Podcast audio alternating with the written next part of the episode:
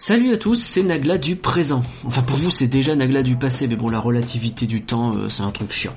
Comme vous l'avez constaté, vous avez face à vous un gros épisode de presque 4 heures. En fait avec Éparcurien, euh, on a décidé pour ce cinquième jeudi du mois de sortir toute la trilogie des parcs de l'Est. Alors pour faire simple, en 2019, Curien il s'est fait un super voyage à Europa Park, Efteling et Fantasyland avec l'ami Morgan et il a enregistré quelques impressions puis bah on a fait le débrief ensemble en studio. Donc tout ça, ça nous a fait trois podcasts. Le premier donc sur Efteling était déjà disponible à tous et les deux autres étaient accessibles à nos patrons contre quelques euros. Et tout ça, c'était la trilogie des parcs de l'Est. Depuis, bon bah on a fait de nouveaux podcasts, des reportages en immersion notamment à Efteling et à Fantasyland, euh, qui sont encore disponibles pour tous d'ailleurs. Hein. Il vous suffit d'aller voir euh, ce qui est sorti cet été pour les réécouter si vous voulez. Et du coup, bah avoir ces épisodes exclusifs dans le Patreon, c'était plus très logique. C'est pourquoi bah on vous propose gratuitement toute cette trilogie. Donc pour rappel, ces épisodes ont été publiés il y a pile un an, entre le 28 octobre et le 1er novembre 2019, donc des choses ont un peu évolué depuis. Un bon exemple, c'est Max et Moritz, euh, la nouvelle attraction de Efteling, dont Curien a pu visiter le chantier juste avant le confinement et que nous avons pu essayer cet été. Mais bon, l'essentiel, c'est-à-dire la présentation de ces trois parcs, reste bien entendu valable. Du coup, vous allez entendre pour commencer un podcast consacré à Efteling, puis vers 1h20 d'épisode, un épisode sur Fantasyland, et enfin vers 2h45 un épisode sur Europa Park. Avant de vous laisser écouter, ouais désolé je raconte un peu ma life, euh, un mot en plus sur le Patreon. Déjà pour signaler, bon bah en contrepartie des épisodes exclusifs qui sortent, euh, on va mettre à la place un nouveau flanc exclusif sur Patreon dans quelques jours à peine, et ce sera donc euh, sur la version CGI diffusée sur Netflix du premier film Pokémon, dont on vient de sortir d'ailleurs un flanc classique, c'est-à-dire gratuit. Je sais pas si vous suivez. En gros, il y a des épisodes exclusifs qui sortent, donc on en met un nouveau qui est la version remaster d'un épisode qui lui-même est gratuit. Je sais pas si c'est plus clair comme ça en fait. Bref. Je vous résume, sur patreon.rienquedipenser.com, si vous nous aidez à hauteur de 5 euros, vous aurez accès à un podcast sur Shanghai Disneyland où l'ami Violaine nous raconte ses vacances en Chine et nous présente le parc, un autre Rien que d'y penser cette fois sur Disneyland Resort en Californie avec Matisse qui nous présente le parc et qui nous raconte lui aussi ses vacances, et enfin donc dans quelques jours le flanc sur Pokémon le film Mewtwo Contre-Attaque Evolution disponible sur Netflix. Pour rappel, pas besoin de vous abonner pendant plusieurs mois pour accéder à ces podcasts, hein, il suffit d'un paiement et euh, vous pouvez annuler votre abonnement tout de suite après. On vous envoie les liens pour télécharger les épisodes et vous pourrez les écouter quand vous voudrez. Mais si vous restez, on a bien sûr d'autres cadeaux à découvrir sur rienquedipenser.patreon.com. Et parmi ces cadeaux, et après promis juré c'est terminé, je vous laisse écouter l'épisode, nous avons des patrons à remercier. Et Parkerien s'est enregistré tout seul chez lui à chanter des merci et c'est un peu pathétique quand on l'imagine, mais en vrai ça prouve à quel point on est bah, honoré de votre soutien. Donc c'est parti. Merci, merci, merci, merci beaucoup Irvine, merci Violaine, un grand merci Laure, merci beaucoup Matt, merci tout plein Amandine, grand merci Jocelyn et Léa, merci. Guigui, merci Damien, merci beaucoup Audrey, un grand merci Pierrot. Et encore merci Émeric. Voilà, j'ai fini et c'était beaucoup trop long. Donc Maintenant, je vous souhaite de prendre soin de vous et je laisse la parole à Éparcurien et Nagla Glaçon du passé, de Vénards qui ne savent pas encore qu'ils vont vivre une année 2020 un peu déprimante. Merci, merci, je peux faire ça toute la vie, merci. Euh, oui, donc au cas où tu ne l'aurais pas reconnu, Nagla, c'était Yoris and Drak, ou Georges el Dragon, l'espèce de coaster, un bois qui a euh, voilà. À vous Cognac G, à vous les studios. Allô Nagla? Euh, Oui, allô, c'est que rien Ouais, c'est ça. Euh, je suis en train de préparer un peu le, podcast là sur euh, Efteling. Ouais. Ouais, ouais. Euh, tu sais, je regardais un petit peu la liste des attractions pour voir un petit peu lesquelles on évoque tout ça. Et il y en a une, en fait, je me demande s'il faut l'évoquer ou pas. Tu, quoi, une attraction d'Efteling, et t'es pas sûr de l'évoquer? Ouais, je suis pas sûr qu'il faille le faire en fait. Bah pourquoi pas? Bah, en gros, c'est Monsieur Cannibal. Ouais. Et c'est une attraction de type tasse, tu vois. Donc c'est pas hyper intéressant de base. Oui, oui, ouais. C'est C'est ça. Et en fait, ils sont dans des chaudrons, les gens. Le plus gros problème, en fait, c'est la bande originale, la musique. Pas sûr qu'ils aient bien pigé les paroles, tu sais, quand ils ont validé. Ah, genre ils ont mis une musique au pif euh, française sans savoir ce que ça voulait dire? Alors, je pense pas que ce soit au pif, parce que c'est dans le thème. Hein. Ouais. Parce que en gros dans la musique, le gars il dit euh, sur un type, tu vois, qui, qui, sort son camion, qui chasse les papillons. À mon avis, ça veut dire qu'il se promène ou qu'il glande et il se fait euh, choper par des cannibales, voilà, qui veut, il dit euh, ne me bouffez pas, machin. Alors il lui montre plein de trucs, tu vois. Euh, voilà, eux ils s'en foutent. Et puis à la fin, ils montrent une revue de cul. D'accord. Comme pour tenter de les calmer, ce genre. C'est ça, et quand le grand chef des cannibales vit ses revues, euh, qu'il vit ses filles toutes nues, il rit. Mais il a une idée, euh, il fout le mec euh, dans la case où il y a son harem. Ouais. Là, le gars, euh, il voit des meufs se ruer sur lui, il dit je ne veux pas mourir, ce qui est un peu le refrain, tu vois.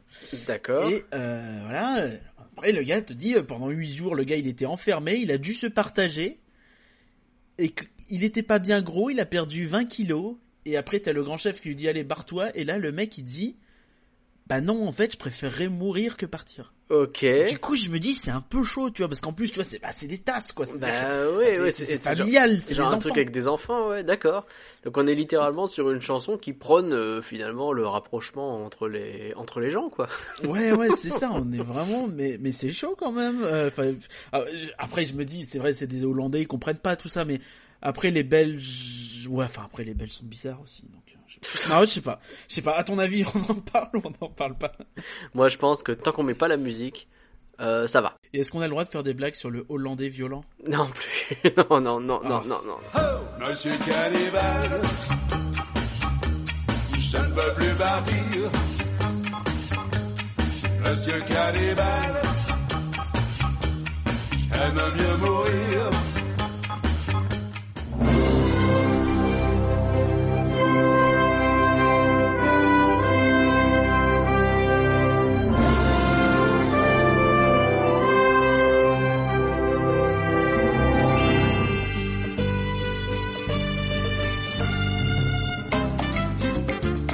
Rien que d'y penser, le podcast qui s'envole vers d'autres pays. D'autres contrées Mais est-ce que ça sera du rêve? Salut et rien, tu vas Salut tout nous dire. Bah ça dépend. On parle de quel parc aujourd'hui? Alors, est-ce que t'es prêt à nous parler de ton grand voyage? Déjà, faisons le point. Le voyage? Alors euh, oui, je suis prêt à parler de mon grand voyage, euh, notre grand voyage, parce que j'étais avec l'ami euh, Mr Fogg. Oui, c'est vrai, reçu à avec moult reprises dans ce podcast. Et euh, ouais, donc euh, Et on- vous êtes parti alors c'est ça, on est parti en Germanie et euh, en Germanie dans, tous ces pays un peu barbares là, oui, de base donc. bah, tous les Germains, tout ça. Oui, bah, bien sûr, euh, bien sûr, bien sûr. euh, on est allé à, à Rust, donc dans les contrées de la famille Mac, découvrir euh, Europa Park, enfin redécouvrir pour le coup. Europa Park. Europa Park. Europa Park. on est allé à Brûle, À Brûle. Euh, Brûle, ma belle. euh, à côté de Cologne, pour découvrir Phantasialand. Phantasialand. C'est ta première fois Phantasialand, je crois. Ah oui, c'était ma toute première fois, et c'était quelque chose. Première fois. Euh, oui. Ensuite, on est allé au nord. On a franchi la frontière. On est passé à côté de Toverland en se disant putain on est con si on avait su qu'il y avait Toverland là on aurait peut-être fait un truc. Et on est allé jusqu'à Efteling à côté de Tilburg.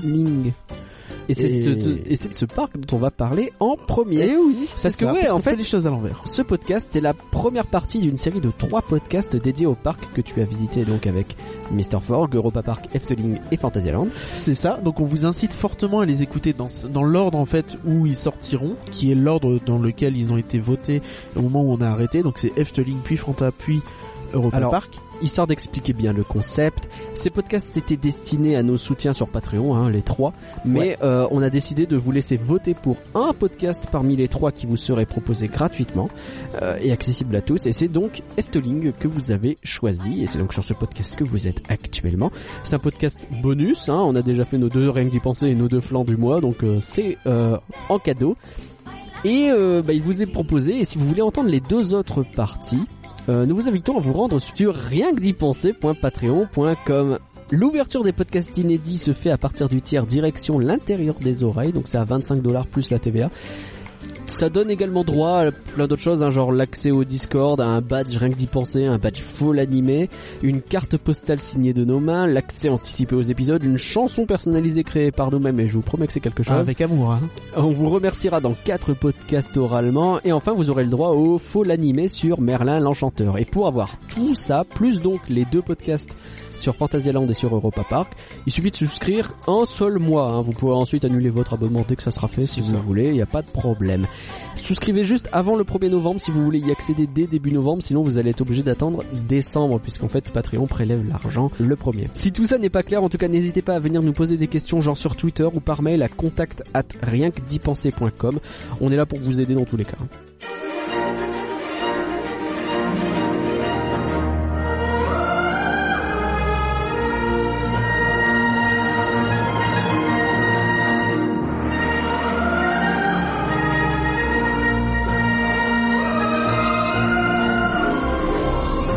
Alors Hypercurien, comment se va se dérouler cet épisode? Parce que là j'ai, euh, alors sur euh, Efteling j'ai un gros fichier audio. Comment ça va se passer?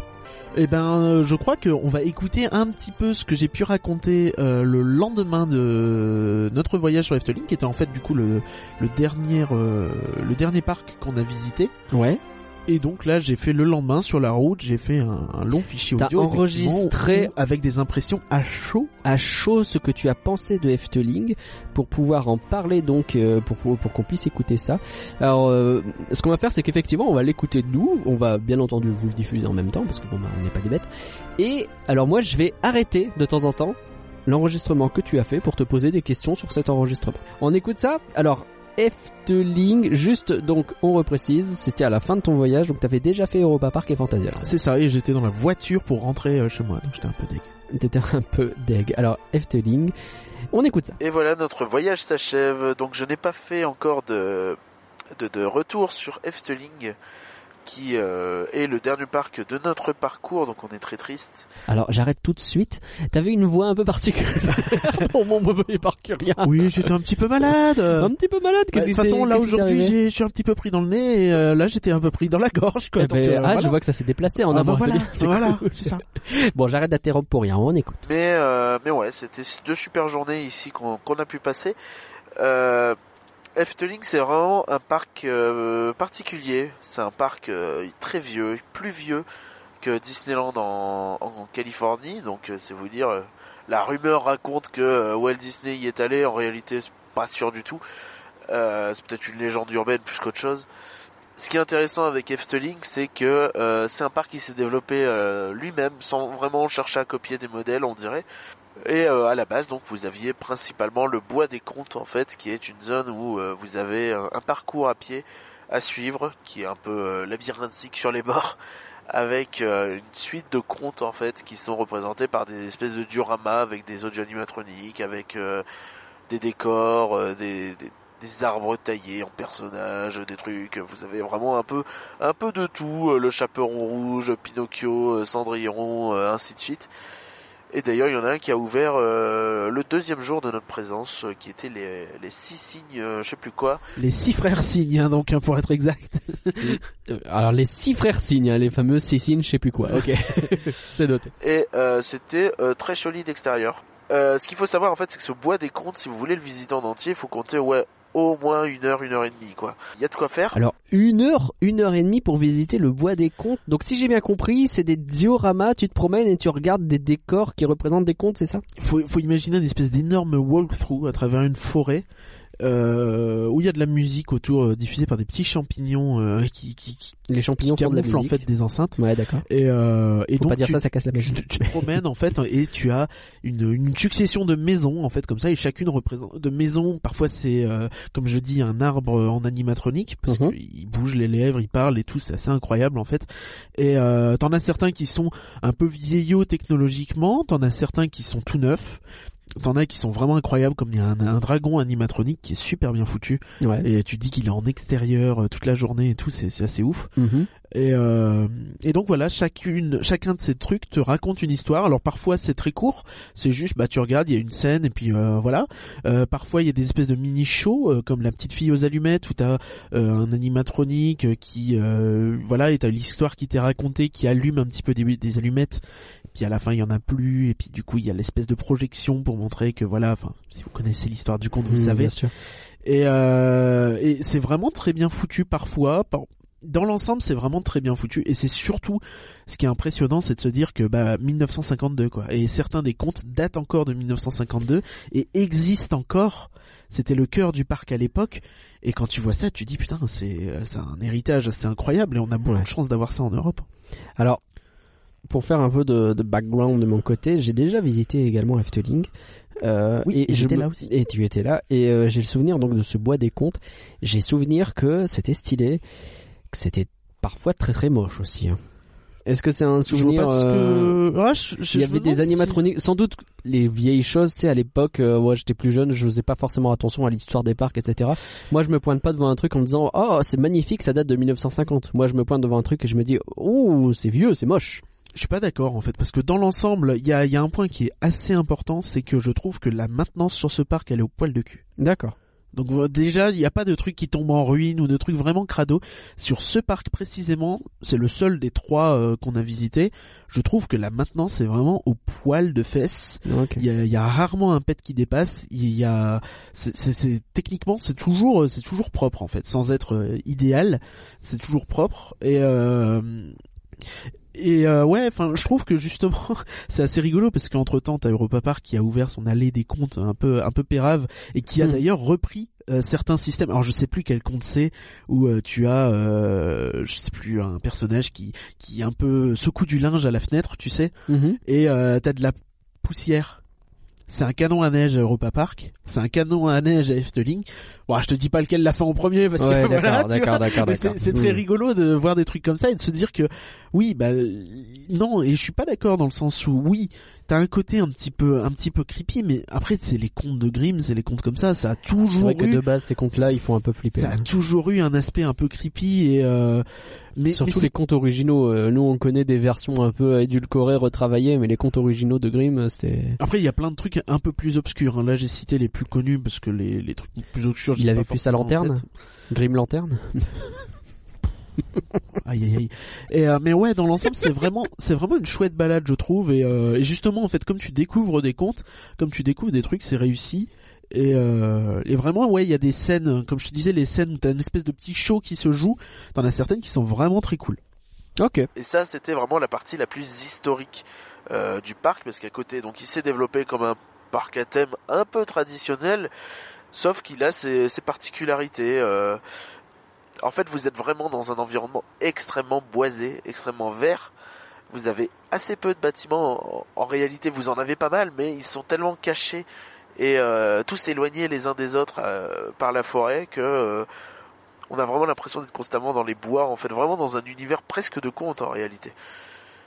Comme si vous étiez dans les bois et que vous vous promeniez, voilà, entre les attractions. Ouais, et il faut vraiment se rendre compte que le parc est gigantesque. Hein. C'est, je crois, plus de 70 hectares.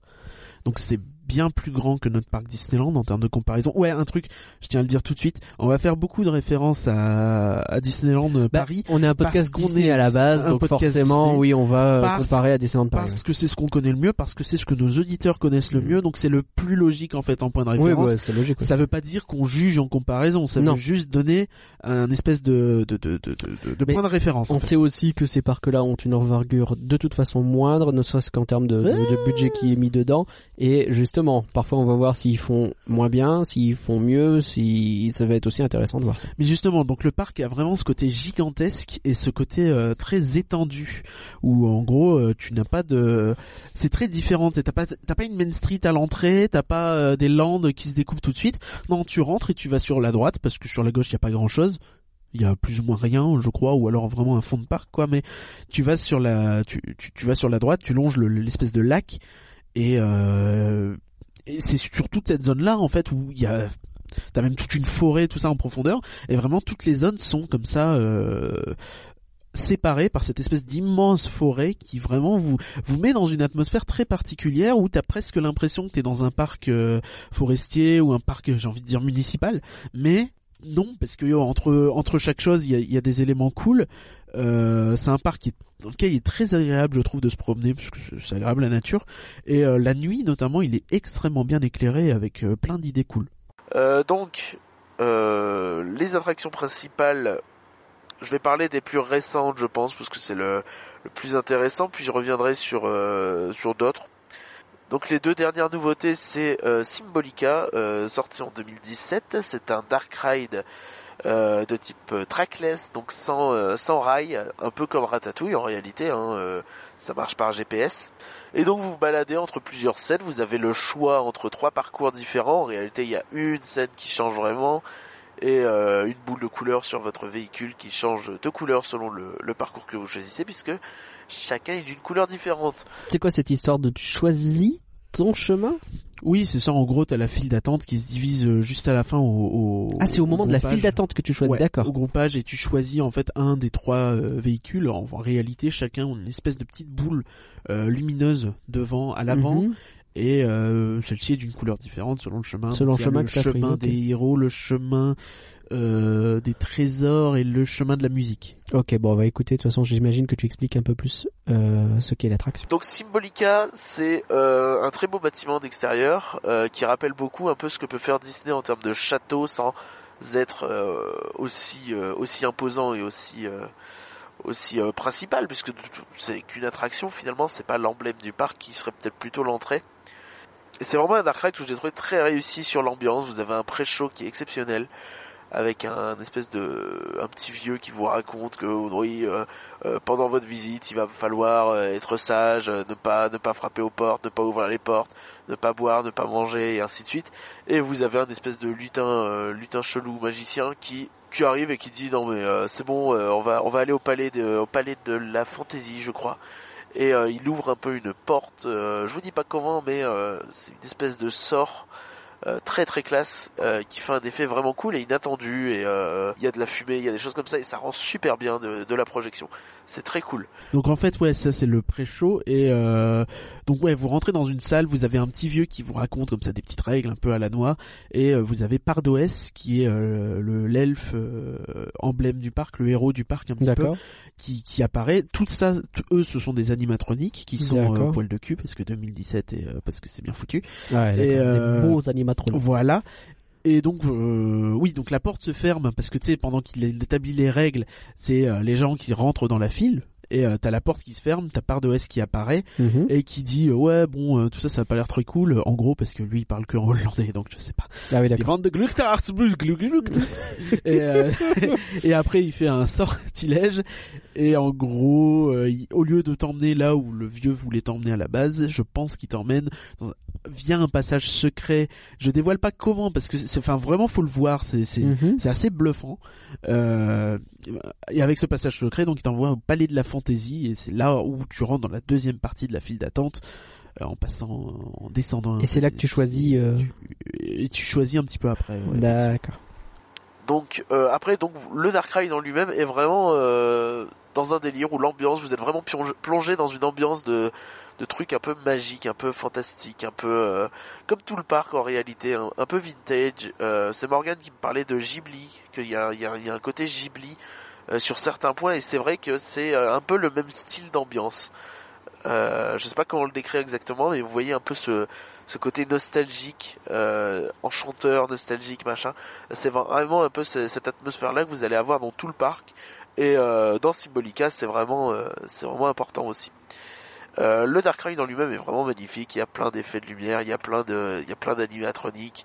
Euh, vos véhicules vont, contrairement à Ratatouille, vraiment profiter euh, du fait d'être GPS, puisque vous allez vous balader dans les pièces, aller un peu dans tous les sens, faire des dérapages dans tous les sens, de, de vous retourner, euh, tourner le dos à certaines scènes, vous y retourner.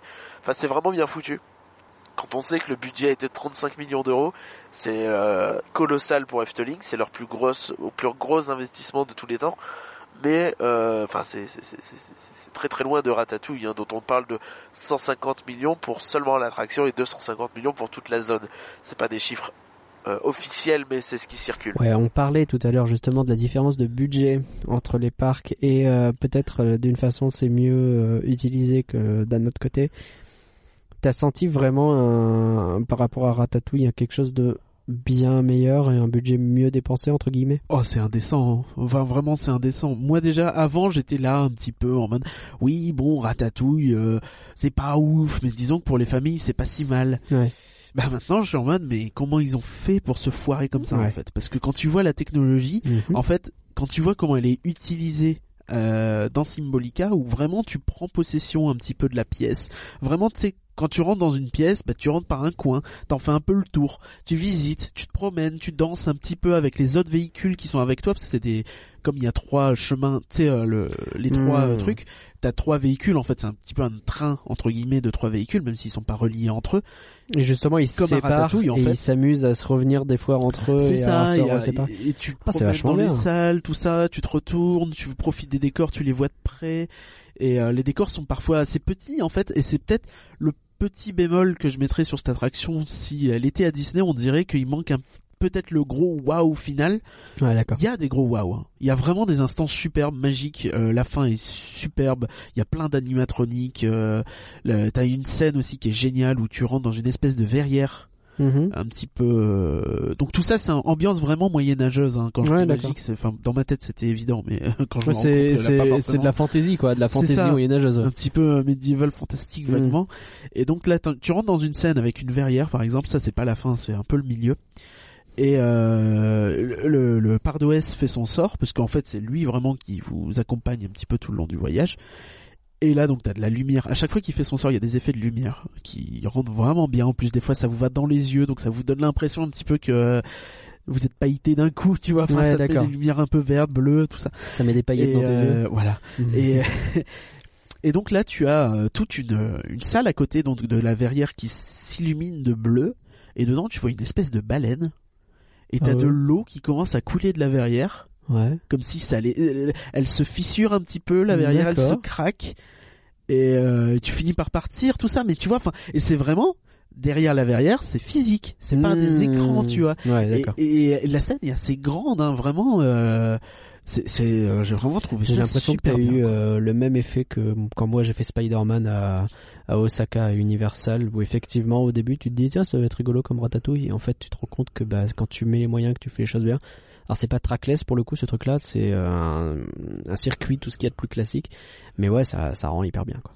Mais en fait, en faisant cette attraction, j'ai eu cette réflexion de me dire que avoir ce, ce système de rail et vouloir faire un truc à écran, c'est contre-productif au possible, quoi. Ouais. Parce que l'intérêt étant de tourner dans une scène, pourquoi être juste bloqué à- Mm. avec un écran qui est forcément 2D dans le sens où, enfin, c'est plat, quoi. Et la seule vraie Et- utilisation dans Ratatouille c'est quand tu te prends un coup de, de balai et que tu tournes sur toi-même. quoi. Ouais, mais c'est pas, c'est pas terrible. Je me rends compte qu'on n'a pas parlé des, des, des, des petites différences entre chaque parcours. En réalité, donc, il y a qu'une scène qui change. Donc on le redit, tu choisis ton parcours au début Ouais, qu'est-ce qui change entre les trois chemins que tu as pris En réalité, pour le coup, c'est pas grand chose. C'est juste une scène dans un, euh, dans l'espèce de grande bibliothèque ou quoi, où euh, tu te promènes, euh, les véhicules se séparent euh, encore plus que d'habitude, D'accord. et euh, en gros, chacun va devant un espèce de diorama euh, de scènes euh, différentes. Donc c'est une scène spéciale pour chaque c'est parcours. ça, quoi. c'est pas une scène très grande, tu sais un petit peu à l'image de Ratatouille, encore une fois, où tu sais, t'as les, Mhm. t'as les scènes avec les petits écrans là, Oui, c'est vrai. et euh, Ah oui, d'accord. Au moment où on se sépare tous là et qu'on est poursuivi par euh, Linguini euh, Ouais. un peu séparément, sauf que ici, tous ceux qui se séparent ont un, scénario différent. Ok. C'est pas vraiment un scénario, c'est juste que tu vas dans une pièce en gros et t'explores quelque chose d'un peu différent. Et il faut savoir aussi qu'il y a un petit élément interactif pour les deux personnes qui sont devant, c'est des véhicules de quatre personnes, de devant, de derrière. Ok. Sur ce truc interactif, en fait, un petit écran tactile et tu peux toucher des trucs, euh, faire en sorte que c'est pas ultra limpide, c'est pas ultra bien foutu honnêtement, mais c'est là et euh, notamment sur la scène où t'es euh, seul face à ton truc, en fait les deux joueurs vont un petit peu se battre l'un contre l'autre et t'as par exemple une scène où t'as deux armures qui se qui se battent et euh, selon qui gagne en fait euh, les animatroniques vont répondre en, Ah, ils répondent en fonction de ce que tu fais sur ton écran. C'est génial, t'as une scène où c'est des instruments de musique et ils jouent Mmh. selon ce que tu fais à l'écran aussi, tu vois. C'est stylé. T'as pu faire les trois? J'ai- J'en ai fait que deux. Ah. Ouais, c'est le problème de la single rider. euh, parce que quand on a fait Efteling, il y avait un vendredi avec euh, une armée de Belges parce que c'était un jour férié en Belgique. Il Ah. fallait le savoir. eh oui, eh oui. Et euh, le jour de la Wallonie et de Bruxelles. c'était le jour donc de la frite quelque chose euh, Non, il faut pas, ça non. suffit maintenant. Mais on est du Nord aussi, beaucoup donc. de monde à l'Afrique. Donc, Ah, c'est ça. et, euh, et le samedi, euh, le samedi, bah c'était samedi quoi. Donc le parc Eh était oui. assez blindax, mais super vivable euh, avec les single riders où tu attendais vraiment très peu. Donc euh, Ah, très donc ça très bon point là-dessus. Euh, vraiment le, le, les single riders est sur toutes les attractions récentes et c'est un très bon point. Ouais. Euh, Mettez-la nous à euh, Crush Coaster, parce que vraiment, euh, s'il vous plaît. T'attends 5-10 minutes à chaque attraction parce que c'est c'est bien foutu quoi. Et alors que t'as peut-être 40, 45. Donc même finalement si tu fais pas la single rider, le parc était vivable le samedi, euh, un samedi septembre. Euh, Oh, pendant ce temps, euh, il y avait les euh, pannes de courant ADLP. Donc nous on était là C'est devant, on, on, on était là en train de se dire bon on est bien là où on est. Hein. C'est vrai qu'il y a eu une période de panne de courant pile ce jour-là. Euh, je dis n'importe quoi, il y a le single rider à Crush Coaster en ce moment. Bref, reprenons. Donc on va passer maintenant à Baron 1898, qui est un coaster euh, Bah, qui est déjà un coaster dont tu as le polo officiel. Euh, la classe. La classe ou pas la classe C'est vrai, tu t'es payé est-ce un qu'il est beau Baron ou pas coaster. Et non, en vrai, il est bien. Il est beau et tu sais que ce logo donc euh, c'est le lift en fait. Ah, Et tu le vois pas, hein C'est un des trucs bien foutus. En fait, il est là, regarde. Tu vois, là, Ah, là t'as une c'est espèce de pente. hyper radiophonique, c'est ce qu'on est en train de faire, euh, mais c'est toujours important de dire que c'est pas radiophonique. C'est vrai. Tous les podcasts. Mais Et donc, en fait, je vais t'expliquer comme ça, parce que là, j'étais, j'étais fatigué. Donc, Mm. Baron 1898, c'est euh, donc leur gros coaster de chez euh, B&M, donc euh, les Bolliger Mobiliard, donc les gars qui ont fait Osiris, les gars qui ont fait plein de, de gros coasters qui Oh, sont Osiris, il est hyper bien. Le coaster de Parc Astérix Osiris. Et il est hyper bien. Ouais, ouais, on aura l'occasion de reparler de Bolliger Mobiliard euh, dans les podcasts de cette, euh, dans ces trois podcasts. Ok.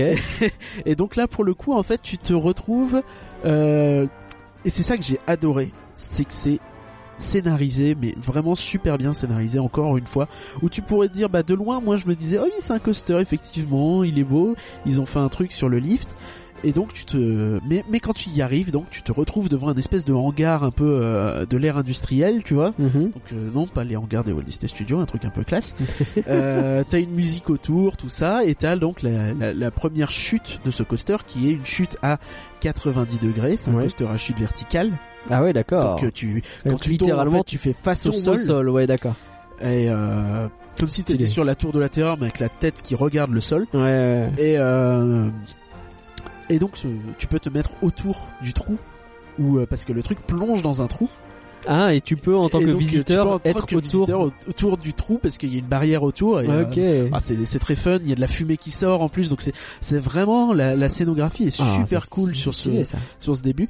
Et euh, donc le bâtiment, un hangar euh, hangar euh, industriel. T'as une énorme cheminée aussi à côté euh, qui crache de la fumée. Mhm. Donc tu rentres dans le hangar et là tu as un espèce de baron qui t'accueille et qui te dit que euh, oui il a trouvé de l'or dans sa mine donc euh, il cherche des mineurs pour euh, pour bah, pour aller fouiller dans la mine quoi finalement. Ouais, logique. Et euh, là il se passe un truc chelou.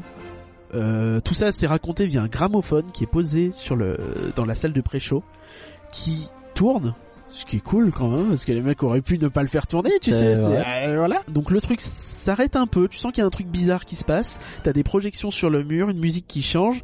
Des espèces de dames blanches c'est un truc du folklore local mais en gros c'est un peu des dames blanches qui t'expliquent que euh, en néerlandais mais euh, comme vous savez j'ai fait néerlandais LV4 C'est faux.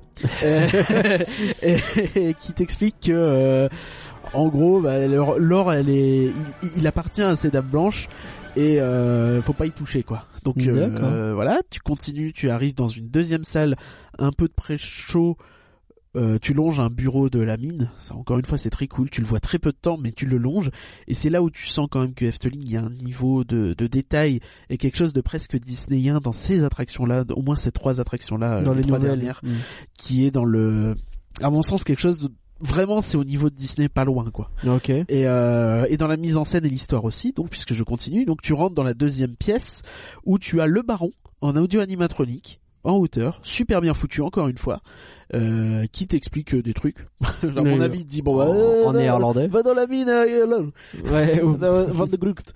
Et- donc là tu t'alignes euh, sachant que selon ta place dans le train puisque comme partout sauf dans les parcs Disney ou presque tu peux choisir d'être en front row en première rangée Oh, D'accord. ce qui pour cette attraction est intéressant puisque avec la chute à 90 degrés euh, tout ça c'est c'est cool d'être Ouais, premier bien rang sûr, bien sûr. et donc on te Il donne un faire un peu d'attente en plus dans ces cas-là, quoi. c'est ça. Et on te donne un petit ticket selon si t'es en première rangée, selon si t'es single rider ou pas.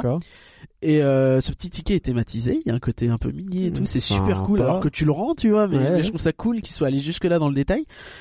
Et euh, donc on te met dans la rangée en fait. Et t'es plus ou moins au, au groupage en fait, mais Mhm. t'es pas dans la gare. C'est comme si je te groupais à Space Mountain, mais t'es pas dans la gare, t'es dans une salle de pré-show avant. D'accord. Et ensuite, t'as la musique euh, qui se lance, une marche un petit peu euh, super cool. Et donc, euh, vous avez les portes qui s'ouvrent et vous, vous allez pouvoir avancer euh, vers votre train et rentrer dedans. Euh, là, vous avancez, vous rentrez dans le train euh, et le train démarre. Une grande porte devant la gare s'ouvre. À Efteling, ils adorent les portes. hein. Il y a des portes partout. Dans Mhm. toutes ces attractions, il y a des portes. Euh, Symbolica, il y en a plein aussi. Et vous euh, vous arrêtez en fait devant une salle un petit peu chelou, une salle des machines en fait, qui est un petit peu euh, puisque le l'espèce de, de coaster en fait c'est vous allez aller dans la mine par un espèce d'ascenseur qui est cette espèce de montée dont j'ai beaucoup parlé à Nagla qui est euh, en gros un assemblement de rouages et pour simuler un espèce d'ascenseur minier en fait Hmm. et euh, là, quand vous arrivez dans cette salle, euh, enfin c'est pas une salle puisque c'est euh, en dehors de la gare, mais vous êtes encore un petit peu en, en intérieur. Vous êtes dans la salle des machines et vous avez encore une fois les, les dames blanches qui apparaissent avec leur musique, qui disent euh, en gros, euh, wesh, euh, on a saboté votre ascenseur, euh, vous allez crever. T'es mort. Voilà. Mais en mort. Voilà à peu près. Et, euh, donc tu montes la montée, tu, tu te retrouves donc face au sol. Le coaster, Ouais. le train s'arrête un petit peu. Ah, oui, il te laisse en rigolo. suspense. Et tu descends en fait, donc ensuite tu descends, tu remontes, il y a un Immelman, donc une inversion en gros un demi-looping et demi-vrille pour Ok. retourner sur... Ah, Pour retourner droit. Pour se remettre droit, ouais. Ensuite t'as je crois un tire-bouchon, une hélice et tu rentres à la maison. Donc c'est un coaster qui est très court, Ah, il est court, qui est effectivement. très très court.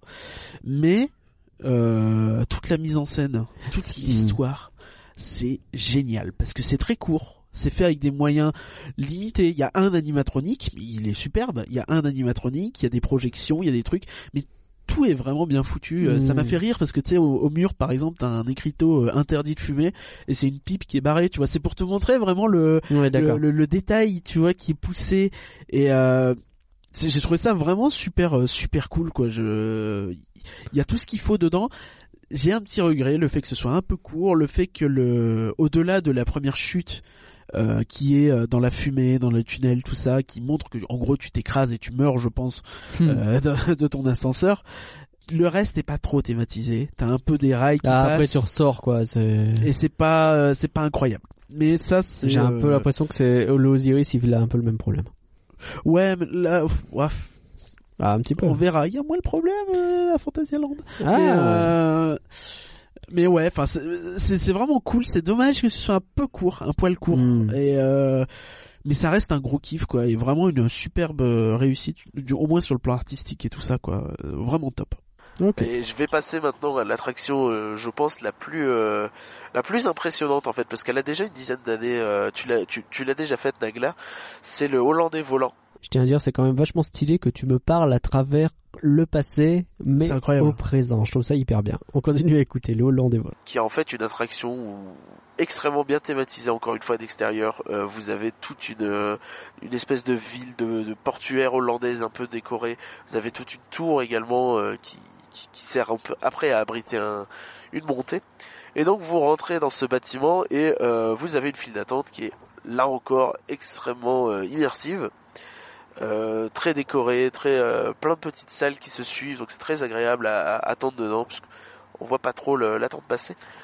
Euh, vous avez même des effets pour vous raconter un peu l'histoire de, de l'attraction. Là, j'avoue que c'est un peu moins clair précisément, même si après dans l'attraction on comprend euh, les détails, c'est pas ultra clair puisque c'est en néerlandais encore une fois. Mais sinon, euh, c'est vraiment super bien foutu. Ok, alors j'en profite à ce moment-là pour te poser cette question qui, je pense, intéresse beaucoup nos auditeurs francophones qui sont mine de rien nombreux, et surtout non germano slash pays basophone, comment qu'on dit, néerlophone, néerlandophone. Néerlandophone. bref, ceux qui parlent pas la langue. Euh, comment que ça se passe globalement, Efteling, quand tu parles pas le néerlandais? Est-ce que tu t'en sors avec l'anglais ou est-ce que le français Est-ce que rien du tout? Efteling, franchement, je trouve que c'est un parc qui est plutôt accessible sur ce point-là. Ouais. Il y a pas mal d'éléments qui sont dits même en français. Tu vois, notamment je parlais du pré-show de, de de Symbolica, tu vois quand le Ouais. quand t'as le vieux qui lit ses règles, il y a, une partie en français. Alors c'est pas très long parce que bah, évidemment Ouais, il faut placer de Oui. l'allemand, de l'anglais et du néerlandais et du français. Tu Oui, donc, d'accord, ouais. Donc il fait le cinq phrases en néerlandais, et la celle en français, il l'a fait en une, et puis hop, là, c'est euh, faites pas les cons. Bah, ok. t'as déjà trois langues différentes, donc Ouais, je euh, comprends. oui. Donc, là, euh, je parlais du, du- Sur le hollandais volant. sur le baron, il n'y avait pas de Ah problème. pardon. Sur le baron, il n'y a pas de problème parce qu'encore une fois, comme je le dis, c'est relativement clair. Tu vois, tu vois les fantômes, c'est visuel en fait. Oui d'accord. C'est Tu devines visuel. ce qui se passe sans avoir besoin qu'on t'explique. Bah oui, oui, c'est plutôt assez clair. En plus, euh, quand t'as le baron qui t'explique un petit peu à la salle avec le gramophone, t'as des projections aussi Hmm. euh, sur des écrans euh, d'époque un petit peu qui te montrent. Donc, et t'as même une traduction en anglais et en français d'ailleurs sur ces écrans. D'accord. Ah oui. bon, Quand les fantômes arrivent, ils, ils traduisent pas, mais bon, des fantômes, voilà, tu te doutes bien qu'ils sont pas fait cueillir des euh, fleurs. Quoi. bouh. Voilà.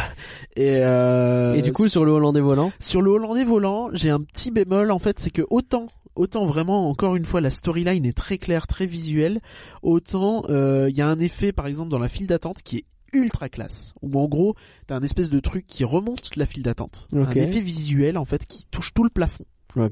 Qui remonte et qui explique un peu un truc en néerlandais j'avoue je sais pas du tout ce que c'était. Mais après la storyline de l'attraction est hyper claire. D'accord. euh, enfin tant que tu lis un peu le nom de l'attraction le hollandais volant euh, quand tu vois ce qui se passe après c'est Tu relativement piges que c'est donc un hollandais qui va avoir des ailes. c'est ça tu connais un petit peu l'histoire bah, le bateau euh, hanté Oui, c'est ça. machin qui vole un peu et euh, qui Globalement euh, fait chier tout David le monde, tu. Jones, euh, tout ça quoi. Ouais, donc c'est c'est assez limpide et après en fait Bon, y a tu pas te fais David porter Jones, par la narration tu comprends pas tu comprends bien que tu n'es pas le hollandais volant Hmm. puisque tu es dans une ville portuaire hyper calme où c'est super cool, t'as une musique qui tue sa race. Et donc c'est après donc tu prends la mer effectivement et euh, c'est là où tu vas peut-être croiser des problèmes. Et du coup, alors pour finir sur ce point langue, faisons-le jusqu'au bout. Globalement dans le parc t'as pas de problème parce qu'ils sont en mode show don't tell comme on dit, c'est-à-dire qu'il n'y a pas besoin vraiment d'écouter et que quand tu regardes tu piges quoi. Oui et puis en plus il y a pas mal de traductions pour le coup. Tu vois le, le bois des contes, chaque conte est euh, traduit dans les quatre langues encore une fois, donc euh, anglais, allemand, euh, néerlandais et français. Ouais. Donc même si tu connais pas le conte, justement, tu peux le lire, le Ouais. découvrir. Euh, je me suis amusé des fois à en prendre en photo, tu sais, des descriptions comme ça. Voilà. Et euh, donc ouais, c'est plutôt plutôt cool. Je pense que c'est plus simple pour un français d'être à Efteling qu'un néerlandais qui ne parle que néerlandais à Disneyland Paris. Euh, oui, oui. Et puis euh, c'est pour parler avec les employés, alors là l'anglais c'est c'est nickel, ils y arrivent sans problème. D'accord. Euh, le Alors, français, l'anglais, tout le monde il y en pas. avoir quelques-uns, oui. Bah. Ah là là, cet hôtel. euh, Alors il faut que je le raconte parce que c'est trop drôle. Bon, allez. On arrive à l'hôtel dans lequel on devait passer deux nuits à Efteling et. Euh... C'est un hôtel du parc? Non. D'accord. On n'avait pas les moyens. Ah ouais, d'accord. Et euh, bah, disons que quand tu fais trois parcs sur cinq jours, tu peux Ah pas- forcément tu pas- fais des choix, oui. Et euh, on arrive à l'hôtel comme ça à la réception et je dis à la madame, euh, Hi, uh, we have a reserved for. euh, Je, je sais plus, je dis avec un accent plutôt bien, mais pour que tout le monde comprenne. Voilà, je, Eh, bien voilà. sûr, bien sûr. Uh, we have reserved for two nights and uh, voilà and four tickets for Efteling. Et elle me dit euh, et là tu as Monsieur Mr Fogg qui arrive euh, and tomorrow two nights tomorrow. Ah Oh, oui, C'était très d'accord. drôle. Eh, eh, Du coup eh. la madame a souri. Bon, Mm, il a fait ce qu'il a pu. Non mais il a, il a, il a très bien organisé ce voyage. Donc je, je me permets parce que c'était vraiment drôle. ok, ouais, voilà, ça fait partie des petites choses qui se passent dans les voyages et qui font plaisir. Voilà. Retournons sur le Hollandais volant. Euh, donc vous avez des effets de lumière comme ça qui progressent un peu dans la file d'attente avec une voix qui vous parle et euh, c'est vraiment bien branlé. Vous avez euh, voilà cette file d'attente qui est vraiment bien foutue. Vous, vous, en- vous enchaînez les pièces, tout ça c'est extrêmement bien, extrêmement beau. Et vous arrivez donc dans la gare. Alors là, vous êtes vraiment dans une ville portuaire euh, des Pays-Bas euh, d'époque. Je sais pas quelle époque, peut-être les années 1600 par là. Alors du coup, les années 1600 ou les années par là? Ah bah c'est drôle ça. de nuit en fait. Ça fait un peu le même effet que, que la gare de, de Pirates des Caraïbes, sauf que là c'est une ville. C'est vraiment une ville. euh, au sol vous avez des pavés comme euh, comme tu peux en voir dans des dans des centres-villes en bord de mer, notamment. Je pense à des villes, j'imagine comme Amsterdam, comme Venise ou des choses comme ça. Et euh, vous descendez sur les trottoirs et vous avez vous grimpez dans votre embarcation et vous êtes vraiment plongé dans l'ambiance. hein, là, et vous avez une musique excellente également à cet instant. Et euh, vous vous euh, rentrez dans votre dans votre embarcation, qui sont donc des espèces de bateaux euh, avec des rangées de 3 et de 4. Donc euh, 14 personnes par bateau, c'est assez euh, original. Faut comprendre vraiment que les bateaux sont, euh, je trouve, un des éléments vraiment cool de cette attraction, parce que vous êtes vraiment dans un espèce de tu te crois dans un film, tu sais, tu vois les espèces de bateaux de sauvetage dans Titanic avec les espèces de petits canaux avec une lumière devant et un truc comme ça. Hmm. C'est un peu le même délire. Bon, dans les années 1600, donc c'est pas une lumière, c'est une lanterne. Ouais, d'accord. Et, euh, Mais c'est ce vrai euh, côté, petit, tu euh, vois, mais c'est vraiment ce côté euh, rafio que tu mets à la mer quand Hmm. ton bateau échoue, quoi. T'es un peu pas rassuré quand tu montes dedans. C'est ça, euh, Est-ce et- qu'il va tenir le machin quoi. Et c'est surtout, enfin, moi ça m'a mis dans l'ambiance de ouf. Et l'idée en fait de cette lanterne devant va être géniale. Et euh, en gros, tu, tu, tu es dans ton bateau, tu avances. Là, tu, tu croises deux bateaux, donc tu comprends un petit peu que c'est sans doute de ces bateaux-là en fait que tu que ton canot euh, part Mhm. et pas de la ville euh, à proprement parler. Et, euh, et ensuite, tu te retrouves dans une espèce de brume absolument épaisse, incroyablement bien réussie. Ah J'ai ouais. jamais vu ça. Tu te crois vraiment au milieu de l'eau, t'as un petit peu d'étoiles euh, au, au ciel, comme si t'étais vraiment au milieu d'un océan. Mais ouais, j'ai un peu le souvenir de ça. Et, euh, et le, le fait d'avoir la lumière devant le canot est l'idée de génie parce que sinon tu, tu verrais pas autant la fumée en fait. Ben oui. Et là avec la lumière, la buée et tout, bah tu vois strictement rien. Le fait que tu te rendes compte justement que la lumière, tu vois pas grand chose, etc. bah, Que tu, ouais. Mais l'illusion est absolument parfaite. Ah t'as un petit moment où tu vois une arche où je pense que tu changes un peu de bâtiment. Oui, d'accord. C'est c'est pas c'est pas énorme mais euh, c'était pas de mauvaise foi. Ensuite donc t'as la brume qui se lève, t'as le Hollandais euh, volant qui fait une apparition projection euh, sur mur d'eau je pense écran d'eau. Mhm. Euh, tu as une explosion au sol, un orage qui se déclenche, c'est super bien foutu. T'as de la pluie qui commence à te tomber dessus. toi tu montes un lift Ouais. en fait. Donc en gros tu croises le Hollandais volant et euh, bah t'es mort. Ouais, d'accord. ouais, Euh, sent un- comme une Il y a une thématique à Efteling, on veut te buter, hein. Ouais, ouais, voilà. Et euh, donc là, tu croises une espèce de tête de mort, et là, en fait, tu rentres dans la partie euh, où tu ne le savais pas, si tu n'avais pas fait attention à l'extérieur, et en fait, c'est un coaster. Ah. C'est un petit J'ai- coaster Oui, c'est vrai que j'ai souvenir de ça. C'est que ça sort de nulle part, genre, ah mais en fait c'est un coaster. En fait, ça se voit bien de l'extérieur, mais si, Si tu fais pas si attention, tu fais pas si gaffe, c'est ta si première de fois. derrière l'attraction, Et bah, nous, euh, et déjà à l'époque, on l'avait fait. J'étais monté dans ce truc en me disant, oh c'est rigolo, machin et tout. en plus, tu crois un petit peu à un pirate des Caraïbes, parce que quand tu Ouais. vois la, la file d'attente et tout, c'est un peu le même, euh, le même Complètement. délire, donc. euh, donc, Complètement. Et euh, enfin, franchement, moi, la, la mise en scène de toute cette partie au début, je, je la trouve absolument incroyable. Mm. J'ai, je crois pas avoir vécu quelque chose d'aussi immersif dans un parc à thème. Ah ouais, à ce point. Ouais, vraiment, vraiment. J'insiste. Et euh, pour moi, c'est une pure merveille. C'est, vraiment cette attraction est une pure merveille. Le point pure merveille a été atteint. Euh, ensuite, quand tu tu montes, tu as le lift avec une espèce de tête de mort du Hollandais volant qui te dit que tu vas mourir sans doute. Oui, En néerlandais, donc euh, Mhm. ah.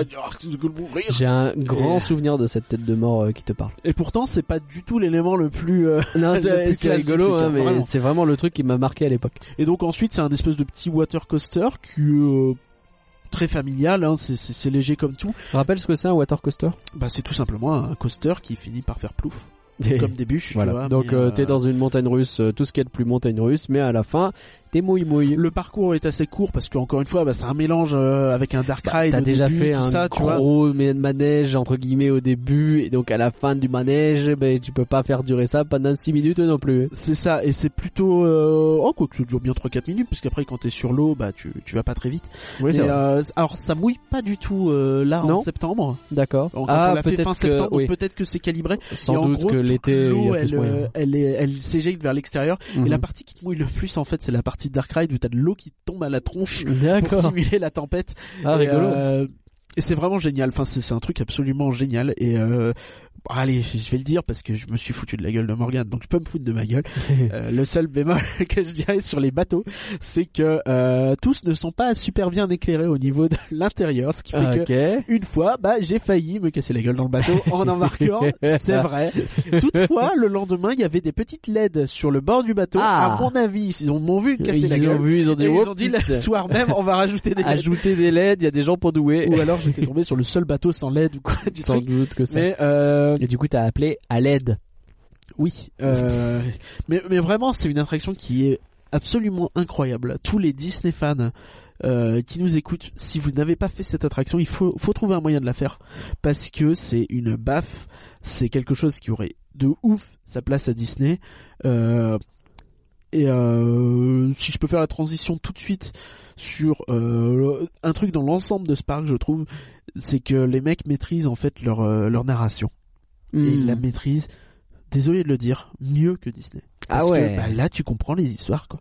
Et même sans parler la langue, tu comprends les histoires. Alors que Disney, putain, il faut faire dix fois Phantom Manor avant de piger un truc, quoi. Je suis désolé de le dire. Ouais, hein. mais ce côté, alors, puisqu'on est en train de parler de ça, on a fait un podcast sur Phantom Manor, le premier qu'on a fait à l'époque avant qu'il y ait la réhabilitation, et tout le monde a été d'accord pour dire le fait qu'on ne connaisse pas exactement le scénario, c'est mieux parce que du coup Oui. tu cherches, tu fais des trucs comme ça. Et quand on a Alors, fait le deuxième podcast où on a découvert avec Victoire et avec Alex, où on a découvert, euh, Ouais. le premier était déjà avec Alex d'ailleurs, Mais le scénario est toujours pas super où on a clair. découvert la réhabilitation, le changement de scénario, l'une des critiques que vous faisiez, c'était que c'était plus clair qu'avant. Oui, mais c'était pas clair non plus. C'est-à-dire que c'était plus clair sans être évident et ni, euh, Mais du coup quoi, il faut bien tout écrit. expliquer ou pas Non. expliquer? Je ne vous suis plus, messieurs Alors, dames. il y a plusieurs façons de faire. Euh, faut, Parce que moi je suis team, je veux que ce soit clair. tout n'est pas blanc et tout n'est pas noir. Mhm. Mais en fait, à Efteling, ils ont cette recette qui est de raconter des histoires simples. Ouais. Finalement, c'est très simple, tu vois, t'es juste un bateau hollandais qui se promène et qui rencontre le hollandais volant. Alors après, dans la file d'attente, t'as oui. des détails, tu vois. D'accord. T'as des détails, tu peux, je pense, plonger un peu plus. Mais euh, sur le Baron euh, 1898, même chose, tu vois, ils ont fait un court métrage de 15 minutes que tu peux voir sur YouTube, et, euh, qui est sous-titré, C'est classe. et c'est génial. Et, euh, Tu l'as vu? Non. Ah, dommage. mais, euh, mais mais voilà, enfin, tu vois cette cette idée de de raconter une histoire à la fois immersive et c'est ça qui est génial, c'est que les histoires sont super immersives, super impliquantes et super limpides, mais euh, sans perdre tout le monde, tu vois. Et pourtant, tu comprends pas la langue. Et c'est ça que je trouve, Mm. je trouve, je trouve qu'il y a quelque chose d'assez génial et magique là-dedans.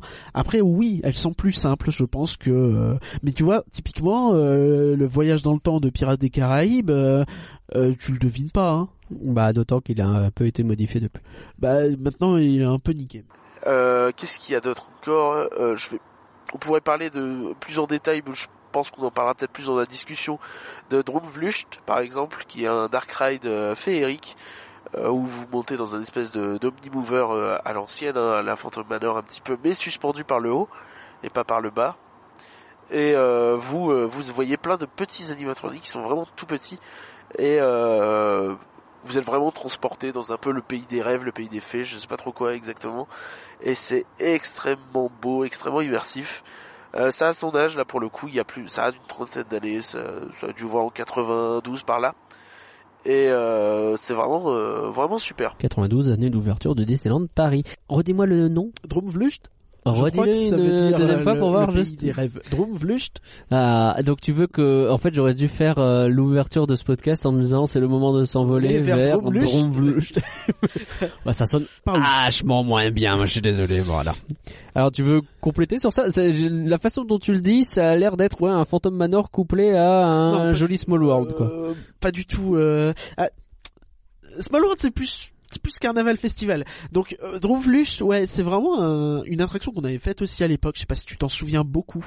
C'est vraiment un, c'est onirique en fait. T'es dans un espèce donc de, véhicule suspendu et tu te promènes au milieu de d'espèces de, de petits ch- personnages fantastiques. C'est Mhm. difficile à décrire dans des, des décors qui sont vraiment cool, vraiment euh, à l'ancienne. Et là, enfin, pour moi, c'est un Dark Ride qui réussit extrêmement bien ce qu'il fait, de te mettre dans une ambiance féerique de ouf. Ah, je trouve ça tellement bien. Ouais. C'est vraiment tellement bien. La musique est superbe. C'est Euh, quoi C'est en gros, t'es transporté dans un univers au point que euh, tu tu tu rêves quoi. C'est ça, c'est- mais c'est une attraction purement atmosphérique pour le coup, tu vois. Vraiment le, un peu le parallèle avec Small World, mais vraiment plus sur le rêve. Donc c'est beaucoup Hmm. plus sombre, c'est beaucoup plus, euh, ça joue beaucoup plus avec la lumière et c'est c'est c'est ça fourmille de détails. Il y a plein de petites choses. C'est comme si tu te promenais dans un espèce d'énorme maquette en fait. Mais c'est c'est c'est absolument magnifique. C'est une attraction qui est assez vieille, qui était un investissement très conséquent à l'époque. Et je pense qu'il y a peut-être un petit côté euh, bon pour montrer qu'on existe encore euh, face à Disney où il y a eu pas Hmm. mal d'investissements dans le début des années 90. Ouais, tout le monde. hein. Et euh, et enfin franchement c'est euh, c'est c'est une superbe attraction qui a un- son thème bien à elle encore une fois tu vois c'est ça que j'aime bien aussi chez Efteling c'est que t'as pas l'impression que ils se sont dit bon il faut faire un truc sur les pirates bon il faut faire euh, une maison hantée machin ils ont voulu ils ont toujours leur Ils ont propre créé approche à des eux, univers, ils ont créé des choses à partir de. Ah, ça j'aime bien. À partir de contes qui existent en vrai, parce que quand tu réfléchis, le Baron volant, typiquement, euh, tu t'as mélangé deux attractions. Ah oui, Mais oui, c'est pas. Enfin, le- que ce soit le Le- baron ou le Hollandais volant. Mais oui, mais en fait, c'est un parc sur les mythes et légendes, tu vois, ça. parce que Et ils sont- ils s'y tiennent à leur truc et ça je trouve ça hyper sympa. c'est ça. Euh, donc là, si on peut embrayer sur plusieurs Alors attractions, euh, juste avant Drumlucht, en fait, je l'ai bien dit oh, Drumvlucht, ah, pardon, Drumlucht.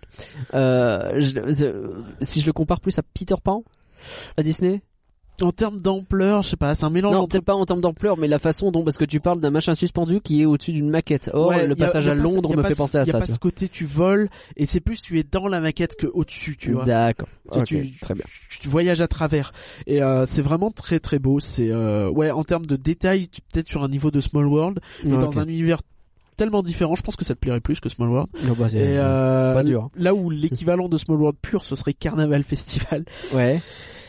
Carnaval Festival, attraction ouverte vers 96 par là, et euh, qui a sur sa façade. En plus, c'est dommage, c'est le seul moment où ils font ça euh, sur une façade, un espèce de mini euh, façade de Small World en Hmm. haut sur un bâtiment à côté de Carnaval Festival, et tu te dis mais pourquoi? Ouais, d'accord. Pourquoi? Et, et tu rentres dans une file d'attente qui est absolument euh, immonde, je trouve. Tu as un arbre au milieu avec un, un trou dans le plafond pour Mhm. euh, que l'arbre passe, mais tout le reste, enfin, c'est- des murs. et C'est, euh, tu te croirais dans une euh, dans une école en fait, tu sais presque. Ah, oula. Et euh, avec des des, des des, des, des écrans qui diffusent euh, des trucs en 3D dégueulasses. Ouais, euh, ouais, la, la file d'attente est vraiment pas terrible. Ensuite, tu rentres dans une euh, gare, euh, euh, une gare ronde. Tu sais, ah, ils font beaucoup de ça, des gares euh, rondes. euh, tu sais, un petit peu à la pays des contes de fées. Ah oui, euh, d'accord. tout oui, ça. oui, tu... Et euh, plateforme qui tourne, quoi. Et là, t'as cette musique qui est incroyable que tu as déjà entendue euh, sur TJL. Ça fait. Ah, c'est de là que ça vient, ce truc-là. Et c'est absolument euh, bien foutu techniquement. Ouais, d'accord. Mais dégueulasse. Sur le plan artistique, euh, moi, ça Mm. m'a donné envie de me pendre. Morgane, Ouais. ça lui a plu. Ah ouais. euh, il faut le dire. Ah bah, je suis là aussi pour porter son opinion. Moi, sur le plan technique, c'est vrai que c'est vraiment bien foutu. Les animatroniques sont fluides. Il y en a plein. Et encore une fois, c'est les plus beaux animatroniques qu'on a pu voir euh, sur le séjour.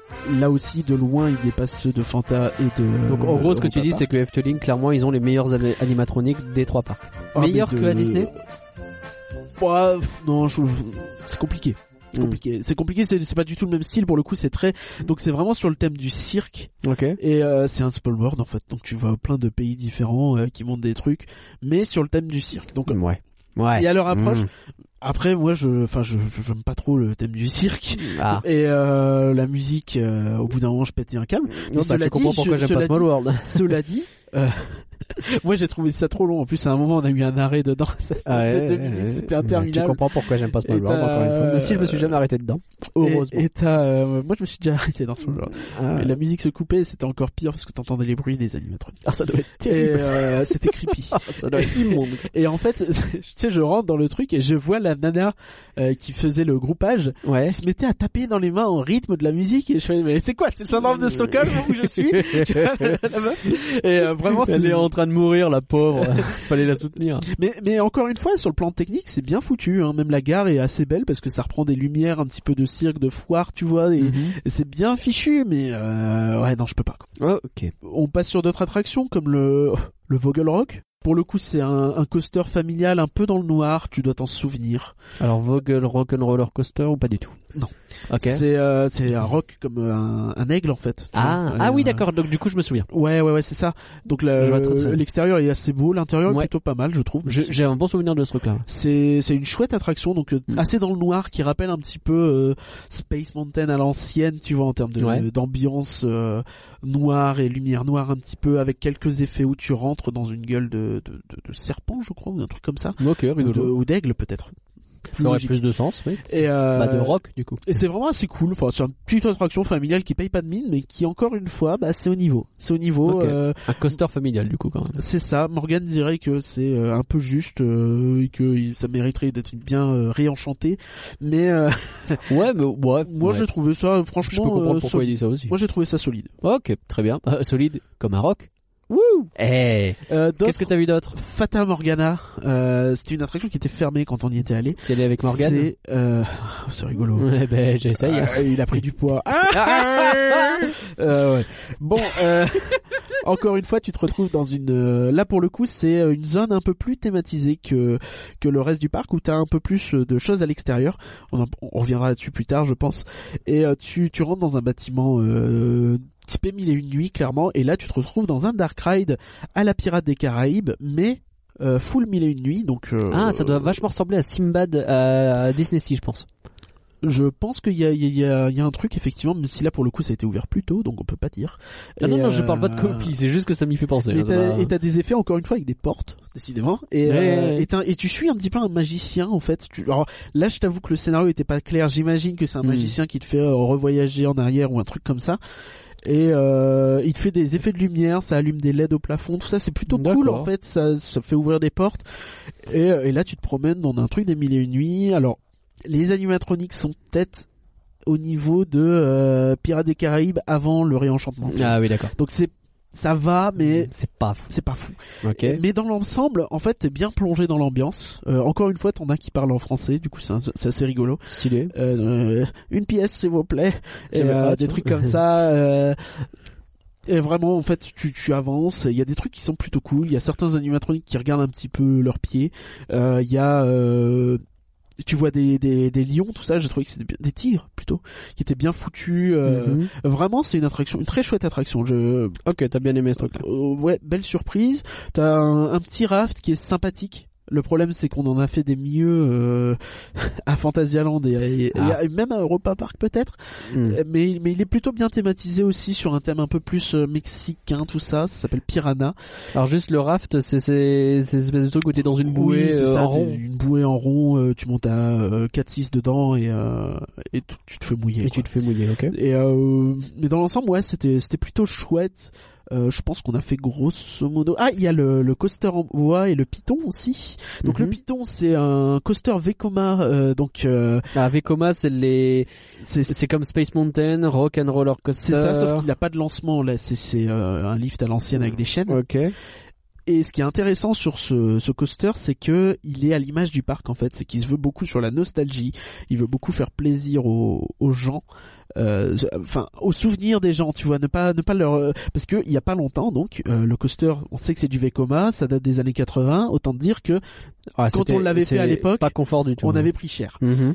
et euh, et en plus il a un parcours qui est pas génial donc tu pourrais te dire bon on va le on va le défoncer mais non ce qu'ils ont fait en fait c'est qu'ils ont refait entièrement le coaster ou presque parce que de le des freins à la fin de l'attraction tu vois du- à- des freins jusqu'à la montée au début de l'attraction Ah, donc en gros la gare. ouais donc tout ça plus montée et première descente incluse Ouais. tout ça c'est resté d'origine Et ils ont tout Et ils changé ont le reste. refait tous les rails du reste en fait Ah, c'est et, c'est marrant parce que ça se voit parce que les piliers étaient pas du tout de la même façon Ah. à l'époque tout était soudé ensemble je sais pas si Hmm. t'imagines Oui, tout oui, bien était sûr. soudé C'est l'espèce de gros été échafaudage, sur quoi. place quoi Ouais. et euh, là où ce qui se fait pas du tout actuellement où c'est des portions qu'on assemble euh, Ouais. bout à bout tu vois et euh, Ils ont reconstruit à l'identique un coaster. c'est ça et euh, C'est stylé. Enfin, c'est génial C'est hyper bizarre comme euh, comme approche. après en soi je trouve vraiment le coaster pas très intéressant euh, puisque tu en gros tu montes le- lift il prend 10 ans en plus je pense qu'ils ont Hmm. voulu le garder pour faire le truc mais ça monte lentement c'est un enfer Hmm. tu descends t'as deux loopings d'affilée Ça fait ça fait partie cela dit de du du thrill hein, de l'excitement là, un lift qui monte tout doucement en mode Ouais, ouais. oh là là, ça ne s'arrêtera jamais. Euh, donc le lift c'est la première montée hein, toujours. Euh, donc Oui, t'as les deux loopings, tu tournes, t'as deux tire-bouchons, deux hélices et tu rentres à la gare. Donc Ah, c'est très bizarre tu vois parce qu'en plus c'est aligné Ouais, les trucs tu roller dirait, coaster euh, tycoon, euh, tu fais pareil c'est ça sur quand ton t'as premier quand coaster. t'as quoi. 12 ans sur ton premier coaster ouais et c'est mais bon pourquoi pas tu le fais une fois tu te dis bon c'est rigolo tu le refais plus Mm. et euh, ouais c'est plutôt chouette t'as aussi le Joris and the Drac euh, qui Comment? est euh, Joris and the Drac Comment euh, Georges et le dragon Ah oui d'accord. voilà donc euh, qui sont deux euh, deux coasters en bois en fait qui sont totalement côte à côte qui sont encore une fois assez récents 2010 2012 Ah c'est les trucs qui 2010. se courent après. ouais c'est ça donc Qui en font fait c'est des dueling coasters donc on appelle ça donc en gros c'est des coasters faits plus ou moins en symétrie, pas tout à fait. Et euh, le Ouais, but, justement, il y a des petites modifications histoire de jamais trop savoir et puis en fait, il y en a un qui gagne ou l'autre quoi. c'est ça. Alors là, pour le coup, C'est on- celui avec les gens les plus gros qui sont dedans qui gagne normalement. Normalement, oui, euh, en toute logique. Et là, T'as gagné ou pas euh, Alors là, en fait, il y avait un problème, je pense, ce qui revenait tout juste d'une réhab la première journée de notre séjour. Il était fermé, la deuxième était ouverte. Ok. Mais euh, en gros, c'était toujours le bleu qui gagnait. Ah. Donc je pense que c'était pas C'était le tien ultra bien calibré. J'ai fait les deux. Ah d'accord, mais je demande. euh, Ouais, ouais, ouais, je vois où tu veux en venir. Voilà donc. t'as fait le tour des attractions les attractions majeures. importantes. J'espère que j'oublie rien. Euh, non, on peut parler un petit peu du, du show nocturne?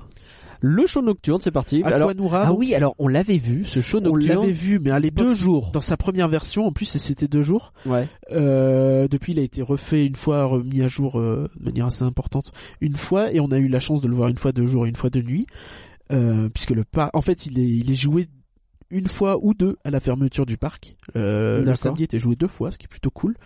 Et euh, du coup, le samedi, comme le parc fermait à 20h et non à 18h, il y avait la possibilité de le voir euh, De le voir deux fois. un peu à la nuit tombée surtout. Ok. Alors donc, c'est quoi? C'est des fontaines de mémoire avec euh, de la ça. musique et peut-être un petit peu de pyrotechnie. Fontaine, euh, fume, non pas fumée, c'était de la vapeur d'eau, des choses comme ça.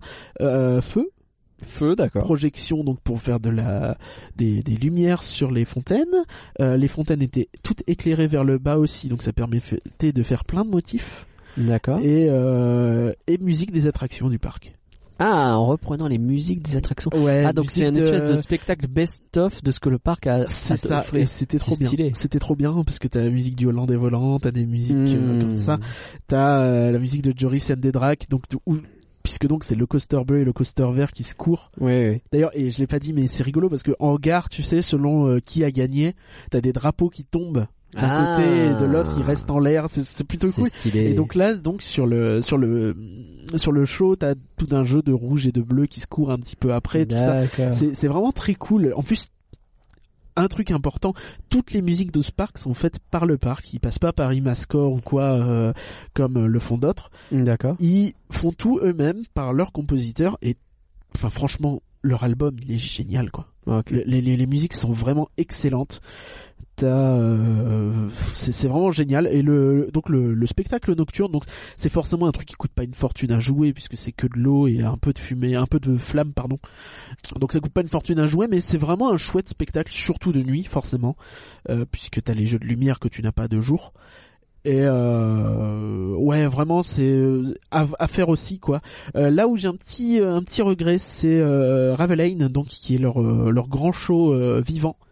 Euh, qui est fait en partenariat avec le Cirque du Soleil D'accord. et euh, je me suis un petit, j'ai un petit peu regardé des vidéos sur internet alors en plus il y a une espèce d'énorme dragon animatronique dedans Ah ouais. et ben il était pas joué j'avais le seum Ah non. et déjà quand on y était allé la dernière fois il était pas joué non plus C'est vrai. je me souviens Ah nul. et euh, le seum aussi et donc je suis un peu dégoûté Ouais, euh, je pense que c'est parce qu'il y avait beaucoup de belges du coup j'avais le seum bon, qu'est-ce que tu retiens alors de, de Efteling? Bon parc?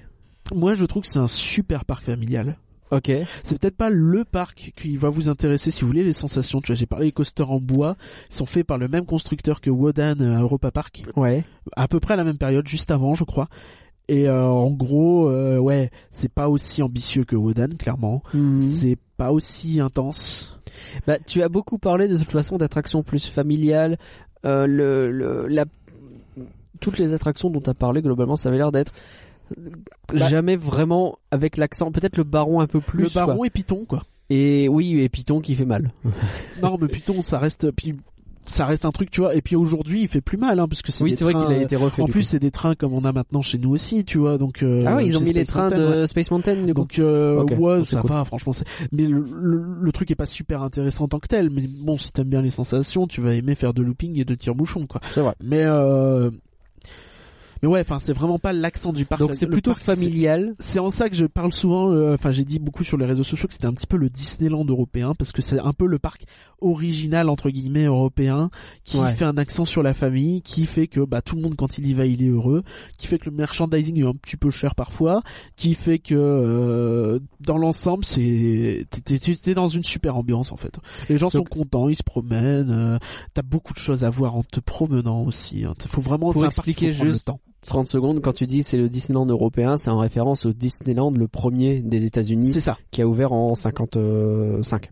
C'est ça, oui. Là, il a ouvert en Disneyland 52. Paris, oui, c'est ça. En gros, c'est le Disneyland dans le sens où c'est comme si Disneyland avait été créé par des Européens. Bah, ils ont fait ça, quoi. Ouais. Donc dans un délire très différent, hein, mais là où on peut faire un reproche, et c'est peut-être mon euh, le point que je trouve un peu dommage sur ce parc, c'est que ils ont du mal à faire des lands en fait. Ils font pas vraiment de lands. Il y a Ah. des lands officiellement, le land un petit peu de l'étrange, le land un petit peu de la magie, le land un petit peu truc. En vrai, c'est Mais- des attractions qui ont chacun leur univers et qui sont les uns après les autres sans qu'il y ait de. Bah disons qu'il y, a- il y a des transitions qui sont les arbres, qui sont tout ça, donc c'est pas ça fait pas agglutiner, tu vois. Non, c'est pas mal Mais- fait, c'est juste qu'ils ont pas fait de cohérence d'ensemble dans une tu vois, zone. genre, quoi. quand tu vois le Baron 1898, bah, Ouais. le hangar, vict- le hangar euh, industriel, tout ça. Mm. bah ils auraient pu faire tout un quartier industriel mais non parce que c'est pas la philosophie du truc Mm. donc l'immersion commence une fois que tu rentres dans l'attraction Ouais, et pas avant tu vois et euh, même chose pour le Hollandais volant où t'as un superbe extérieur tu peux monter sur le en fait la ville est ah, c'est difficile à expliquer. La ville est un peu en hauteur, la ville de- D'accord. euh, qui est représentée à l'extérieur du bâtiment, qui en fait qui cache le bâtiment. Elle est à l'extérieur. Tu peux prendre les escaliers, monter et te promener euh, dessus. C'est super beau, mais c'est tout petit, tu vois. Et c'est juste le bâtiment, quoi. Il y a Ouais. quelques props par-ci par-là, à droite à gauche. Euh, Il y a un truc qui est génial, c'est toutes les poubelles du parc sont thématisées de ouf. Ouais, enfin, elle parle aussi. hein. Ouais, mais elles, non, non, non, mais je suis désolé, elles sont thématisées de ouf. Il y a Mm. un truc, c'est un pirate, il a un canon. Donc en gros, tu mets tes déchets dans le canon qui aspire. Et le truc, est, c'est c'est vraiment un animatronique génial que si tu le mets à Europa Park, bah, tous les autres ils paraissent dégueulasses à côté parce qu'il est beau.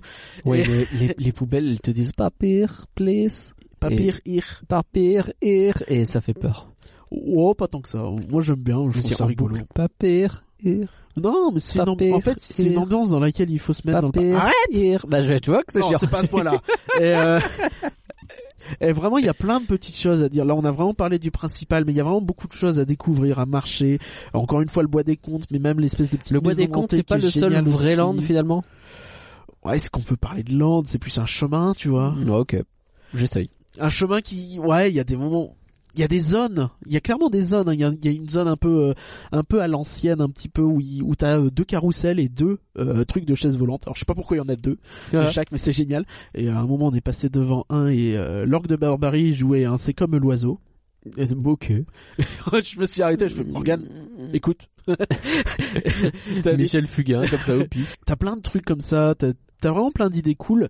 Et je trouve que t'as beaucoup moins de fautes de goût que euh, chez leurs euh, copains allemands qui leur copient pas mal de choses, tu vois.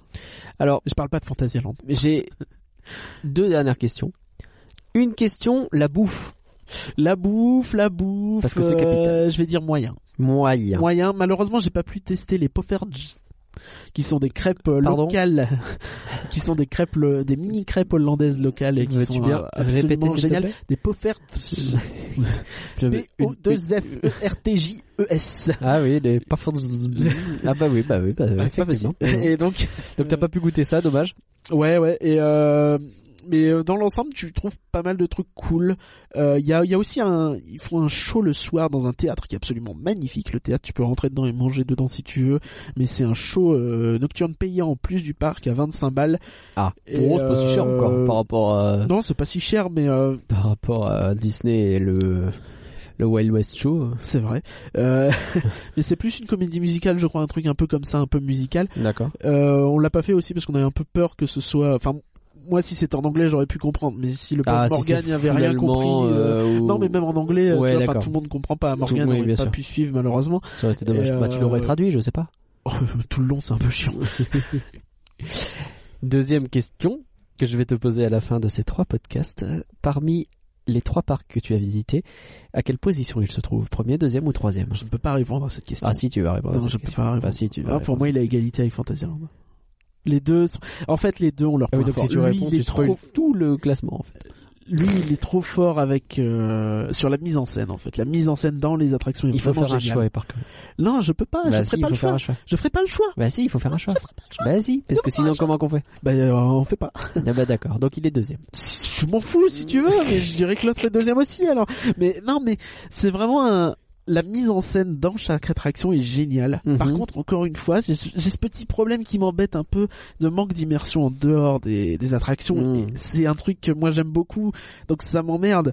Et euh, mais vraiment, c'est un parc qu'il faut faire, qui est génial euh, en famille, c'est top. Vraiment, il y a des trucs là-dedans qui sont géniaux. Ils ont prévu d'ouvrir un coaster l'année prochaine pour remplacer le bobsleigh qu'on avait pu faire euh, quand on y était allé. Ah oui, oui, je me souviens de ça. Donc là, il a fermé le 1er septembre. Pas le meilleur souvenir que j'avais. Le- il a fermé le 1er septembre de cette année. Ok, tant mieux. Bah, il avait, euh, il était super vieux et il rouvre un autre coaster familial à la place. Encore demi- familial du en- coup. En 2020.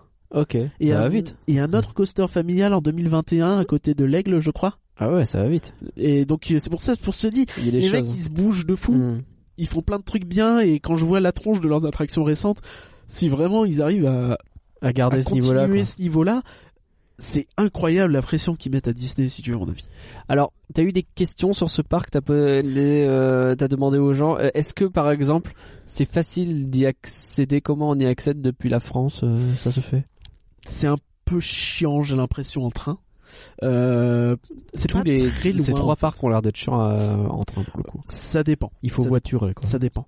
Euh, c'est à- en voiture, c'est à peu près à 5 heures de Paris, ce qui est pas tant que ça. Ça va.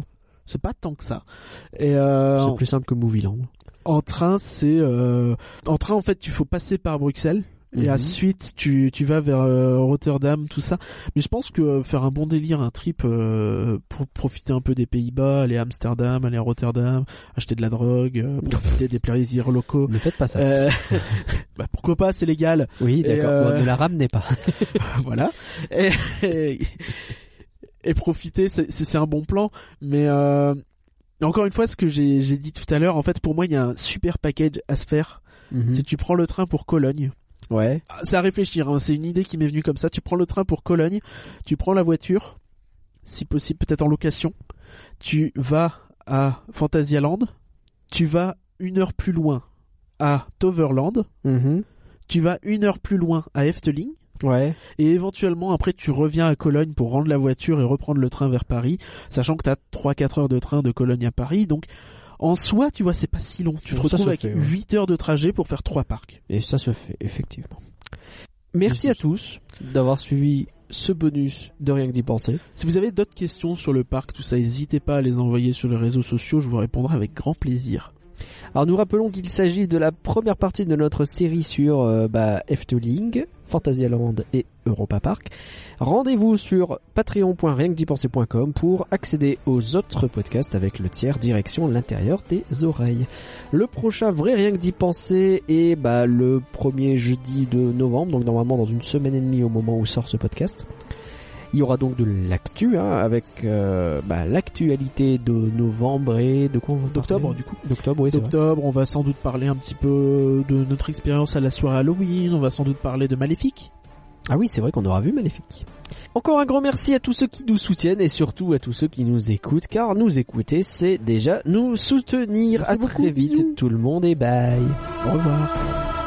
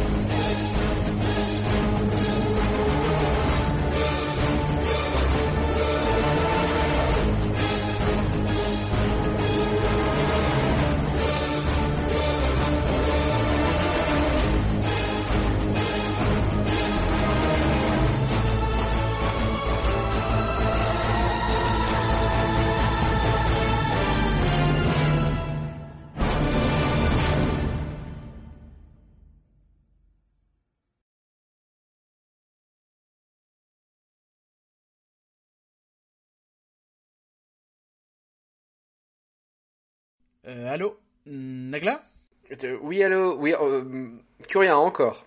euh, Ouais, ouais, ouais, c'est ça. Bah là, je suis, en fait, je suis en train de préparer le podcast Fantasia. On est, putain, je suis vraiment trop, trop content de le faire. Là, ça va être génial. euh, ça va être génial. En plus, tu connais pas, donc ça va être vachement intéressant de t'expliquer ça. J'ai vraiment hâte. Euh, pff, ouais, ouais, ça va être génial. Euh, bon, déjà, bah, j'espère que tu vas pas m'appeler à chaque podcast parce que ça va être chiant à la longue. Et ensuite, euh, oui, bon, à Fantasyland, ça va, c'est le parc allemand planqué dans un coin au milieu de l'Europe, là, oui, d'accord. Ouais, enfin, attends, attends, arrête. Oui, c'est vrai que c'est pas énorme, mais attends, il y a, il y a Chiapas, gars. Il y a Chiapas.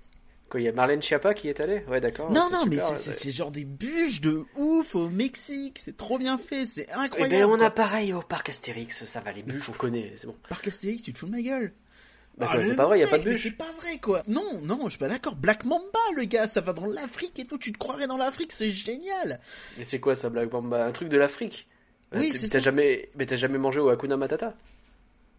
Mais tu te fous de ma gueule. Ok, tu te fous de ma gueule. Le mec, il se fout de ma gueule. Mais non, bon, mais- allez, c'est bon. Mais, mais je vois bien, je vois bien que voilà, tu, tu, tu overhype le, le parc que tu viens de voir, c'est normal, c'est pas grave. Mais gars, ils ont Taron. Quoi, ils, ils, que- ils ont, ils ont, que t'es en train de dire, ils ont ma daronne C'est ça que t'es en train de me dire là? C'est ça que t'es en train de, Quoi? t'es en train t'es en Mais train d'insulter ma daronne multi-launch coaster. Comment ça, elle se lance plusieurs fois? Mais ça suffit maintenant Oh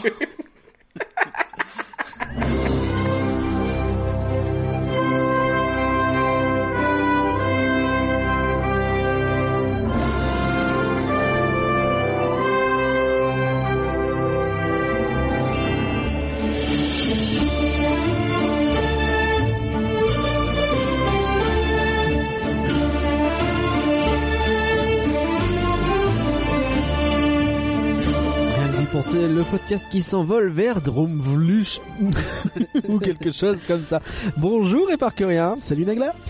Alors, peux-tu représenter rapidement le voyage que tu as fait et de quoi ce podcast va parler? Donc effectivement avec Morgan, Mr. Fogg qu'on a déjà reçu à plusieurs reprises, on a fait un super trip où on est parti à Europa Park, à Fantasyland et à Efteling dans cet ordre précis et on vous fait des podcasts dans l'ordre strictement inverse. Oui. On commence par Efteling parce que c'est celui que vous avez le plus voté. On enchaîne avec Fantasyland qui est le deuxième que vous avez le plus voté et on finit avec Europa Park, le dernier bien fait pour Samouille. Dis pas du mal, c'est fou ça. Donc effectivement, on vous recommande de commencer par le podcast Efteling avant d'attaquer ce podcast dessus parce qu'il y a une discussion qui s'installe et donc on va faire référence à celui-là. Voilà. Et alors, une précision tout de suite euh, et qu'on va refaire à chaque fois, c'est que Notre point de référence c'est Disneyland Paris en fait. c'est à la base un podcast Disneyland Paris au cas où vous ne le sa- sauriez pas.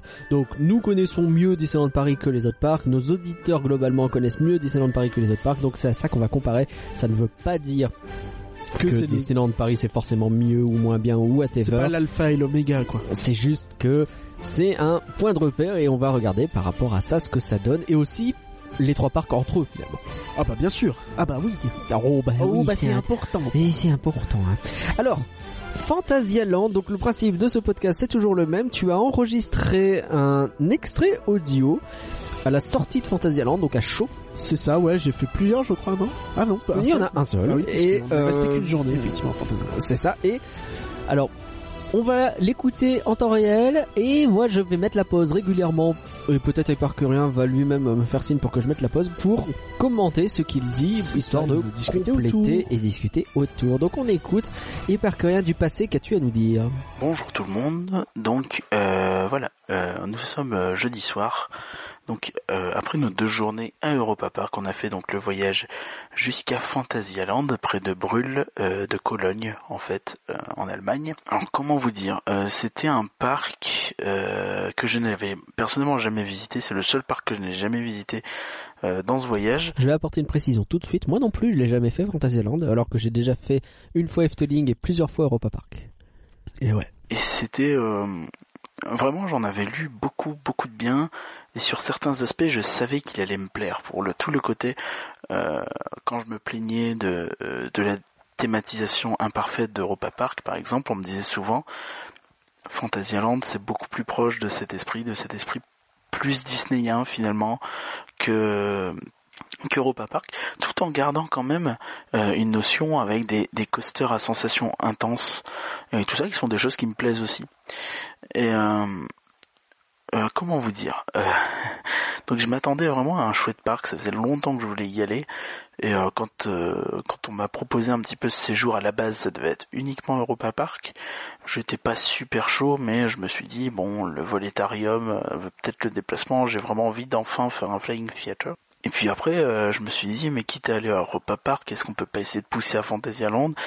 Et ensuite Nagla a suggéré pourquoi pas pousser jusqu'à Efteling. Donc euh, de fil en aiguille, vous avez compris qu'on aura fait les trois.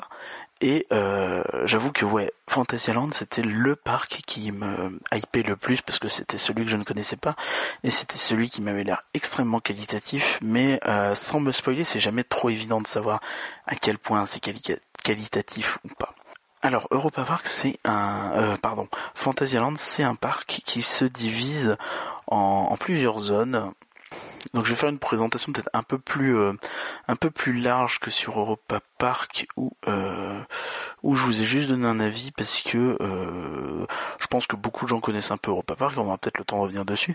Mais donc ouais, Fantasyland ça se divise en en gros euh, six zones, à peu près six zones. Donc vous avez la zone euh, allemande qui est la zone de l'entrée principale. En réalité, il y a trois entrées dans le parc. L'entrée principale est en Allemagne. Nous, on est rentré par euh, la zone mystère et la zone Chine. Mais euh, voilà. Donc l'entrée principale est en Allemagne. Vous rentrez, vous avez en face de vous un très grand carrousel à deux étages qui est magnifique. Enfin, c'est vraiment un truc, c'est incroyable. Il est très très très beau. Euh, deux étages, euh, tout ce qu'il faut. Euh, Alors, on commence dès le départ avec un carrousel à deux étages. C'est ça, mais euh, ce qui est vraiment bien foutu dans, dans cette zone allemande et cette espèce de Main Street, c'est que bah surtout quand tu sors d'Europa Park, en fait, c'est le choc était assez assez violent. C'est qu'il y a une maîtrise de la perspective, il y a une maîtrise de toutes ces choses-là. Il y a des des cast members qui se promènent en, en costume d'époque. Non, c'est rigolo tout ça. ça, c'est trop trop bien. Voilà, vous avez des petits euh, flat rides sur la droite. Vous continuez, vous a- vous débouchez sur une allée, en fait, une allée allemande qui est encore une fois vraiment incroyablement bien réussie. C'est très difficile d'expliquer qu'est-ce qui fait que cette allée allemande est bien mieux réussie que euh, l'allée allemande de Europa Park. J'ai beaucoup de mal. Est-ce que c'est un effet de perspective forcée qui donne vers un manège de chaises volantes finalement, donc rien d'exceptionnel. Hein, euh, Est-ce que c'est euh, une ambiance globale Je sais pas, les musiques peut-être, euh, les allées qui sont moins encombrées, euh, les bâtiments qui sont qui sont jolis, qui semblent avoir une âme. On a des idées, on a des sortes de petites arcades un petit peu sur le côté. Ouais, donc il y a vraiment ce côté en fait où l'allée, euh, l'allée te plonge dans une époque. Tu vois vraiment le délire Main Street. Là, c'est un truc où, où, euh, tu vois, autant sur Efteling on disait que c'est un parc qui a fait son concept à lui, autant Fantasyland pour moi il y a un vrai délire de les gars ils ont vu Disneyland et ils se sont dit on va faire notre Disneyland entre guillemets notre vision du, du royaume enchanté quoi. Hmm. Et donc t'as ce délire de l'allée allemande qui est vraiment fait écho à Main Street et qui reprend un délire un peu avec euh, Vintage, je sais pas exactement quelle époque ça vise, mais là où Europa Park c'est un petit peu un- une suite d'époques très différentes les unes des autres. Ici, t'as vraiment une ambiance qui est assez claire, tu vois. D'accord. C'est rigolo de un parc allemand qui décide de s'ouvrir avec une allée finalement allemande. Ouais, ouais, bah, c'est étonnant, mais, mais, mais je pense C'est quoi C'est un côté un peu euh, euh, chauvinisme comme on pourrait retrouver chauvinisme sans que ce soit un gros mot, mais euh, dans, comme le parc Astérix peut faire peut-être? Je suis pas d'accord parce que pour moi, euh, enfin dans ce cas-là, chez Disneyland c'était pareil, hein. Enfin c'était un parc Ah, mais tout à américain fait, qui s'ouvrait peut- sur une allée américaine. hein. Mais là où que- Disneyland Paris s'ouvre sur une allée américaine. Tu vois. Ouais, parce qu'ils ont pas eu, ils ont eu peur de changer le concept. Hein. C'est pour ça que ça, Ok. ça- c'était comme ça. Mais euh, ouais, t'as vraiment et, et les bâtiments en eux-mêmes sont vraiment intéressants. T'as des, t'as des espèces de, de, de coupoles, de trucs, tu vois. Enfin, c'est vraiment bien foutu. Ça te met vraiment. Il y a une vraie euh, recherche très architecturale quoi. C'est C'est très pas qualitatif. c'est pas juste des maisons allemandes, c'est une espèce de truc bien architectural quoi. Mais cette allée allemande, je sais pas, je l'ai vue et je me suis dit, mais c'est ça que je veux voir en fait. C'est beaucoup moins grandiloquent que euh, Europa Park et ces énormes bâtiments qui, je trouve, ont tendance à un petit peu vous écraser. Mais c'est super agréable. Et vous avez donc au bout euh, des chaises volantes, effectivement, comme je l'ai dit. Dans cette allée, vous avez également ce qu'on appelle un palais du rire. Alors, si vous voyez un petit peu, si vous êtes euh, déjà allé dans les foires, c'est ces espèces de de de d'attractions dans lesquelles vous euh, enchaînez un petit peu les petites euh, les petites les petits obstacles en fait, des sols, des sols qui bougent, des choses comme ça, des des trucs qui montent en avant, en arrière, qui montent, qui descendent, et des boules qui tournent et vous devez passer au travers. Je sais pas si c'est très clair, mais en gros voilà, c'est quelque chose dans ce délire là. C'est un walkthrough, mais qui est pas facile parce qu'il faut marcher dans des trucs un peu euh, compliqués à traverser, quoi. C'est ça C'est ça, les, euh, quand je dis la grosse boule qui tourne, en fait, vous voyez ça comme un tunnel, tu sais, l'espèce de cage d'hamster Ouais, qui tourne, Hmm. tu dois passer au travers. Bon, c'est...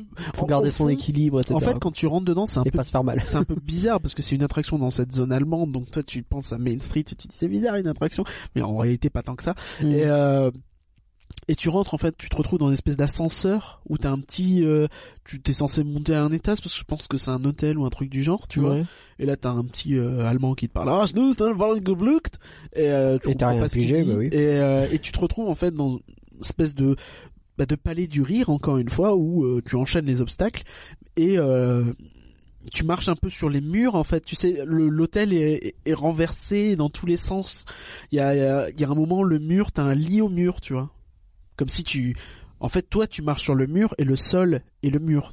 Je sais pas c'est très clair. Oui, si le sol est en face de toi et toi tu marches sur le mur. Ok. et euh, du coup enfin sur ce que tu ce qui est pour toi un mur c'est le lit en fait et euh, il y a plein de trucs comme Donc ça il et joue avec la perspective, c'est rigolo ça. et la théma est super jolie tu vois parce que une BD là, tu me dis de comme Don ça, Rosa qui est vachement bien sur ce sujet. comme ça, il y a un parc avec un palais du rire dedans, je me fous de ta gueule. Je me dis, Ah ouais, complètement. que cette Moi sur le coup, tu me parles de trucs de foire, de palais du rire, j'étais, enfin, j'étais pas serein quoi. Et je me demande, c'est pas la deuxième attraction qu'on a faite, tu vois. Et Ouais. au début, j'étais là, ah, c'est un palais du, ok. Et en fait, au fur et à mesure que tu marches, et tu dis, mais, mais putain, c'est super rigolo, quoi. En réalité, t'as une espèce de jeu où tu, tu rentres dans une salle de bain et tu fais genre, tu te brosses les dents. Et en fait, t'as le truc qui tourne, tu vois. Donc, euh, Le c'est- truc, c'est-à-dire le lavabo. bah, t'as une plateforme au sol qui tourne, tu vois. Ah oui, d'accord. coup- Ah oui, donc tu dois essayer de rester debout. euh. Voilà, et t'as les miroirs en face de toi, donc t'as l'air fin. C'est- bien non, sûr, c'est plutôt rigolo. T'as des moments où tu marches sur des cadres qui sont en fait des projections au sol, et quand Ah. tu marches sur les cadres avec les, les personnages qui sont dessus, ils font genre aïe, j'ai mal, tu vois. C'est- bien foutu. Ah, encore marrant. Il y a marrant. plein de petites choses comme ça, et c'est vraiment l'ensemble est très très joli. T'es vraiment dans un hôtel euh, à l'ancienne, et c'est euh, c'est vraiment superbe. Tu, je pensais vraiment pas kiffer à ce point de palais du rire. Le truc, c'est que c'est extrêmement bien fait. Ça a euh, 8 ans à peu près ce- ce- cette attraction et les décors sont absolument magnifiques. En fait, vous êtes un peu propulsé dans ce qui est, je crois, censé être un hôtel. Euh, malheureusement, oui, ça c'est un problème, c'est que toutes les storylines elles sont en allemand, donc euh, vous comprenez ce que vous comprenez. Euh, moi, l'allemand c'est que que dalle. hein. Alors, je vais poser la même question que pour Efteling. Est-ce que ce parc, là, manifestement, ça a l'air d'être compliqué vis-à-vis de ce palais du rire spécifiquement? Le parc au global, ça donne quoi l'allemand C'est chiant? En fait, euh, c'est un point de grosse divergence avec Efteling. Ok. C'est pour ça que j'ai du mal à les différencier les deux, à les départager pardon. Ouais. C'est que Efteling c'est à fond sur euh, la mise en scène, un peu la storyline, tout ça, tu vois. Fantasyland, la storyline, elle est grosso modo inexistante partout. Ah. Je pense, ou alors c'est que je l'ai pas comprise, mais même en cherchant un peu sur internet, tout ça, j'ai pas vu de trucs flagrants. Du coup, c'est très très limité. des en fait. attractions posées à côté et sans qu'il y ait de. Ouais, mais l'immersion est là, tu vois, parce que là, Ouais. t'es dans un quartier allemand, tu vas dans un hôtel à l'ancienne. Oui, ça a l'air stylé. C'est juste qu'il n'y a pas d'histoire autour. L'histoire C'est est juste, très limitée. voici quoi. un, Je- un hôtel voilà. en Allemagne, et... C'est ça. ou alors ça t'est raconté par une voix dans un ascenseur en allemand et t'as rien pigé. Bah, le, ou- oui, non, mais en plus, il y avait même une espèce de petite projection sur le toit de l'ascenseur. Mais, euh, avec Mm. un, tête, euh, un mec qui te fait, Ok. euh, ok, donnez-moi une saucisse, faites- faites-moi pas peur comme ça. c'est saucisse de Francfort! mais, euh, ouais, donc, le problème de la langue se pose pas tant que ça, parce que du coup, t'en as pas vraiment besoin pour profiter de, des choses. Très vite, tu t'en fiches. Quoi. Euh, Encore une fois, bah, l'intérêt de l'Allemagne, c'est que si tu parles à un cast member en, en, en anglais, En anglais, bah, ça il marche. comprend. Ouais. Mm. Et donc euh, pour moi il n'y avait aucun problème euh, de langue majeure vraiment quoi. Après Mm. on a malheureusement on n'a pas eu le temps de faire les spectacles. Donc je peux pas dire. Ah, dommage. Donc vous vous retrouvez un petit peu dans un hôtel et vous vous baladez. C'est un hôtel assez luxueux et euh, vous faites ça en fait. Et c'est juste, c'est c'est juste marrant en fait. Et le fait que ce soit dans un cadre réussi, bah ça, ça, ça apporte beaucoup. Euh, à un moment, vous longez les fenêtres, vous regardez à la fenêtre, bah vous voyez cette belle Main Street allemande, et je trouve ça génial. Euh, Imaginez-vous à Disneyland Paris être à l'étage de Main Street et regarder à la fenêtre, quoi. Enfin, qui voudrait pas faire ça euh, comme au Wells finalement? Et euh, vraiment, je trouve ça exceptionnel. Euh, ouais, alors complètement, si j'avais la possibilité de faire un truc à l'intérieur de Main Street, c'est que c'est... Euh, ce que ce que tu dis là est très vrai. Alors on n'a pas eu l'occasion de faire le Walt aussi, donc c'est peut-être aussi pour ça. Mais quand je suis dans les boutiques de Main Street, euh, je regrette de pas pouvoir plus voir Main Street en même temps que je vois les boutiques. Et ouais, bah ouais, pouvoir aller à l'étage. On sait que l'étage de Main Street, en réalité, il est petit et qu'il y a un effet de perspective dessus qui te donne l'impression que les bâtiments sont plus grands qu'ils ne sont. Là aussi, je pense qu'il y a des effets de perspective un peu partout, mais c'est pas très grave. La fenêtre est petite, mais euh, quand t'es dedans, euh, tu t'en rends pas tellement compte. Oui, puis tu t'en fiches, quoi. Vas t'en occuper à kiffer. Mais ouais, ouais, effectivement, ça doit être vraiment bien de pouvoir voir cette Main Street depuis l'intérieur d'un bâtiment. Bah, c'est très immersif en fait. Mhm. Et euh, c'est plein de petites choses comme ça. C'est ce que j'ai beaucoup aimé dans ce parc. C'est que c'est pas un parc qui a des budgets colossaux. C'est un parc qui a 2 millions de visiteurs par an. Pour vous dire, c'est un peu moins que le parc Astérix. C'est un Ah oui. peu oui. autant que le Futuroscope. Tu vois, enfin, donc vraiment, c'est en termes d'échelle, on est loin des euh, 5 millions et quelques d'Efteling et Hmm. d'Europa Park. Donc, euh, c'est pour ça aussi que C'est le parc le plus euh, confidentiel entre très gros guillemets que vous avez fait, quoi. ah de très loin, Vous ouais, ayez fait. de très loin, oui, parce que c'est un parc plus euh, plus local finalement, et en plus il est pris entre Europa Park euh, au sud et euh, Efteling au Ouais. nord. Bon, c'est un peu loin, donc il a toute la région de Cologne à lui, mais quand même, tu vois, enfin, ça va pas être évident pour eux de se développer, surtout que euh, ils ont des problèmes de, de place. Le parc est très petit. Faut se rendre compte Ah en termes de place, là, c'est vraiment le- l'extrême inverse avec Efteling, c'est que je crois qu'on est plus ou moins aussi grand que le parc Walt Disney Studios. Ah oui, oula. Mais ce qui est incroyable, c'est que c'est fait d'une telle manière que tu t'en rends pas compte, quoi. D'accord. Tu t'en rends vraiment pas compte. C'est bien rempli, quoi. C'est bien rempli et les zones sont immersives. euh, y a pas de problème, quoi. Et c'est c'est c'est vraiment quelque chose de super, je trouvais. Et euh, ouais, si tant que j'en suis à parler de la structure du parc, il faut savoir que c'est un parc qui a été construit sur euh, une ancienne mine, en fait. Ok. Ce qui fait qu'il y a énormément de dénivelé. Tu vas ah. beaucoup descendre, monter des marches, tout ça. Il y a des rampes aussi pour les personnes handicapées, mais si euh, t'as pas envie de te muscler les les les les les les les, les, les jambes, les finalement, tu, tu tu vas tu vas avoir du mal. C'est euh, mais d'un autre côté, ça permet vraiment de limiter les intrusions visuelles, tu vois. Quand t'es dans la, dans la Hmm. zone du Mexique, tu vois pas euh, tu vois pas la zone allemande, tu vois pas. ouais, parce que euh, t'es toujours soit au-dessus, soit en dessous, donc. c'est euh, ça, donc ok. ça, grosso modo, ça marche très très très bien. Il y a tout un jeu avec le relief dans ce parc qui est exceptionnel et qui, je pense, participe beaucoup à cet effet de le parc paraît beaucoup plus grand que ce qu'il est. Alors, est-ce qu'il y a un rapport avec la Reine des Neiges ou pas du tout? Euh, non. Parce que libérer des livelets. Pardon. Reprenons euh, du passé sans moi de là. D'avoir une petite bêtise comme ça, je trouve que ça donne vraiment le ton euh, de ce qui fait la qualité de ce parc. C'est-à-dire que, à mon sens, euh, j'ai rien vu qui était un peu laissé au hasard. Alors il y a des choses qui sont un peu vieillottes. Il y a quelques dark rides qui sont hein, comme ça un petit peu, un petit peu poussifs. hein. Euh, les, audio animatroniques sont clairement dépassés. Euh, ils tremblotent, ils convulsent un peu, un peu comme à Europa Park en, gros. Pour ceux qui sont déjà allés, euh, les, les vieux animatroniques, c'est difficile. Mais je trouve en fait que partout où vous allez, partout où vous posez les yeux, euh, vous allez voir du détail, vous allez voir quelque chose. Vous allez rarement entrevoir les coulisses, vous allez rarement entrevoir des toits dégueulasses de backstage. Euh, vous allez vraiment toujours être encerclé par quelque chose et une énergie positive parce que tout est fait un petit peu à dimension humaine, mais euh, les zones sont bien marquées. Et vous arrivez donc euh, sur euh, une espèce, sur un espèce de pont entre guillemets, un mur un peu qui fait la démarcation entre à gauche une zone euh, très mystique, un petit peu. C'est la zone, euh, ils appellent ça la zone, euh, la zone mystérieuse, la zone mystique. En fait, c'est plus une zone viking, c'est la zone Clugame, pour être précis. Donc sur votre gauche, vous avez cette zone Ah. Clugame, et sur la droite, tu as le Mexique. avec le, le grand coaster, le, Ta- le Taron, qui est donc un coaster multi-launch, c'est-à-dire qu'il est lancé un peu comme si vous voulez euh, Rock'n'Roller Coaster ou le Blue Fire ou, Space Mountain. Il va se passer des choses et à un moment il va être relancé. Et honnêtement, alors, je, oui, je voulais parler de la zone mexicaine, mais c'est pas grave. Honnêtement, euh, sur le papier, je me disais oui, pourquoi pas, ça a l'air cool dans les faits, c'est absolument génial parce que vous êtes lancé, vous êtes déjà en train de vivre des choses euh, rapides, exceptionnelles. Il n'y a pas d'inversion dans cette attraction. et le décor est somptueux. Vous êtes vraiment dans, une espèce de, de ville un peu en ruine, un peu en proie aux dragons. Euh, vous, je sais pas exactement si vous êtes censé combattre les dragons, si vous incarnez les dragons ou quoi, mais vous passez à travers leur gueule, vous, vous, passez dans quelques petits tunnels, vous longez vraiment tout ce un village un peu viking, un peu un peu moyenâgeux. J'ai du mal à, préciser, à dater exactement euh, ce que c'est, mais c'est vraiment immersif. Vous, vous, croyez vraiment dans un endroit super. Vous êtes entouré par le décor. Il y a que ça autour de vous. Euh, c'est super agréable. Et donc, vous avez tout ça. C'est tournant. C'est un cette vitesse euh, assez impressionnante, ces virages dans tous les sens, un peu escarpés, et d'un coup, euh, vous avez quelques très bons airtime d'ailleurs, et d'un coup vous avez donc les, airtime pour ceux qui ne le savent pas, c'est ces moments en fait où, vous allez à grande vitesse et vous montez une petite pente sur un coaster ou même une pente moyenne, euh, voire grande. Et en fait, vous décollez un petit peu de votre siège. C'est une sensation, par exemple, qu'on a beaucoup dans la Tour de la Terreur. hein. Je reste dans des comparaisons disneyennes pour que le public suive.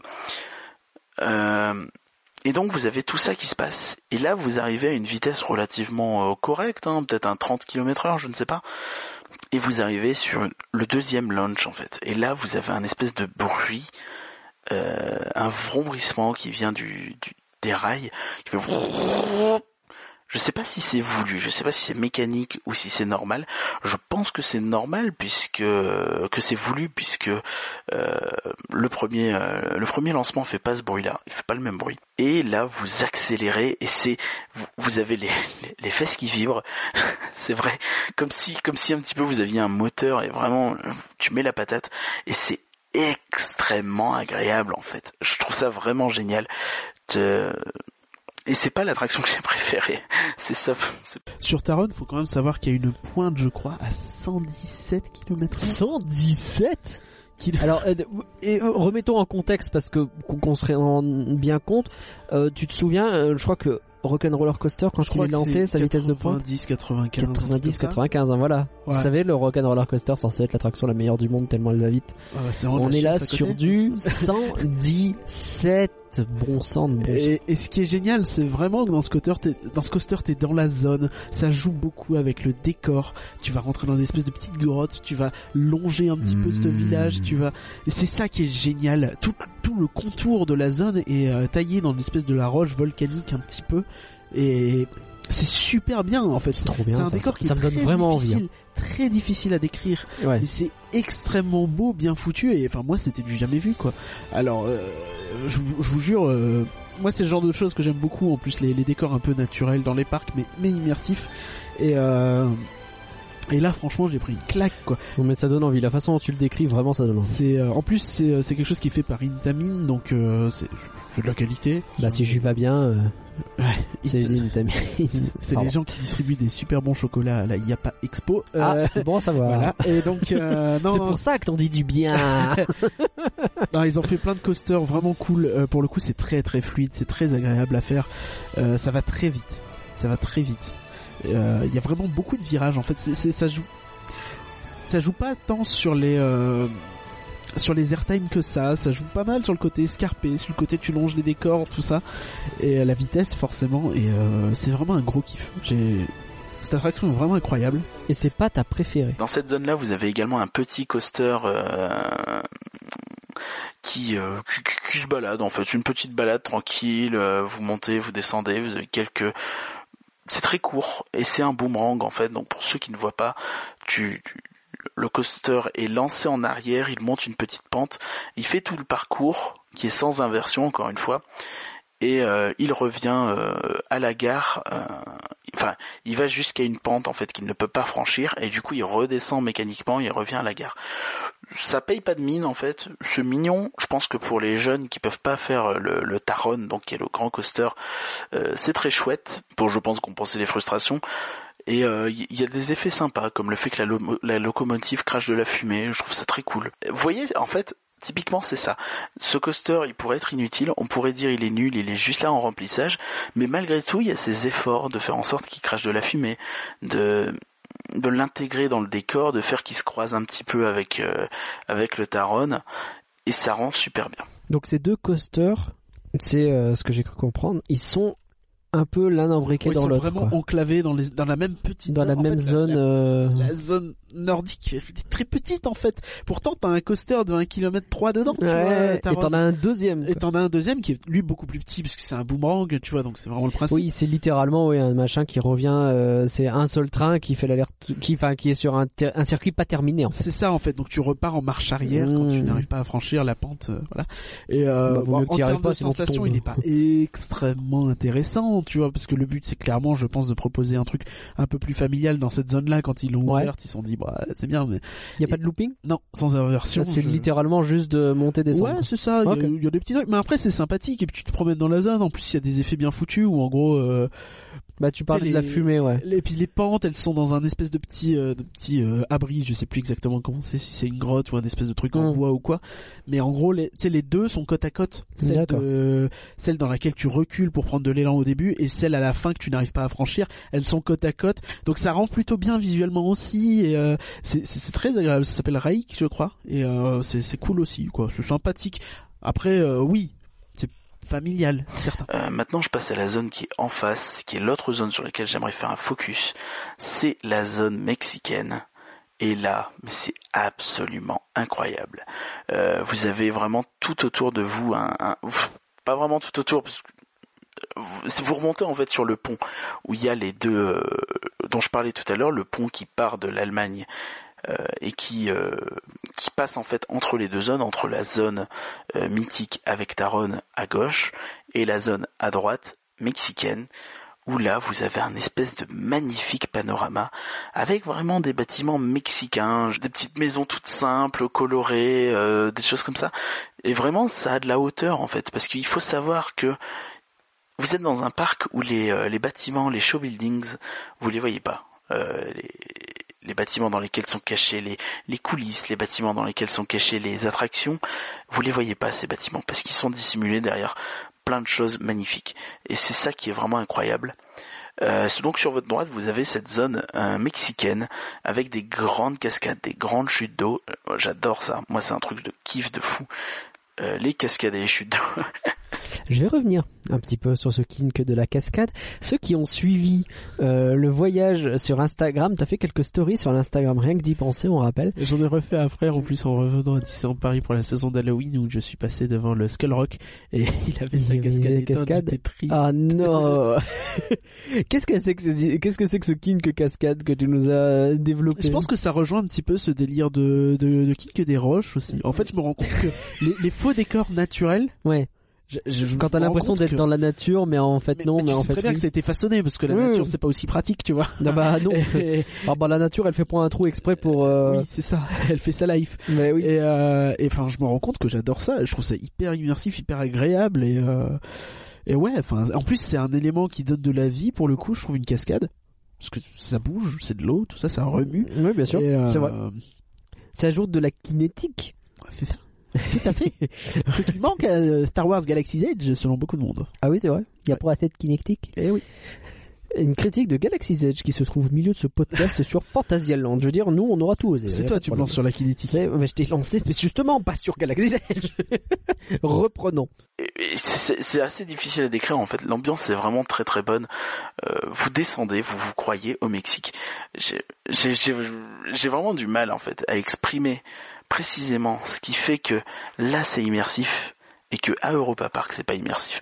Peut-être est-ce que c'est parce qu'il y a peu d'intrusion visuelle. Une fois que vous êtes dans un land, vous voyez assez peu les autres lands autour parce que je parlais tout à l'heure de dénivelé. Et en fait, le fait que tous les lands soient un peu à une hauteur différente, ça fait que bah vous, voyez moins les autres lands en fait de loin. Et euh, les quelques rares attractions que vous voyez au loin, bah ça s'intègre plutôt bien. Euh, là, pour vous dire, le- la seule intrusion visuelle un peu gênante qu'on a pu avoir, bah, c'était la grue qui construit leur prochain, leur prochaine grosse attra- attraction, pardon. Bon, cette zone mexicaine, Ouais. t'as l'air d'en avoir plein la bouche, même si c'est compliqué de l'exprimer. On imagine, on est obligé de raconter à l'audio ce qu'on a vu et ce qu'on a vécu, donc c'est forcément pas simple. Sur l'échelle du du euh, euh, Fuente del Oro et de toute cette zone de Frontierland à Disneyland Paris. Bah, c'est pas pareil. Là, c'est une zone à part entière, alors que tu compares à une petit bout. Ouais, mais tu parles de couleurs, de choses comme ça. En ce moment, au moment où on enregistre, on est en pleine période Halloween, où euh, justement toute cette zone-là, elle est qu'elle est euh, euh, comment dire décorée en mode euh, Dios de la Muerte.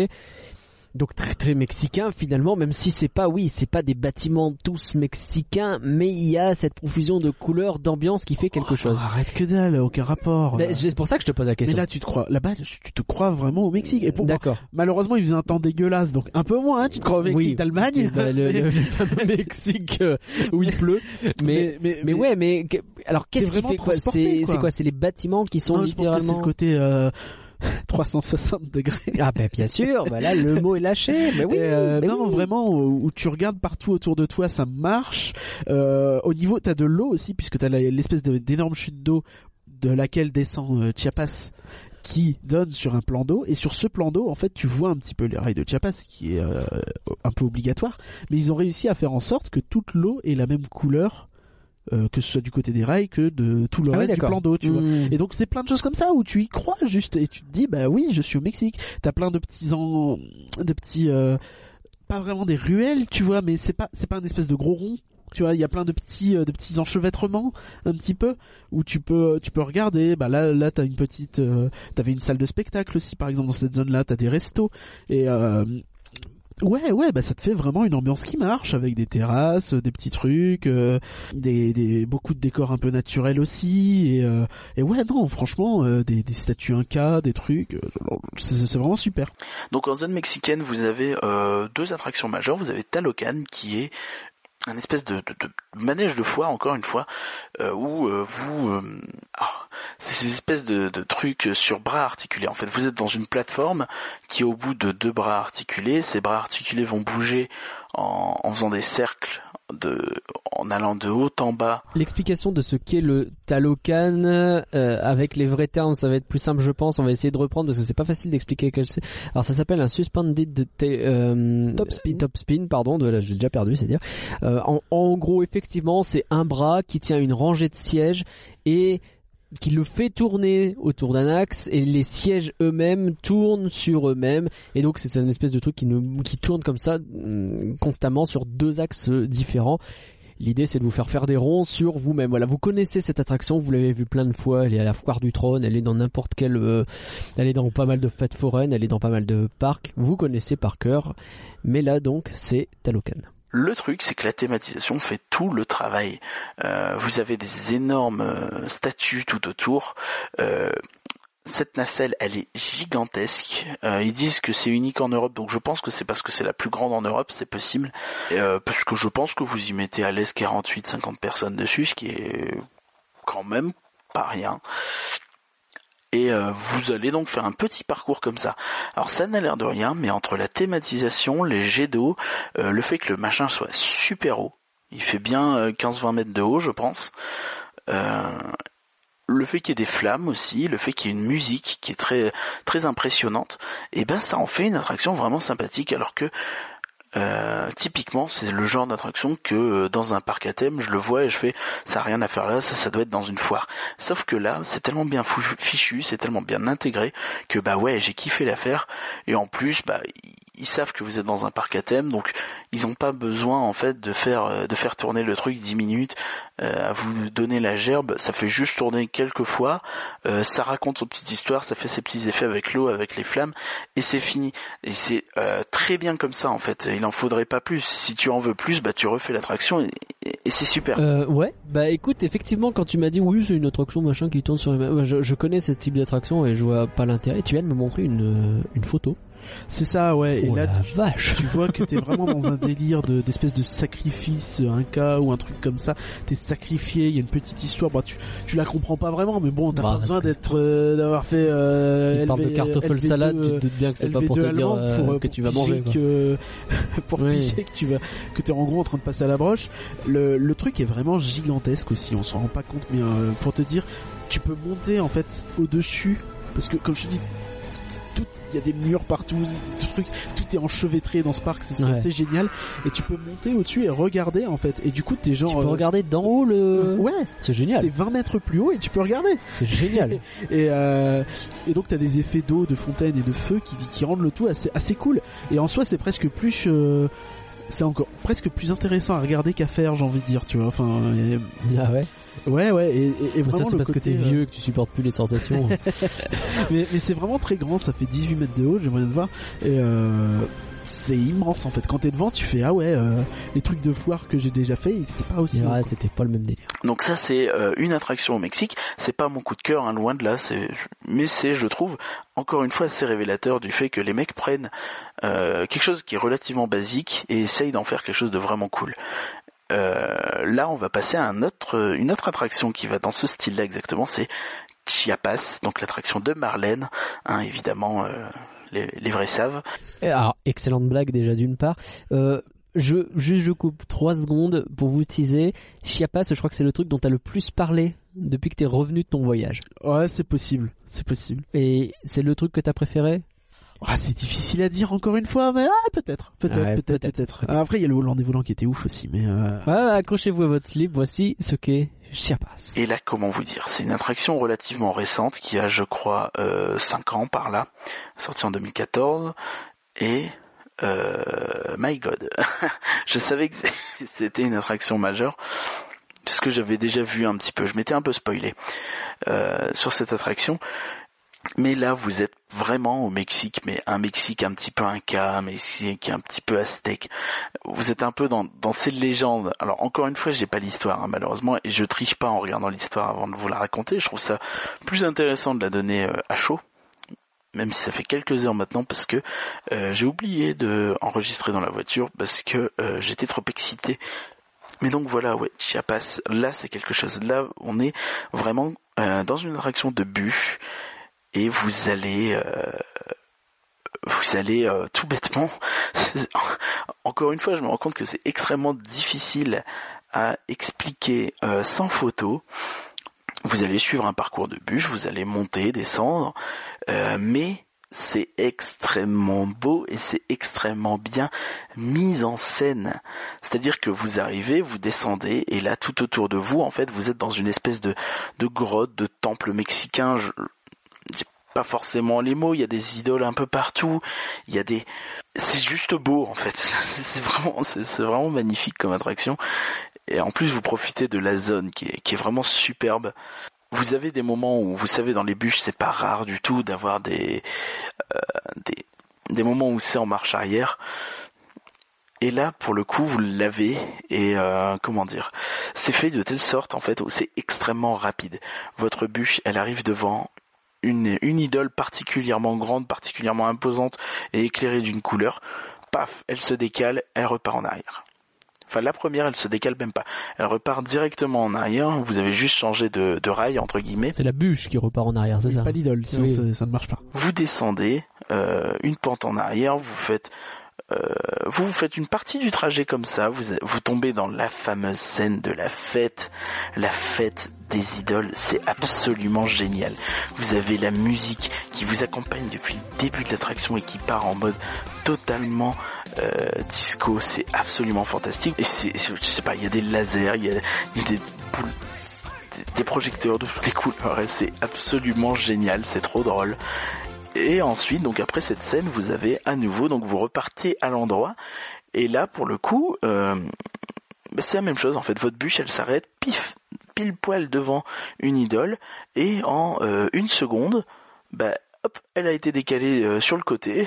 Et euh, elle a changé de rail en fait, et du coup elle repart de l'avant. Et c'est ça qui est vraiment bien fichu, c'est la mise en scène, le fait que paf paf paf, hop, vous repartez, c'est très agréable à faire en fait.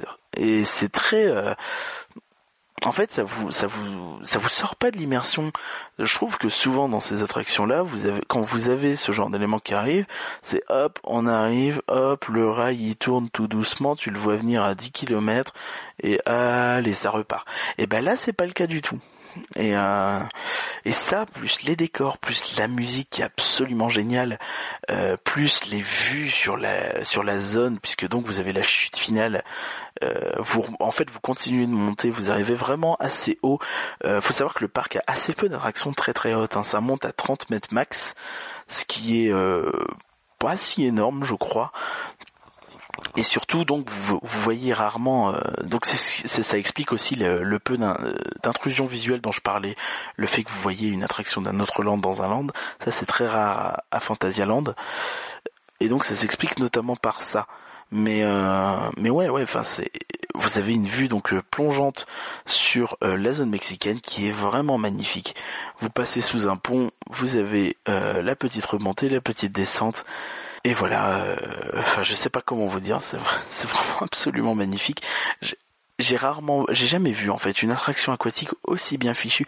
Quand je dis aquatique, c'est pas un dark ride euh, qui euh, est sur l'eau, c'est vraiment une attraction qui a pour but de mouiller, qui a pour but de machin. Et ben là, c'est juste magnifique. Et j'ai jamais vu, euh, je connais pas d'équivalent en fait.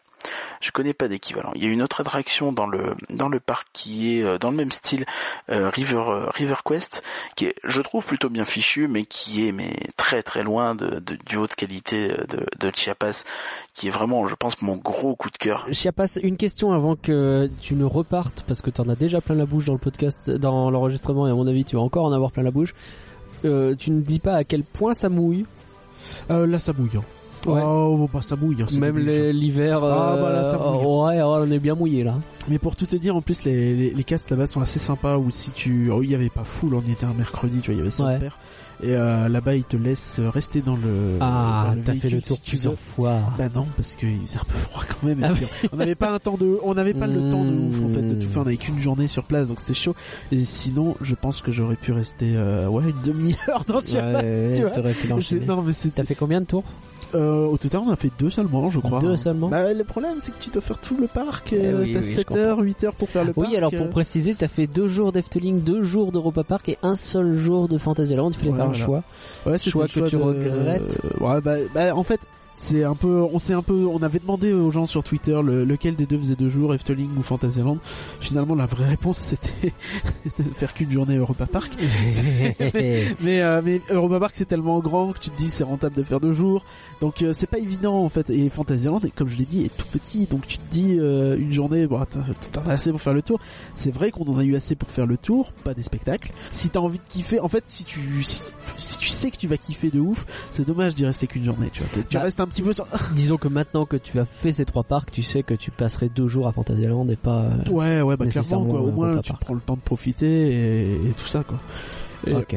Bon alors Chiapas. Chiapas en fait pour te que donner quelque chose pour- à vraiment rajouter pour te donner un niveau de je considère cette attraction parfaite dans tout ce qu'elle fait c'est que je la prends je la mets entre Frontierland et Adventureland telle quelle et je suis sûr que ce sera considéré comme une des meilleures attractions de- du parc Ah et ouais. que ce sera une des plus populaires parce que c'est juste génial c'est du fun à l'état brut en fait Ouais. non, il n'y a pas d'histoire ultra poussée. Il y a peut-être un truc vaguement où tu pars en exploration, machin, mais dans les faits, tu c'est pas extrêmement poussé, mais c'est fun. Enfin, c'est extrêmement immersif. T'as du décor tout autour de toi, du début à la fin, et euh, il y a ce moment avec les- la, la discothèque, mais c'est Hmm. hilarant quoi. C'est vraiment génial. C'est plein d'autodérision. C'est juste des idoles et puis euh, dans un délire quoi. cas et qui se font la teuf. T'as mis le. petits lasers verts, tout ça, tu vois. T'as mis euh, un extrait de ce truc euh, en, story Instagram justement et effectivement tu vois ça tu mais qu'est-ce que c'est que ça? Quand t'es dedans, c'est génial. Et puis T'as l'impression qu'ils ont tous fumé un, énorme pétard à un moment donné. Ce qui est assez ouf, c'est que pour le coup, la musique est composée par euh, Imascore. Ouais. Mais celle-ci en particulier, elle a été enregistrée par un orchestre de 56 instruments. Pas mal, Pour te dire que les mecs, ils font pas les choses à moitié non plus. pas mal. Et euh, alors, il y a un album complet qui dure 33 minutes. Ah ouais. Et je crois que tout est utilisé dans l'attraction ou pas loin. Et, c'est vraiment génial. J'ai pas parlé non plus de la file d'attente, mais la file d'attente est aussi très intéressante. Elle te plonge dans le Mexique, euh, un petit peu comme si t'étais dans une euh, petite ville. T'as des, des, panneaux euh, en bois avec plein de petites affiches dessus, avec des trucs. C'est très Disneyen encore une fois, je trouve, dans, dans, la, dans la façon de présenter un univers. Et euh, Enfin, je sais pas, je trouvais ça vraiment absolument génial cette attraction. C'est c'est une pure tuerie et euh, je sais que, enfin, j'étais, je suis clairement une des personnes qui dit que ça manque pas d'attractions aquatiques à Disneyland Paris, mais là, je dois en a pas que- besoin mais Je que dois avouer que je suis jaloux de ouf de Chiapas. Quoi. Ouais. Autant c'est pas nécessairement une attraction aquatique qui manque mais c'est une c'est un Chiapas qui manque quoi. Ouais, non, mais C'est un att- une attraction de ce niveau quoi. Et euh, si, euh, j'ai pas fait Splash Mountain, donc je peux pas comparer, mais si c'est aussi bien euh, ou, ou même mieux que Splash Mountain, ça m'étonne pas, tu vois. Hmm. Ça m'étonne pas vu la qualité du truc. euh, Enfin, je vraiment trouvé ça euh, exceptionnel. Encore une fois, je le dis, tu le prends tel quel, tu changes Hmm. rien, tu le fous À Disneyland Paris. Entre Frontierland et Adventureland et ça marche. Et euh, ça cartonne. Euh, je vais euh, un petit peu parler de, de deux zones euh, rapidement. Euh, donc vous avez la zone africaine qui est un très chouette village africain pour le coup, euh, avec de là la BGM notamment encore une fois m'a marqué la, musique de fond. Avec euh, en fait tu te crois vraiment en Afrique parce que vous avez des tambours africains, vous avez des, des chants, vous avez des trucs. Après si ça se trouve il y, y en a des vrais parce que j'ai vu qu'il y avait des vraies représentations et on en a même croisé. Il y en a un qui m'a dit Hakuna Matata, c'était drôle. Et ouais, enfin vraiment euh, la zone africaine très très jolie. Et dedans, vous avez donc l'attraction Black Mamba, qui est donc un, coaster euh, suspendu en fait, qui est euh, exactement le même modèle que Osiris. C'est euh, B&M les constructeurs, donc pour ceux qui voient Bolliger et Mabillard. Euh, c'est un peu le même délire, sauf que c'est beaucoup mieux intégré. Encore une fois, vous êtes presque constamment en fait en en rase mode, donc vous rasez les décors. Euh, L'attraction est assez courte, euh, cela dit. Il y a quelques inversions. Je crois que la seule attraction, euh, le seul montagne russe du moins du parc avec inversion, puisqu'il y a Talocan aussi, euh, dont je parlais tout à l'heure, le, le truc qui tourne. Et, euh, et vraiment, ouais, euh, enfin c'est c'est c'est- difficile à dire encore une fois, mais c'est extrêmement immersif, extrêmement bien fichu. Vous vous rasez les décors. J'ai adoré cette attraction aussi. euh, incroyable, incroyable. J'avais déjà beaucoup aimé Osiris au parc Astérix et euh, là pour moi on est euh, sur quelque chose de, de similaire en fait en termes de en termes de qualité, sauf que l'immersion est davantage là. Euh, ça va être difficile de retourner à Astérix, je pense. Parce que là, c'est vraiment extrêmement bien fichu euh, tout le long du trajet en fait. Là où à Astérix, vous avez quelques zones qui sont très bien faites, notamment la zone où vous passez euh, devant la gare sous euh, sous l'eau entre guillemets. Mais là, c'est tout le long du parcours en fait où c'est bien fichu et c'est ça qu'on veut. C'est ça qu'on veut. Euh, là, je suis surpris que tu aies trouvé un truc aussi bien comparé à Osiris, parce que je sais qu'Osiris, on était un peu resté sur le cul en le faisant parce qu'il est vraiment cool. On avait adoré, mais, mais plus les sensations finalement. Et la, et la file d'attente et la, La gare file qui d'attente est magnifique, la zone autour est bien, euh, le... mais c'est vrai que l'attraction en elle-même, c'est un coaster posé là, quoi, Et qui- finalement. et qui est assez extérieur. On en parlait tout à l'heure euh, quand on parlait de l'autre jour, quand on parlait de Baron. Et, Oui, et l'autre là, jour, oui. oui, on y croit. Et- mais là, pour le coup, en fait, c'est euh, encore une fois, c'est c'est très lié au passif du parc, le fait d'être sur une ancienne mine, c'est que ça joue beaucoup avec les reliefs et je crois avoir lu que genre 70% de l'attraction est en dessous du niveau de du sol, tu vois. Ah ouais? Ah oui, d'accord. En gros, t'es vraiment constamment dans une espèce de petit Dans canyon une cuvette, quoi. et et t'as cette impression de survoler. Oh, est-ce que j'ai rêvé ou quoi? Mais moi, j'ai vraiment eu le feeling de survoler une ville. Hmm. Et c'est, je sais pas. je- en fait, les décors sont pas très grands puisque en réalité t'es près d'eux, mais ils te paraissent très grands parce que Bah, tu justement, t'es à côté, dessus ouais, d'accord. et euh, tout ça, tu vois. Et enfin, je sais pas, j'ai trouvé ça extrêmement immersif. Euh, je crois que le train, le, le parcours fait 800 mètres, donc c'est assez petit, mais finalement pas tant que ça encore.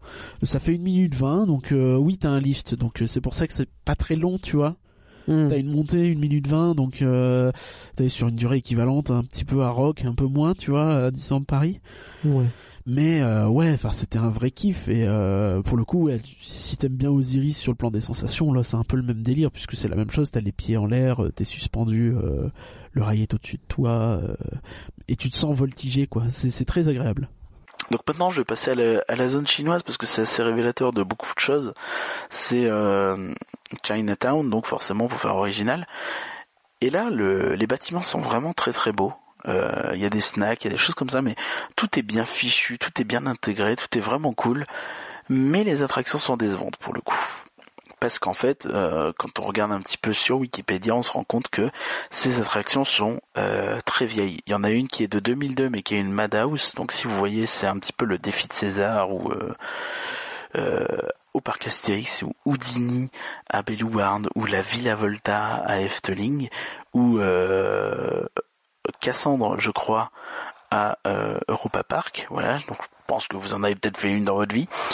Et en fait, c'est pour moi un type d'attraction qui a extrêmement mal vieilli, même si là, pour le coup, elle date de 2002. Je crois qu'elle date plus ou moins tous de cette période-là. Ça devait être un peu le, le Sorin de l'époque, où tout le monde devait en avoir un. Et là, pour le coup, ben, le pré-show, je l'ai trouvé marrant. Euh, Fogg me disait qu'il était, euh, Morgan me disait qu'il était très kitsch. Et c'est vrai. Mais en fait c'est un peu, vous rentrez, vous avez un espèce de, bagarre de kung-fu puis d'épée un peu à la à la Mortal Kombat. Et euh, tout autour vous avez des idoles qui s'animent une à une euh, une à une des espèces de divinités. C'est très étrange mais moi j'avais bien aimé. Ça met une ambiance un peu un peu marrante même si pour le coup l'écran en fait sur lequel est diffusé le, le combat est un peu cheap. C'est un peu trop cheap. Ça veut donner un aspect spectral je pense mais du coup ça se voit un peu trop un peu de ce vent donc voilà Euh, encore une fois en fait l'intégration est bien pensée. Là, pour le coup, c'est un peu cheap, c'est un, peu mal vieilli, mais ils ont fait un effort de ouf sur ça. Euh, la Madhouse en elle-même, bon, elle est euh, jolie, mais bon, c'est une Madhouse, donc on se fait vite chier.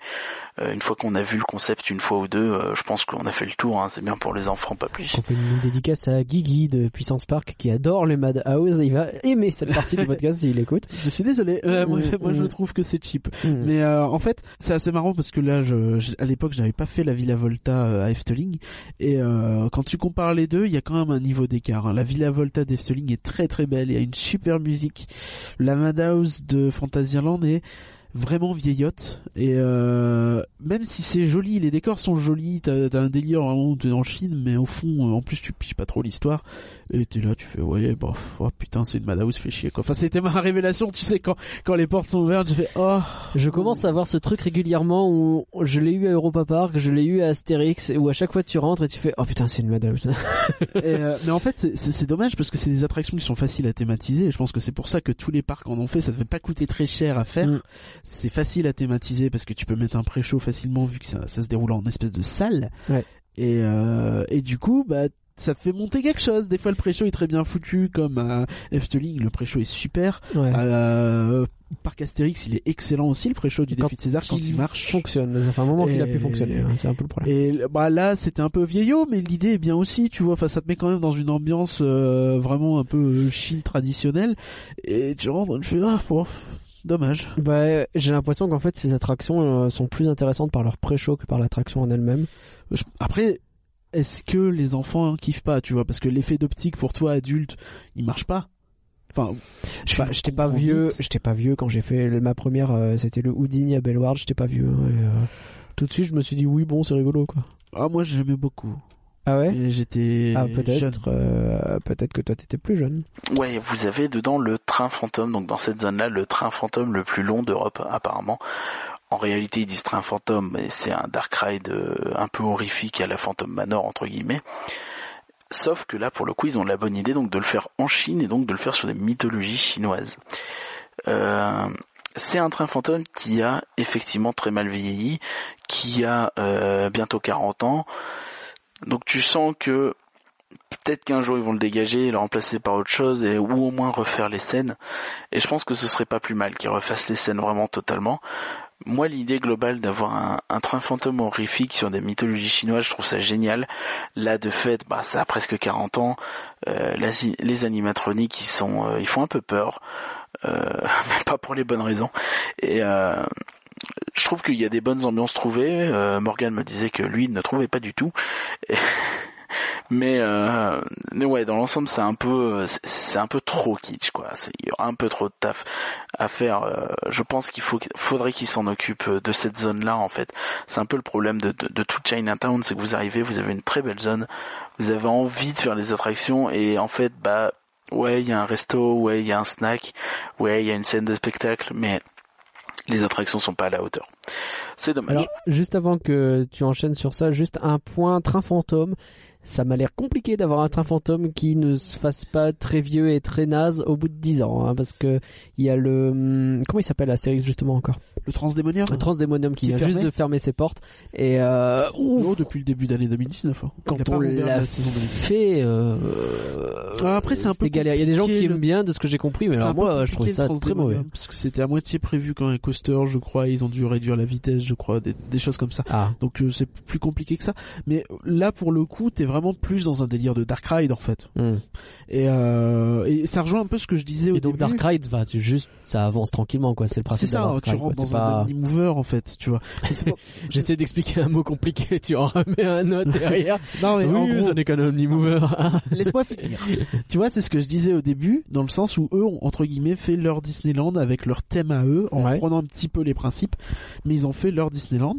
Et là, en gros, c'est un Phantom Manor en Chine, tu vois. Hmm, D'accord. Mais c'est pas- après le déroulement est pas le même. Tu suis un peu des espèces de, de yokai, de monstres, de monstres chi- asiatiques chinois, mais bah c'est vieillot, les ça marche pas de ouf. Euh, T'entends les animatroniques qui font Ouais, d'accord. Hmm. C'est dommage, mais euh, mais l'idée est là et j'ai envie d'aimer cette attraction.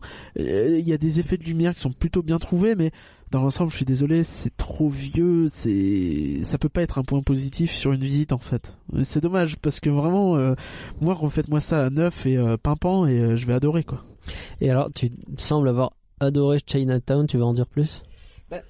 En fait, ça se présente vraiment comme une espèce de grande place autour de laquelle, enfin, au centre de laquelle t'as une espèce de scène où en plus euh, il y a des shows des fois. Nous, on avait vu des shows euh, de de jongleurs, de de- d'acrobates et de choses comme ça, qui étaient plutôt, euh, il y avait des trucs assez classe, tu vois. En plus, ils sont chez aller chercher une troupe euh, asiatique, donc euh, ça rend plutôt bien en fait. En plus, t'as une espèce de gong qui rythme le truc et tout. Oh, C'est pas mal ça, ça. met vraiment dans l'ambiance. Ouais, c'est ça que j'ai beaucoup aimé. Et euh, tu vois, après t'as une petite ruelle dans laquelle t'as l'entrée pour le pour le le, train fantôme. Et euh, tu as dans cette ruelle en fait les gars, euh, bah ils auraient pu rien mettre, ils auraient pu mettre un petit mur à la con ou un faux bâtiment. Bah ils ont mis un espèce de grand Bouddha. Ah ouais. Je trouve ça trop cool, Mmh, tu vois, parce qu'il y a, il est grand, tu vois, il fait bien 10-15 mètres de haut, je pense. Et euh, bah c'est classe quoi. Enfin, Oh, un Bouddha, c'est toujours sympa. hein. c'est c'est c'est très classe Ouais. c'est c'est ça en fait c'est un peu dommage parce qu'il y a ce côté où les attractions oui ont vieilli et non sont clairement pas à la hauteur de la zone mais la zone en elle-même est très belle et euh, pourtant il faisait gris dégueulasse euh, quand on y allait encore une fois Ouais, mais ouais. Décidément pas eu de bol sur le mais météo. c'était beau enfin c'était vraiment chouette et très agréable Euh, je pense que pour y manger ou quoi ça doit être très cool aussi Euh, mais voilà, entre en gros, ce qu'il faut comprendre de Fantasyland, c'est que finalement, c'est tout, c'est tout, c'est tout le bien qu'on avait, euh, comme on avait dit à la base. C'est-à-dire que c'est un parc qui est entre guillemets très disneyen. C'est-à-dire que vous avez beau essayer de chercher euh, les problèmes, vous avez beau essayer de chercher le détail, de vouloir regarder à des endroits où t'es pas censé vraiment regarder, ben vous allez être récompensé. On va vous montrer que là aussi c'est beau, là aussi ça a été pensé, et on est vraiment pas loin de la qualité Disney euh, à certains moments. C'est vraiment un parc qui va de l'avant. Leurs dernières nouveautés, donc toutes les attractions dont j'ai parlé euh, en beaucoup de bien sont vraiment récentes. Euh, 2007-2008 au mieux, je crois, au, plus tard, au plus vieux, je crois. Euh, Black Mamba, tout ça c'est récent. Euh, Taron, c'est récent. Euh, et voilà, donc euh, dans l'ensemble, en fait, j'ai trouvé ça vraiment, vraiment impressionnant comme parc. Et le fait d'avoir un si petit espace, euh, quand tu y es, tu t'en rends pas tellement compte.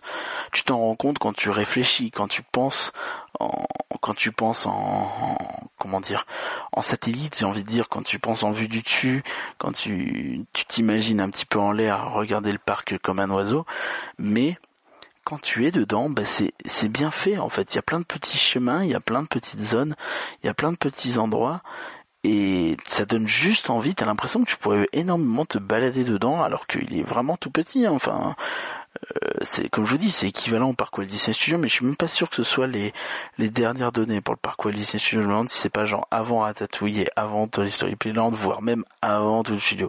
Peut-être pas non plus, mais euh, voyez un peu l'idée quoi c'est vraiment tout petit. Et euh, comme je disais c'est c'est vraiment un parc incroyable. J'ai j'ai reçu une baffe en y allant. L'ambiance y est géniale. Euh, on parlait avec Morgan de d'une différence du- du- d'un truc qu'on avait remarqué que j'ai remarqué à Europa Park. Oui, d'ailleurs lui il a pas remarqué même s'il était d'accord avec moi. C'est que j'ai noté que les gens avaient pas l'air d'être heureux dans le parc en fait. Les gens kiffent les attractions mais quand les gens sont dans le parc, ils sont pas spécialement contents ou ou enjoués ou quoi comme on peut le voir chez Disney. Donc là, je me suis dit, est-ce que c'est moi qui fais mon Disney fan à la con? Parce que il faut essayer de garder du recul. On tient un podcast sur Disney, donc forcément on est un peu biaisé. Ou est-ce qu'il y a peut-être un fond de vérité? Et là, j'ai eu un petit peu, je pense, une réponse aujourd'hui. Parce que en voyant les gens se balader, en voyant les gens sourire dans les zones mexicaines, dans les zones euh, allemandes, eh ben, je me suis dit non. Non, ici les gens ont l'air plus heureux dans le parc, en dehors des attractions que à Europa Park. Et euh, ça pour moi je pense que c'est très révélateur encore une fois de de ce qu'est ce parc en fait, euh, qui est vraiment une pépite. Si vous avez l'occasion de, de, vous rendre en Allemagne, près de Cologne, quoi, de faire un parc trip comme nous, euh, vraiment il faut il faut le faire parce que ce, ce parc est une une merveille, une pépite. Tu parles de la façon dont les gens vivent le parc. Ouais. Je, alors, c'est intéressant parce que tu dis tout de suite qu'il y a un biais que tu veux pas avoir quand tu regardes les gens qui sont à Europa Park et qui ont l'air. c'est ça en fait, j'avais ce côté un malheureux. peu le, le Disney fan qui sort de chez Voilà, lui. il faut pas que tu te Park dises et- dès que je sors de Disney, les gens ils ont l'air tristes, c'est parce que c'est. C'est ça, c'est pas du tout ce que je veux dire. hein, Donc il faut essayer de sortir de ce truc-là. Et quand tu te rends compte que Fantasyland, vrai, Et même Efteling derrière. et même Efteling derrière, les gens ont l'air plus heureux, est-ce que tu n'as pas peur que ce soit un autre biais qui est celui de, on sait que t'es pas trop trop fan de Europa Park, moi non C'est plus, possible. Non, et que du coup c'est peut-être ce biais-là qui joue C'est une observation personnelle, donc il y a Ouais. absolument rien de, de, de, de définitif, de clair dans tout ça, mais c'est vraiment mon ressenti personnel. Hmm. Donc après, est-ce que c'est moi qui suis biaisé? Je, vous laisse, je vous laisse en décider vous-même. Mais vraiment, j'ai eu ce sentiment où, euh, Mais c'est intéressant comme euh, comme truc. où t'es à l'aise dans ce parc. Et je pense que le fait que chaque zone soit bien, euh, comment dire, fermée, soit bien comprimée entre elles, Hmm. bah, ça te met dans des ambiances en fait. C'est là où à Europa Park c'est un peu euh, dans tous les sens. Mais et donc je pense que ça participe énormément à ce côté où bah forcément du coup t'as une ambiance. Et, euh, Je comprends. Mais alors, juste pour rebondir sur euh, cette histoire de biais, histoire de finir une bonne fois pour ça, pour tout sur ça. Tu sais que j'ai un peu le même le même réflexe de regarder si les gens sont heureux ou pas depuis que j'ai vu Pirate et Princesse et euh, Jungle Book Jive, qui sont deux shows qui, selon moi, donnent la banane aux gens qui y sont, qui kiffent véritablement, surtout Jungle Book Jive. Et quand j'ai vu Halloween, le show d'Halloween euh, dont j'ai plus le nom mais qui se passe pareil à Central Plaza, j'ai eu l'impression que c'était nettement moins le cas, que les gens avaient l'air moins heureux.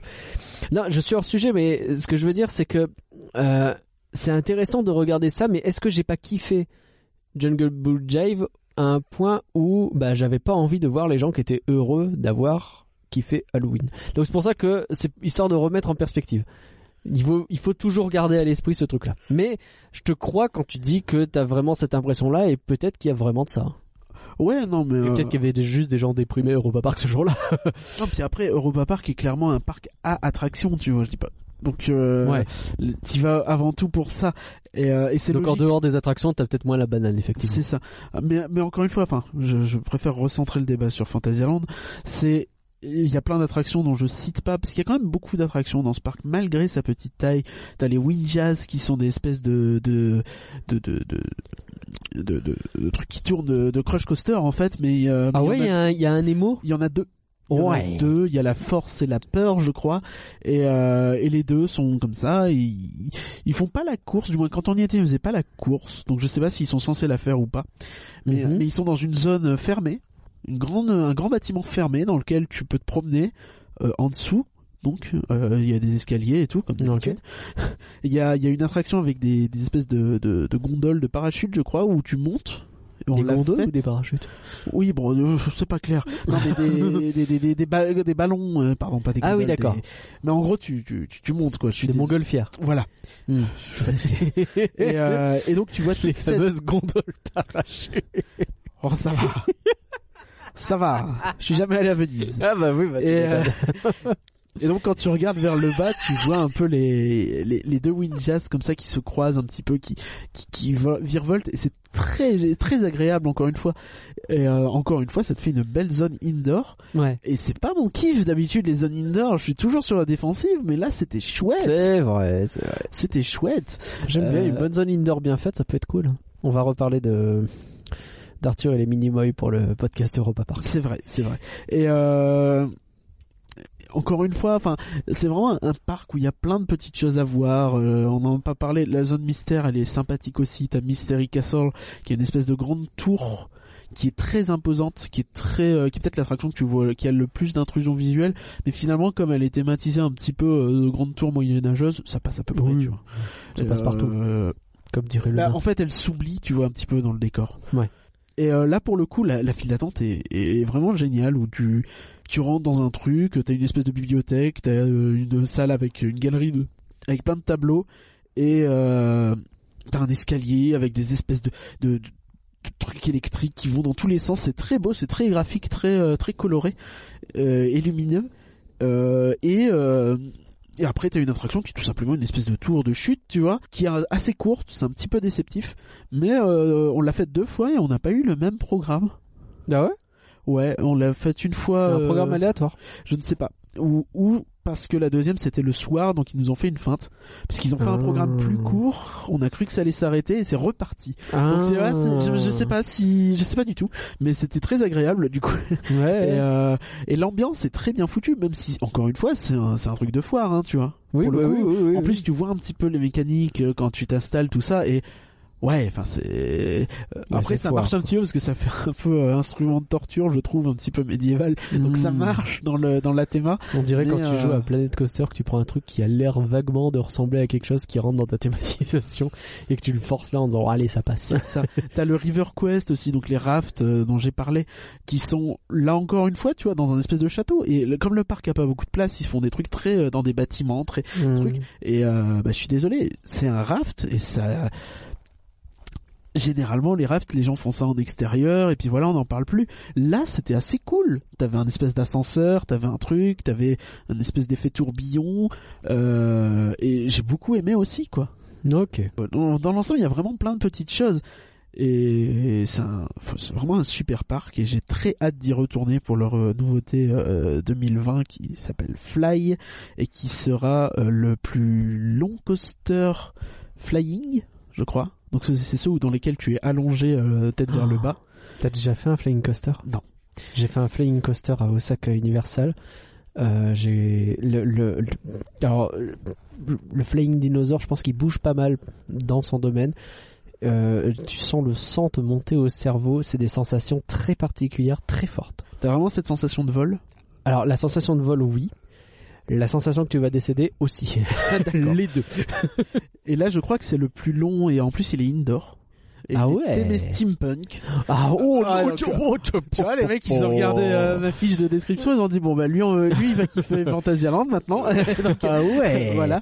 Donc j'ai extrêmement hâte. Le bâtiment extérieur est, euh, est déjà un peu construit, du moins toute la façade côté parc, Ouais. et c'est magnifique. C'est joli. Et c'est rigolo parce que quand tu arrives en voiture, comme vraiment le parc est tout petit, tout Euh. petit, tout resserré, ils utilisent le moindre espace disponible. Bah tu vois le, tu vois le circuit en fait. Ah T'es à ouais. l'autre côté du bâtiment qui est encore ouvert Drôle. et tu le longes en voiture. Ce qui fait que c'était un peu déceptif. On est arrivé, il y a peu, ouais. qui a fait Ah ça ça me plaît, ça ça en construction. Dommage. Mais euh, ouais, donc vraiment sur ce parc, ce qui est intéressant, c'est de voir qu'il est tout petit. J'ai déjà dit plein de fois, et euh, il est du coup régulièrement ils détruisent des choses pour les rajouter. Tu vois, Chiapas, Mm. il a remplacé deux bûches Ah oui, euh, quand ils l'ont construit. Et euh, du coup, ce qui fait que c'est neuf, c'est nickel. Euh, Taron et euh, Raika, la zone euh, Clue Game, la zone un peu nordique, je pense que ça a détruit des choses aussi, puisque c'est tout Mm. un land qu'ils ont construit à ce moment-là. Ouais. Tu vois. Et euh, pareil, la zone Deep in Africa. Et donc, c'est, euh, tu vois clairement que les gars, enfin entre 2008 et 2010, 2020 du coup avec Fly, c'est incroyable le nombre de nouveautés qu'ils te font quoi. Et là, j'ai pas cité toutes les attractions, il y en a plein d'autres que tu, c'est oh.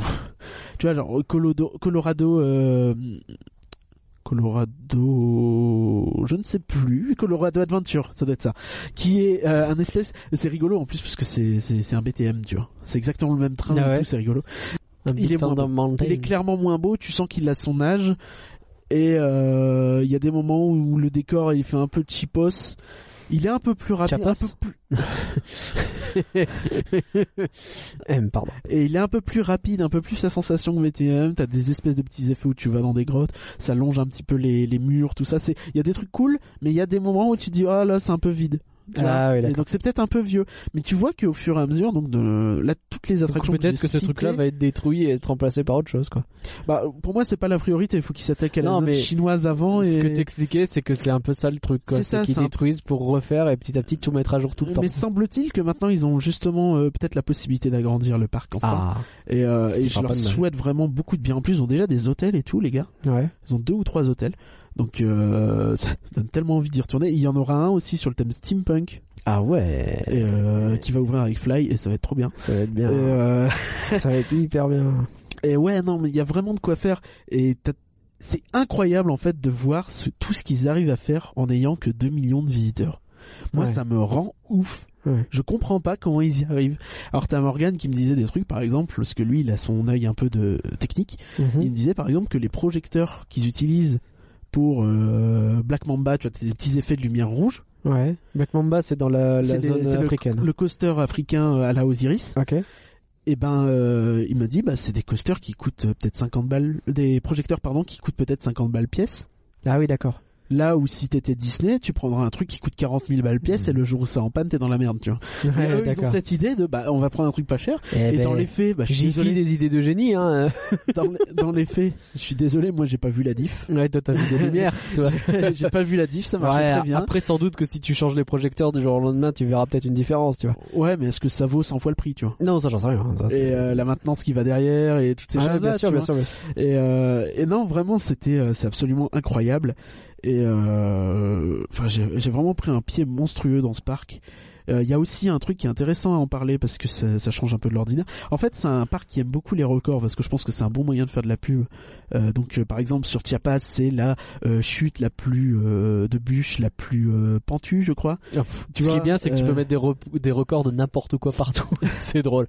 C'est ça. On a la Euh, file d'attente avec le plus de bûches au sol. Ah oui. Taron, c'est le coaster multi-launch le plus long. Non mais Euh, oui. Tu vois, je te dis Fly, il y a un record aussi. Euh, Ouais. euh, le, le, le train fantôme chinois, c'est le train c'est le plus long. ouais, ouais. Il y a, euh, euh, je parlais donc de Crazy Bats, qui est le coaster VR le plus long. Oh Et non. Et Ah, t'as fait un coaster VR j'étais très curieux. Donc oui. en réalité virtuelle Ouais, avec un casque absolument. sur la tête qui te montre des choses pendant que toi tu fais un Et parcours. tu sais ce qu'est la bonne nouvelle? Dis-moi. C'est gratuit. Coucou Europa Park, qui fait payer en plus pour ses expériences Ah, en il réalité virtuelle. Payer Europa Park pour faire de la VR. Et ouais. C'est pas vrai. Et là, c'est gratos. Ah ouais. Euh, et c'est toute une attraction qui est réservée à ça, donc c'est Ouais. pas un truc, ouais, où tu peux le faire à l'avant du train et tu l'as en normal, ou tu peux le faire à l'arrière et tu l'as en VR, tu vois. Là, c'est vraiment toute Ok. l'attraction qui est basée comme ça. Alors, tu sens que le budget, euh, que c'est, à mon avis, c'est un vieux coaster. Ouais. Je, je sais pas, hein, j'ai pas creusé. À mon avis, c'est un vieux coaster euh, indoor, Ouais. full indoor, Donc à l'intérieur. qui est très long. C'est vrai qu'il est très long. Il- Ok. il est- le, le, le tour m'a paru très long, peut-être 2-3 minutes, 3 minutes à l'aise. 3 minutes de coaster, c'est pas mal. Ouais, c'est l'équivalent de BTM en gros, Ouais. Big Thunder. Euh, la file d'attente c'est un peu cheapos, mais il y a le truc de fait, tu vois. En gros, tu Hmm. longes des murs et t'as des espèces de lumière bleue sur les murs avec un petit découpage de chauve-souris, tout ça. Bon, c'est une attraction VR, tu comprends que le- les mecs ont fait un petit peu ce qu'ils pouvaient euh, pour la Mmh, déco. Bien sûr. Dans les faits, bon, ça te met une petite ambiance. euh, C'est le pas- cas de le pas- dire, C'est dans pas faits. génial. C'est pas génial. Ouais. Mais si je m'amuse à comparer à Space Mountain Mission 2 ou Space Mountain, Hyper Space Mountain, bah c'est pas moins bien. Hein. Ouais, la, sûr. la c'est partie sûr. intérieure, désolé. Mais euh, et donc t'arrives dans la gare, t'as une espèce de bloc de glace qui marque les les euh, les comment dire les, les les emplacements où tu dois te mettre, qui sont lumineux, ça c'est cool. Et euh, tu t'assois, on te donne un casque, tu le mets, tu le règles un petit peu, t'as un peu de temps. Ça va encore, le dispatch est pas trop long, j'ai trouvé. Ok. Et, euh, et tu pars comme ça sur un coaster, donc en full VR, où tu as des espèces de petits, euh, de petites chauves-souris, ça s'appelle Crazy Bats, qui, Oui, euh, qui te poussent, qui te tirent euh, sur un. Toi, t'es sur un glaçon, si j'ai bien pigé, ou t'es dans un glaçon et euh, eux ils te tirent, ils te poussent. Du coup, tu glisses un peu dans tous les sens. Et il y a plein de choses comme ça. C'est c'est très cartoon. C'est un peu rigolo, c'est mignon. Et c'est un coaster familial qui est rendu comme ça, je pense, plus intéressant. Euh, moi, j'ai beaucoup aimé. C'est pas exceptionnel, mais j'ai trouvé que vraiment dans son délire, ça marchait bien, c'était marrant euh, et c'était efficace. Il y a vraiment, en plus, je pense que l'impression de longueur du coaster est renforcée parce que le fait que, bah, tu vois, pendant que tu montes, bah, sur l'image, ils peuvent te montrer des petites animations marrantes, tu vois, alors que Ouais. si c'était un coaster classique, bah c'est pour occuper quelqu'un pendant la montée, c'est peut-être moins évident. Ouais. Et du coup, tu te balades un petit peu comme ça dans des décors enneigés, tout ça. T'as un moment qui est en extérieur et moi, je- ce que j'ai trouvé très réussi, c'est que j'ai eu cette impression un peu de liberté, alors qu'en réalité, t'es enfermé dans un bâtiment, tu vois, tout Ouais, noir. bien sûr. Et euh, je me suis amusé un petit peu à soulever le casque à un moment et c'est tout noir dedans. Et c'est assez cool. Il y a un moment où tu fais un juste tout simplement un virage en fait à 180 degrés peut-être. Je suis même Mhm. pas sûr, tu vois, c'est difficile à dire. Mais dans le dans l'animation en fait, tu fais un dérapage sur toi-même ah. et c'est parfaitement synchro. J'ai trouvé ça Ah, vraiment euh, l'effet est réussi, je trouve. Donc moi ouais, j'ai plutôt bien aimé ça. Je trouve qu'en attraction familiale, ça marche super. Euh... Morgan a été un peu malade après, il a eu la Ah. nausée. Moi, j'ai pas eu du tout, donc je me demande si la- son, son, son matos avait pas un problème. Lui, il me dit qu'il a fait beaucoup de VR. euh, donc euh, que normalement il pas est pas malade avec la pas, VR. ouais. Mais euh, je me demande si tu sais, il suffit que le, le casque soit un petit peu désynchronisé Mhm. avec le.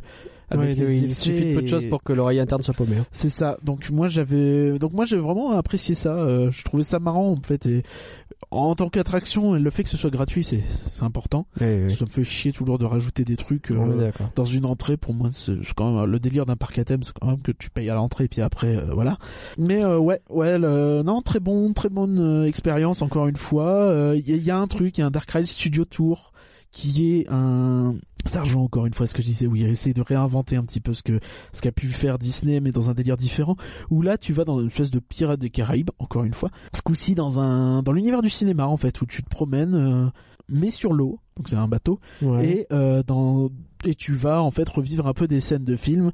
Euh, Il y a King Kong, il y a Tarzan, il y a euh, du Rambo, je pense, un truc comme ça. Mhm. Enfin, il y, a plusieurs scènes comme ça qui s'enchaînent. Encore une fois, t'as un petit peu le même problème que sur le le Dark Ride chinois. C'est vieillot, c'est peu Ouais, crédible. J'ai mieux aimé les ambiances. J'ai trouvé qu'elles étaient mieux marquées, qu'il y avait des idées cool. Tu vois, par exemple, tu t'as King Kong qui tape sur un truc et t'as l'espèce de pylône qui va s'effondrer un petit peu sur toi. Ah ouais, c'est pas mal ça. Il y, a, il y a des trucs cool, c'est- bien pensé, mais euh, c'est dommage, tu vois, il manque quelque chose. Faudrait retravailler ça, réenchanter ça Ouais. euh, comme euh, d'autres savent le faire. Ça, ça, ça serait génial, mais là, c'était un peu. J'ai bien aimé quand même.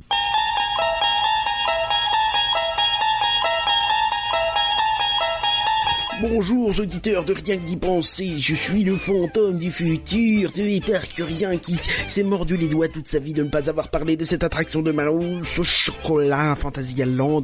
Il a dit du mal des attractions familiales du parc, mais il n'a pas parlé de Mouse au chocolat. Cette attraction au nom si formidable, Mouse signifiant souris, et euh, je vous fais pas de dessin pour le dessert, mais donc cette attraction est un dark ride situé dans la partie allemande du parc. Vous y pénétrez dans une pâtisserie qui a été euh, prise d'assaut par des souris. Et votre mission est simple, votre mission consiste à éradiquer ces souris en leur balançant des poches, des douilles de chocolat à la tronche. Comment ça se présente? Ça se présente dans une espèce de pâtisserie à l'ancienne qui est euh, vraiment extrêmement bien thématisée où vous voyez un petit peu que suite aux invasions, toutes les pâtisseries ont été un petit peu scellées, un petit peu cachées et euh, vous avez une odeur de chocolat qui monte, qui monte, qui monte. Vous descendez dans le quai d'embarquement et euh, là vous êtes équipé de lunettes 3D en fait et euh, vous vous pénétrez dans des véhicules de 4 personnes, deux dos à dos en fait et vous allez donc euh, voyager d'écran en écran et euh, savater leur race euh, aux souris en leur balançant donc du chocolat dans la tronche avec un espèce de de flingue euh, comment vous dire ça reprend le principe de Toy Story Mania donc qui a été inventé par Disney forcément euh, à l'époque donc, euh, voyez un peu comme Buzz, mais pas comme Buzz. C'est-à-dire que au lieu de d'avoir des décors euh, réels sur lesquels des cibles sont cachées, vous avez des écrans 3D, donc vous avez des lunettes 3D, et euh, vous euh, vous devez tirer un petit peu comme si vous aviez une sorte de lance-pierre en fait euh, entre vos mains. C'est un mouvement vraiment de tirer, c'est pas juste appuyer sur une une gâchette en visant des souris donc sur des écrans 3D et euh, selon si vous les touchez correctement ou pas, vous allez gagner des points, plus ou moins de points selon les souris, selon si, euh, si elles sont difficiles à atteindre ou pas. Donc tout ça, ça se passe dans l'espèce de grande pâtisserie chocolaterie du de la zone. C'est extrêmement bien thématisé, euh, tous les tous les couloirs, tout ça. C'est vraiment, tu te croirais dans une espèce de, de bâtiment vraiment classe. Euh, après, c'est pas extrêmement grand ni long. Hum, Enfin, euh, long, c'est assez long. La fonction dure, je crois, à peu près 6 minutes. Et euh, et tu passes un bon moment en fait devant les écrans où là, c'est bah c'est des écrans en 3D. Faut aimer. Euh, moi personnellement, je suis pas archi fan et je trouve que c'était justement un petit peu longué sur la fin. Mais euh, mais dans l'ensemble, en fait, l'ambiance est vraiment très cool. C'est vraiment une super attraction familiale, euh, je trouve. Moi, je suis assez difficile sur euh, les, euh, attractions interactives. Pour l'instant, je n'en avais apprécié aucune. Celle-ci, je l'ai vraiment appréciée, Euh, même si je trouve que c'est un peu répétitif, euh, puisque bon. Tu te promènes en fait dans l'espèce de pâtisserie, tu vas dans euh, la chambre froide, une espèce de bureau, une boutique, mais au fond, bah tu passes ton temps à, envoyer des espèces de poches de chocolat partout. Et c'est tout quoi. Enfin donc c'est bien, mais euh, donc peut-être un petit élément de mise en scène. Cela dit, euh, vraiment prenez ce que je dis euh, comme une critique très sévère, parce qu'encore une fois, c'est vraiment pas mon dada. Moi, euh, euh, Buzz à Disney, euh, Atlantis à Europa Park, tout ça, bah, c'est vraiment ce que j'appelle de la daube. Je ne supporte pas ces attractions. Je peux les faire de temps en temps, mais plus pour les décors en fait que pour l'aspect interactif. Et là, pour le coup, c'est un peu fun. Au moins, quand tu tires, tu vois ce qui se passe, tu vois ce qui ce qui arrive. Euh, c'est un petit peu rigolo. Euh, Il y a pas, tu dois pas essayer de suivre un espèce de petit point au loin qui se mélange parmi des dizaines et des dizaines de petits points. Mais après, voilà, c'est pas révolutionnaire, mais je pense qu'en tant qu'attraction familiale ou quoi pour des enfants, ça peut être super drôle. Euh, et euh, vraiment, moi, je salue surtout la, thématisation de l'ensemble qui a été faite où, euh, bah, en fait, je me demande même si euh, Toy Story Mania c'est aussi bien thématisé. Je ne suis pas certain du tout. Donc voilà, il y a quand même quelques attractions familiales intéressantes à Fantasyland. Euh, faudrait vraiment qu'ils retravaillent l'air euh, Dark Ride qui sont un petit peu désuets et, euh, et je pense que ce serait génial. Mais euh, mais ouais, enfin, faut pas non plus partir du principe que c'est que un parc à sensations. Il y a quand même pas mal de choses cool à faire là-bas si vous êtes en famille.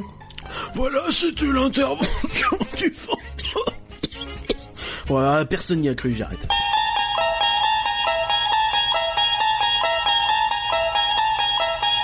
Ok, bon, si on fait au global Fantasyland, t'as adoré.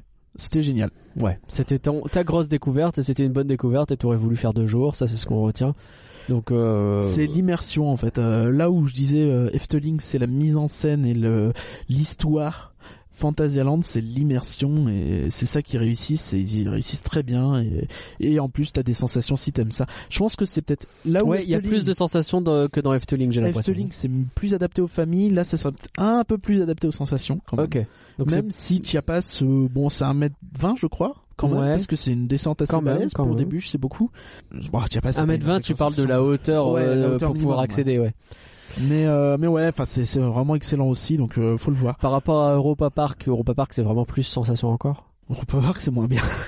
ok. Il y a un peu de tout aussi. Europa Je n'y arriverai pas. hein. On va en parler d'Europa Park dans le prochain podcast.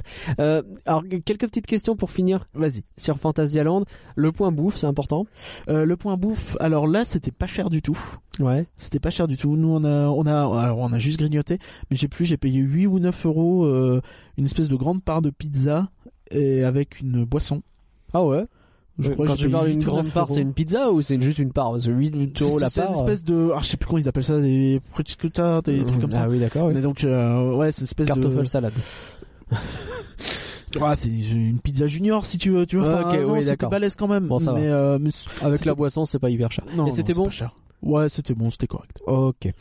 Le Et petit point, par contre, attention là-bas, ils ferment euh, les boutiques en même temps que le parc. C'était Ah. une grande déception pour nous parce que Ah. comme on a kiffé, on s'est dit bon bah là, euh, on va tout arroser. On m'a dit ouais, il y a des goodies Chiapas. Je me suis dit ah, take my money et euh, t'arrives devant et c'est fermé. tout est fermé en même temps. Ah, c'est nul ça. Euh, C'est une grosse déception. Ah, Après, c'était une journée de semaine, il y avait ça Ah, pour ça, mais, ouais. mais quand même, tu te dis, ouvrir une demi-heure de plus, ça serait bien, quoi. Euh, grosse frustration. Dans ton classement, donc. Bah encore une fois, difficile de départager Fantasyland et Efteling. Pour moi, les, les- c'est tellement euh, complémentaire en fait l'un et l'autre que j'ai du mal à départager les deux. Je pense que ce serait injuste. Euh, maintenant, j'ai envie de dire que les gars, ils arrivent quand même à faire ça en ayant 2 millions de visiteurs, Ouais. en étant euh, pas un groupe énorme, en étant pas des, en ayant pas des fonds Le illimités. fait qu'il soit que, euh, enfin, même si tu les mets à égalité avec Efteling, sachant que Efteling a plus d'envergure, etc., ça veut dire que d'une certaine façon, ce parc-là est meilleur, non? Je vois, c'est pas pareil. euh, Tu n'y Ouais, arriveras pas. J'essaye. Mais, hein. euh, mais non, mais vraiment le, le sous-main, les deux, les deux ont cette, euh, ont cette même délire de un peu disneyen, tu sais, du ce qu'on fait, il faut que ce soit bien foutu, et tu vois que tout ce qui est récent est très bien foutu. Et encore une fois, quand tu les vois faire ce qu'ils font, bah tu te dis, je comprends pourquoi Disney investit, parce que merde, moi je suis allemand, Il y a de la tu vois, concurrence. je suis, j'ha- j'habite dans le nord Hmm. de l'Allemagne. Tu me dis, est-ce que tu vas à DLP, sachant que t'as pas loin de chez toi Efteling, euh, Fantasyland et Toverland bah, Je suis désolé, je vais peut-être pas beaucoup à DLP. Hein.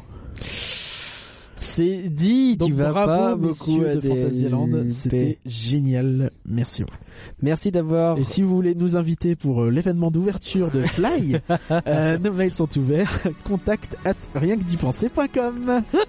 Ça c'est fait. Merci d'avoir suivi ce nouveau podcast et merci beaucoup de votre soutien car si vous nous, écoutez c'est que euh, vous nous soutenez et ça nous fait énormément plaisir. On vous fait de gros bisous et rendez-vous dans la troisième partie euh, du podcast qui sera sur Europa Park. À très vite, ciao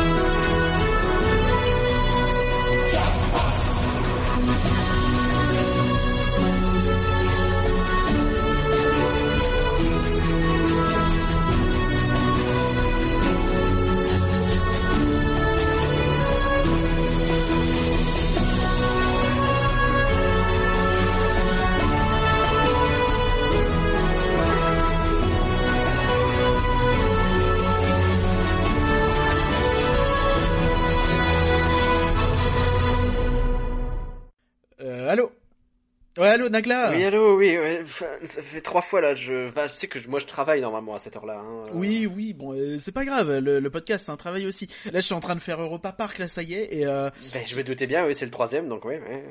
oui, ça va, sois pas sur la défensive comme ça. Je sais que c'est Europa Park seulement, mais T'as pas visité d'autres parcs, ça va, hein, c'est genre, Bah, c'est je- bon. On pourrait essayer Toverland, mais on n'y est pas. Ouais, ok, bon, C'est pas arrêté. admettons. Bon, et donc quoi, non, non, mais là, euh, franchement, je suis plutôt, euh, plutôt, euh, plutôt ambivalent. Autant il y a plein de choses. Enfin, tu sais, Europa Park, quoi, les mecs, ils te foutent des, des arbres partout. tu peux profiter de rien, t'es enfermé. Mais, mais il y, avait quand même des trucs cool, hein, le volétarium, euh, tout ça. euh, franchement, c'est, c'est cool. Oui, oui, bon, ah, tu vas citer les l'attraction que j'ai pas faite histoire de me vendre le truc, alors qu'en vrai, bon, je le connais Europa Park, ça va. hein, Non, pas- non, mais même Cancan, c'est sympa, c'est sympa. euh, c'est Ouais, sympa. ouais, je l'ai pas fait non plus, donc je te crois pas, tu vois. Enfin, voilà, c'est tout. C'est bon. Tu m'as déjà été- essayé de me survendre euh, euh, Chiapas et compagnie. Là, maintenant, tu pars sur euh, quoi euh, le cancan? Non, non, mais attends, attends, attends, non, tu vas pas comparer Chiapas à Cancan Coaster quand même. C'est quand- bah, C'est toi qui viens de dire que c'est bien. Oui, bah c'est bien, mais là, il y en a un qui est excellent et il y en a un qui est bien. Bah, ça va, on va se calmer. À un moment donné, putain, euh, putain, tu, tu- tu deviens fan d'Europa Park, toi Euh, oula, non, oula. Ouais, ouais, si, si, si, je te vois venir là. Non, mais bon, allez, eh, j'ai une confession à faire. Est-ce que t'as déjà regardé la vidéo d'un show qui s'appelle Spook Me? Ah non, mais on va se foutre de ma gueule avec ce show, hein.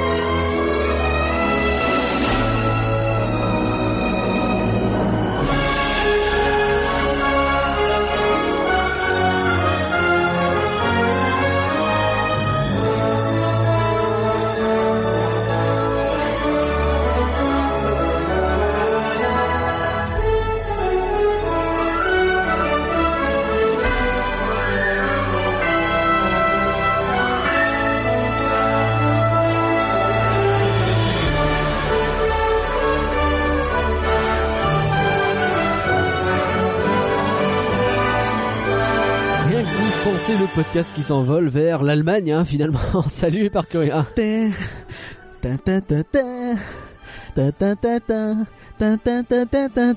Ja, passe Ok. Non? Alors, si, si, si. C'est plus. Fantasyland? Hmm. C'est plus Efteling? Non, non, non Tu nous as déjà parlé d'Efteling, tu nous as parlé de Fantasyland, il est temps de parler d'Europa Park, un parc pour lequel euh, nous n'avons pas forcément énormément d'affection, mais pour le coup, moi je l'ai visité deux fois. Toi, c'était aussi ta deuxième fois. C'est ça.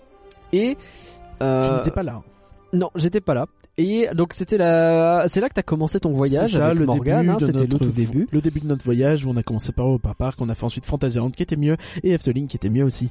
Et donc on vous le redit, mais si vous Europa Park si vous moins bien. commencez ce podcast ici, le mieux c'est de commencer par Efteling, puis Fantasyland, puis Europa Park, puisque bah, c'est dans cet ordre-là qu'on enregistre et qu'on fait référence aux, en, aux podcasts précédents. Et oui, c'est en fonction des votes que vous avez fait sur Twitter. Euh, un point également, c'est que comme on le dit à chaque fois, on compare avec Disneyland Paris, parce qu'on est un podcast Disneyland Paris qu'on connaît ce qu'on bien. connaît mieux. Disneyland Paris, que nos auditeurs le connaissent le mieux et que par conséquent, C'est plus logique. c'est plus logique pour nous de le faire à travers le prisme de Disneyland Paris. Ça ne veut pas dire qu'on n'a pas conscience que c'est injuste de comparer un parc, un mastodonte comme Disney avec les autres parcs. Absolument. Je tenais aussi à dire que pour nous entendre expliquer pourquoi Disneyland Paris c'est mieux que euh, Europa Park, je vous invite à écouter le Puissance Park, le Battle, Le Battle Park Park. de Puissance Park, un podcast euh, qui dure deux heures je crois et Dans lequel on a. euh, dans lequel on est avec des euh, gens de chez Europa Park oui, Forever. euh, Arnaud de Europa Park Forever et Florian Archie qui est super cool aussi. Voilà, qui sont des fans d'Europa Park et avec lesquels on, bon, c'est, c'est dans la bonne humeur, c'est dans la bonne Oui, ambiance, mais euh, on s'amuse à essayer de On s'envoie déterminer des taquets quoi. quel est le meilleur parc. Et euh, bon, c'est assez rigolo à écouter, donc on vous invite à l'écouter. Mes trêves de bavardage et par rien comme pour les deux autres podcasts, tu as enregistré en temps réel cette fois-ci deux fichiers différents puisque tu as passé deux jours à Europa Park. C'est ça. Et ben, on va écouter ce que tu as pensé à chaud et petit à petit, et ben, je vais mettre en pause pour te poser des questions, et peut-être ou peut-être même toi euh, apporter des précisions. Bonjour tout le monde, c'est Parcurien qui a commencé à avoir la voix bien fatiguée. Euh, donc euh, je vous reviens vers vous après cette première journée de parc euh, à Europa Park justement. Aujourd'hui donc on a pu revoir pas mal de choses hein, qu'on connaissait déjà dans le parc. Le Blue Fire, le, le Silver Star, le Woden, Arthur, tout ça. Tous des, des très bons éléments à différents degrés. À mon sens le Silver Star est vraiment le coaster qui s'en sort le mieux dans ce parc. Euh, le Wodan est excellent dans son genre, euh, en, genre tout en bois. Je t'arrête tout de suite sur le Wodan, puisqu'à l'époque j'ai dit que j'aimais beaucoup le Wodan et tu te moquais de moi en disant qu'il faisait mal. Ça va mieux?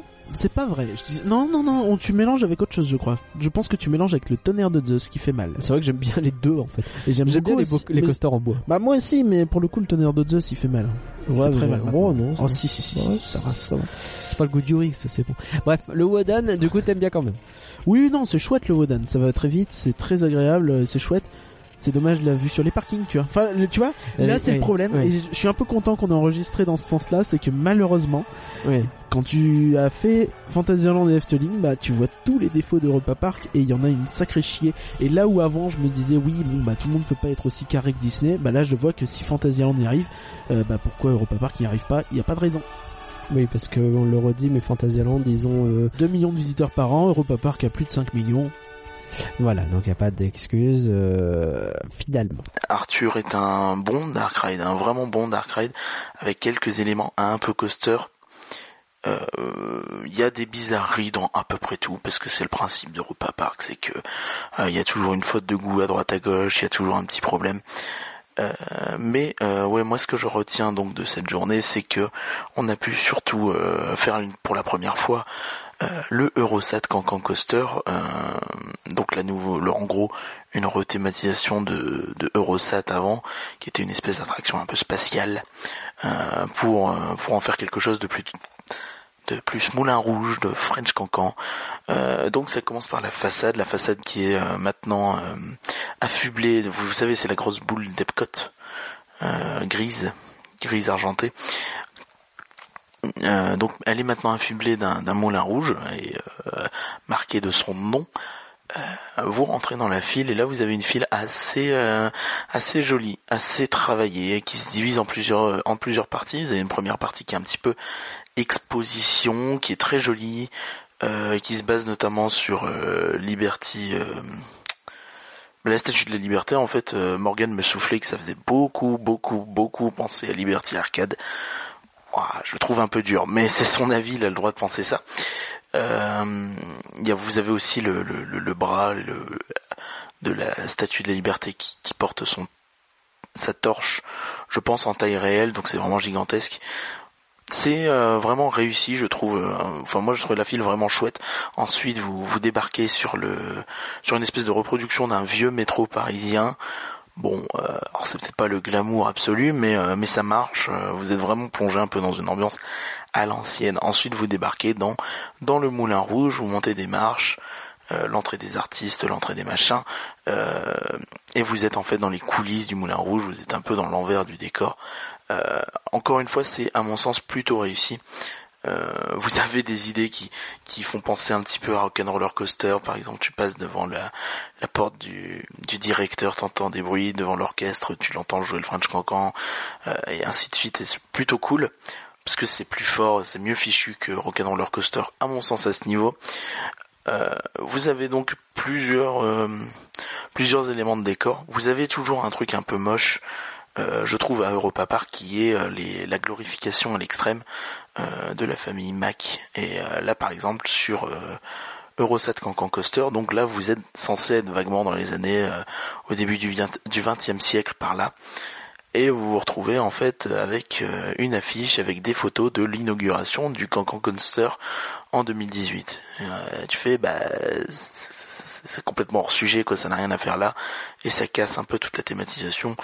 Bon, voilà, c'est le genre de détail. Europa Park, comme je disais, il y a toujours une faute de goût, un problème par attraction, au moins. Et c'est dommage parce que derrière tout est, à mon sens, bien fait. Je vais m'arrêter ici euh, parce que tu parles de deux choses en même temps sur lesquelles j'ai envie de mettre une, euh, une réserve.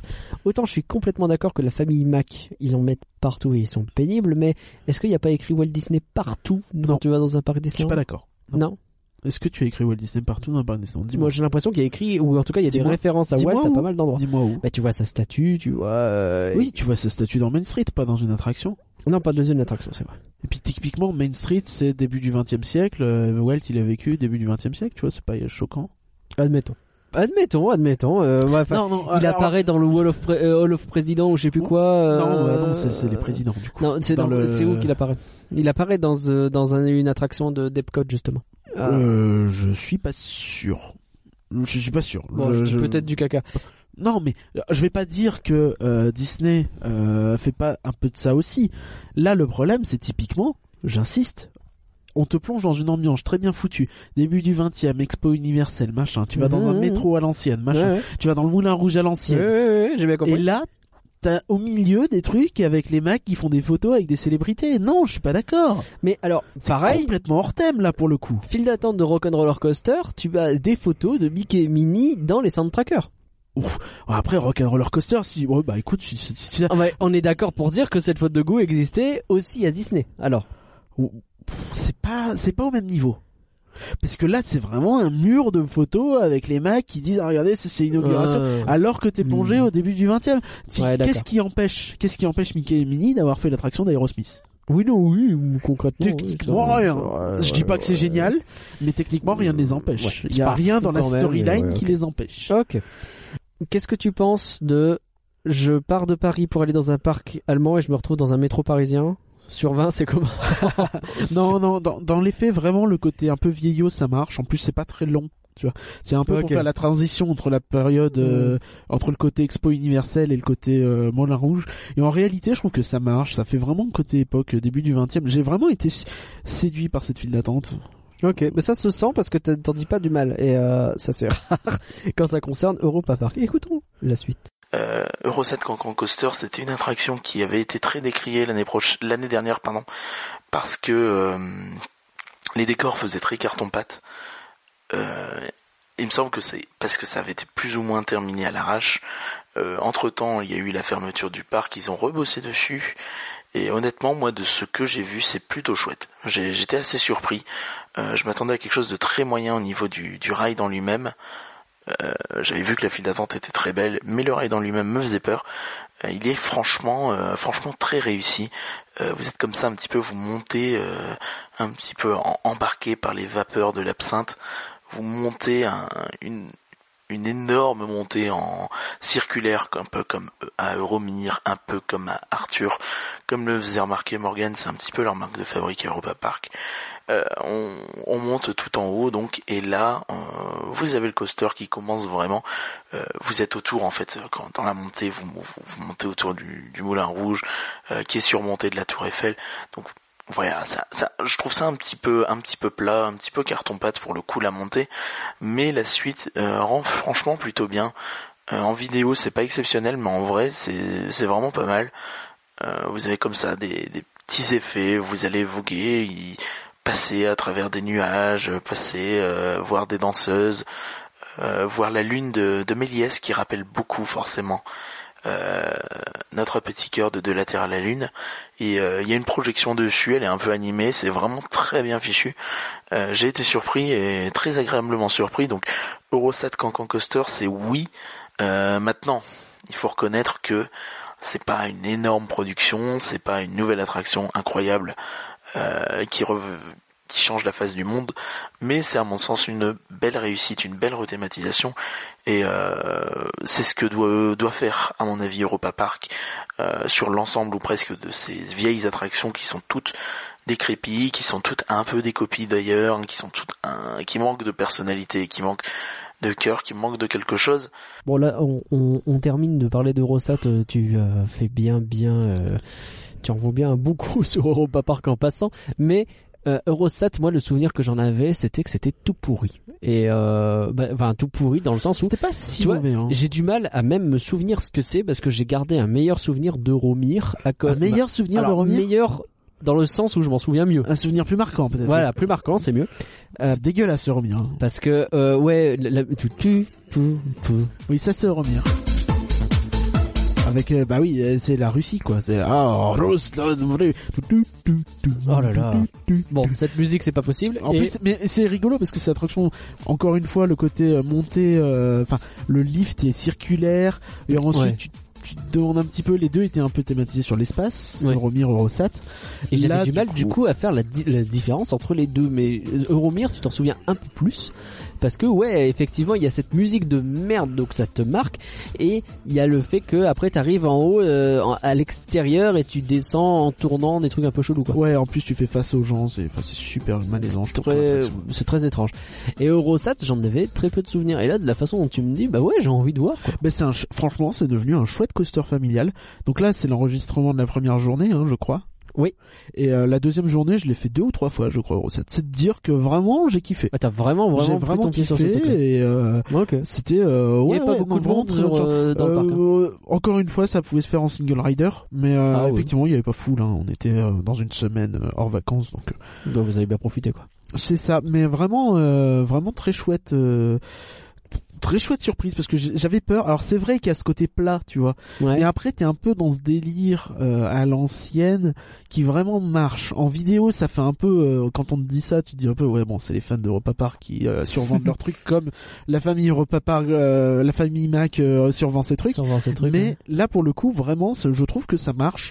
t'as un peu ce délire de montée d'absinthe qui explique un petit peu pourquoi. Qu'est-ce que tu veux dire par la montée bah, d'absinthe? Au tout début de l'attraction, là où t'avais, je crois, un cosmonaute qui raconter sa life. Ouais, ça me dit quelque chose ça. Ouais. je suis même pas sûr, c'est peut-être dans. Si, ouais, peut-être. Je suis perdu aussi. Hein. Et là, en fait, tu as euh, des bouteilles. Ouais. Et des projections sur le mur qui font qu'il y a des vapeurs, tu vois. D'accord. Donc en gros, ça te fait comprendre que t'es un peu enivré, tu vois. D'accord. Ce qui explique que tu vois tout tourner, la tour Eiffel, tout ça, tu descends, tu vois les nuages, tu vois la lune de Méliès qui te fait un clin d'œil, et tu finis par euh, slalomer un petit peu entre les jambes des madames qui dansent le cancan. Mais dans les faits, c'est vraiment pas mal euh, foutu. En fait, c'est vraiment, tu montes tout en haut et tu descends au fur et à mesure sur Paris, tu passes euh, dans l'Arc de Triomphe, des trucs comme ça, tu vois. Et c'est vraiment euh, chouettos. Et donc c'est Quid 2000 le, le coaster quoi, c'est Quoi? C'est Quit 2000 le coaster quoi. C'est Oui, si tu veux, oui. D'accord. c'est chelou comme idée, mais Non, ok. mais franchement, ça marche. Alors, on peut discuter du goût de faire ça sur le French Cancan et tout ça, je suis pas sûr. Mais, euh, mais dans les faits, en tant qu'attraction familiale, ça marche. La- L'attraction de Madame Friedenreich. Donc pour ceux qui voient, c'est un petit peu le...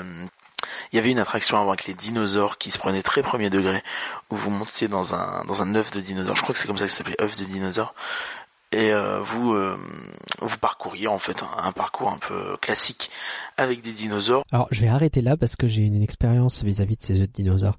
Et euh, je l'ai faite la première fois dans le début des années 2000, euh, 2005 peut-être, euh, 2003 par là. Et bon Dieu qu'on a rigolé avec les copains dans ce truc tellement c'était tout pourri. Littéralement, t'es dans des œufs et tu te promènes et c'est que des dinosaures quoi. Donc euh, quand j'ai compris qu'ils avaient refait ce truc-là, je me suis dit bah ils ont quand même hyper bien fait parce qu'en rentrant là-dedans, tu sais, il y a une vraie hype quand t'es gosse et que tu te dis ouais on va voir un truc avec des dinosaures trop cool. Oh la vache. Et pourtant, c'était qu'en 2003, donc c'était pas si ringard que ça. à l'époque. Oui, oui, oui. Bon, là ils ont dit, euh, c'est vrai que nos dinosaures, bah ils j'allais dire ils puent la merde. Ils sont pas exceptionnellement fidèles, ils sont pas ex- exceptionnellement réalistes et fluides. Et euh, du coup, on va les on va les revoir en fait, on va les réarranger. Euh, du coup, vous avez un petit peu cette Madame Friedenreich qui est une vieille dame et qui semble avoir un peu adopté ces dinosaures, euh, qui en fait un petit peu ses animaux. Euh, du coup, ils sont un peu déguisés, ils sont un peu décorés, ils sont dans des situations absurdes. Vous avez la T-Rex partie avec des T-Rex qui font, fêtent son anniversaire.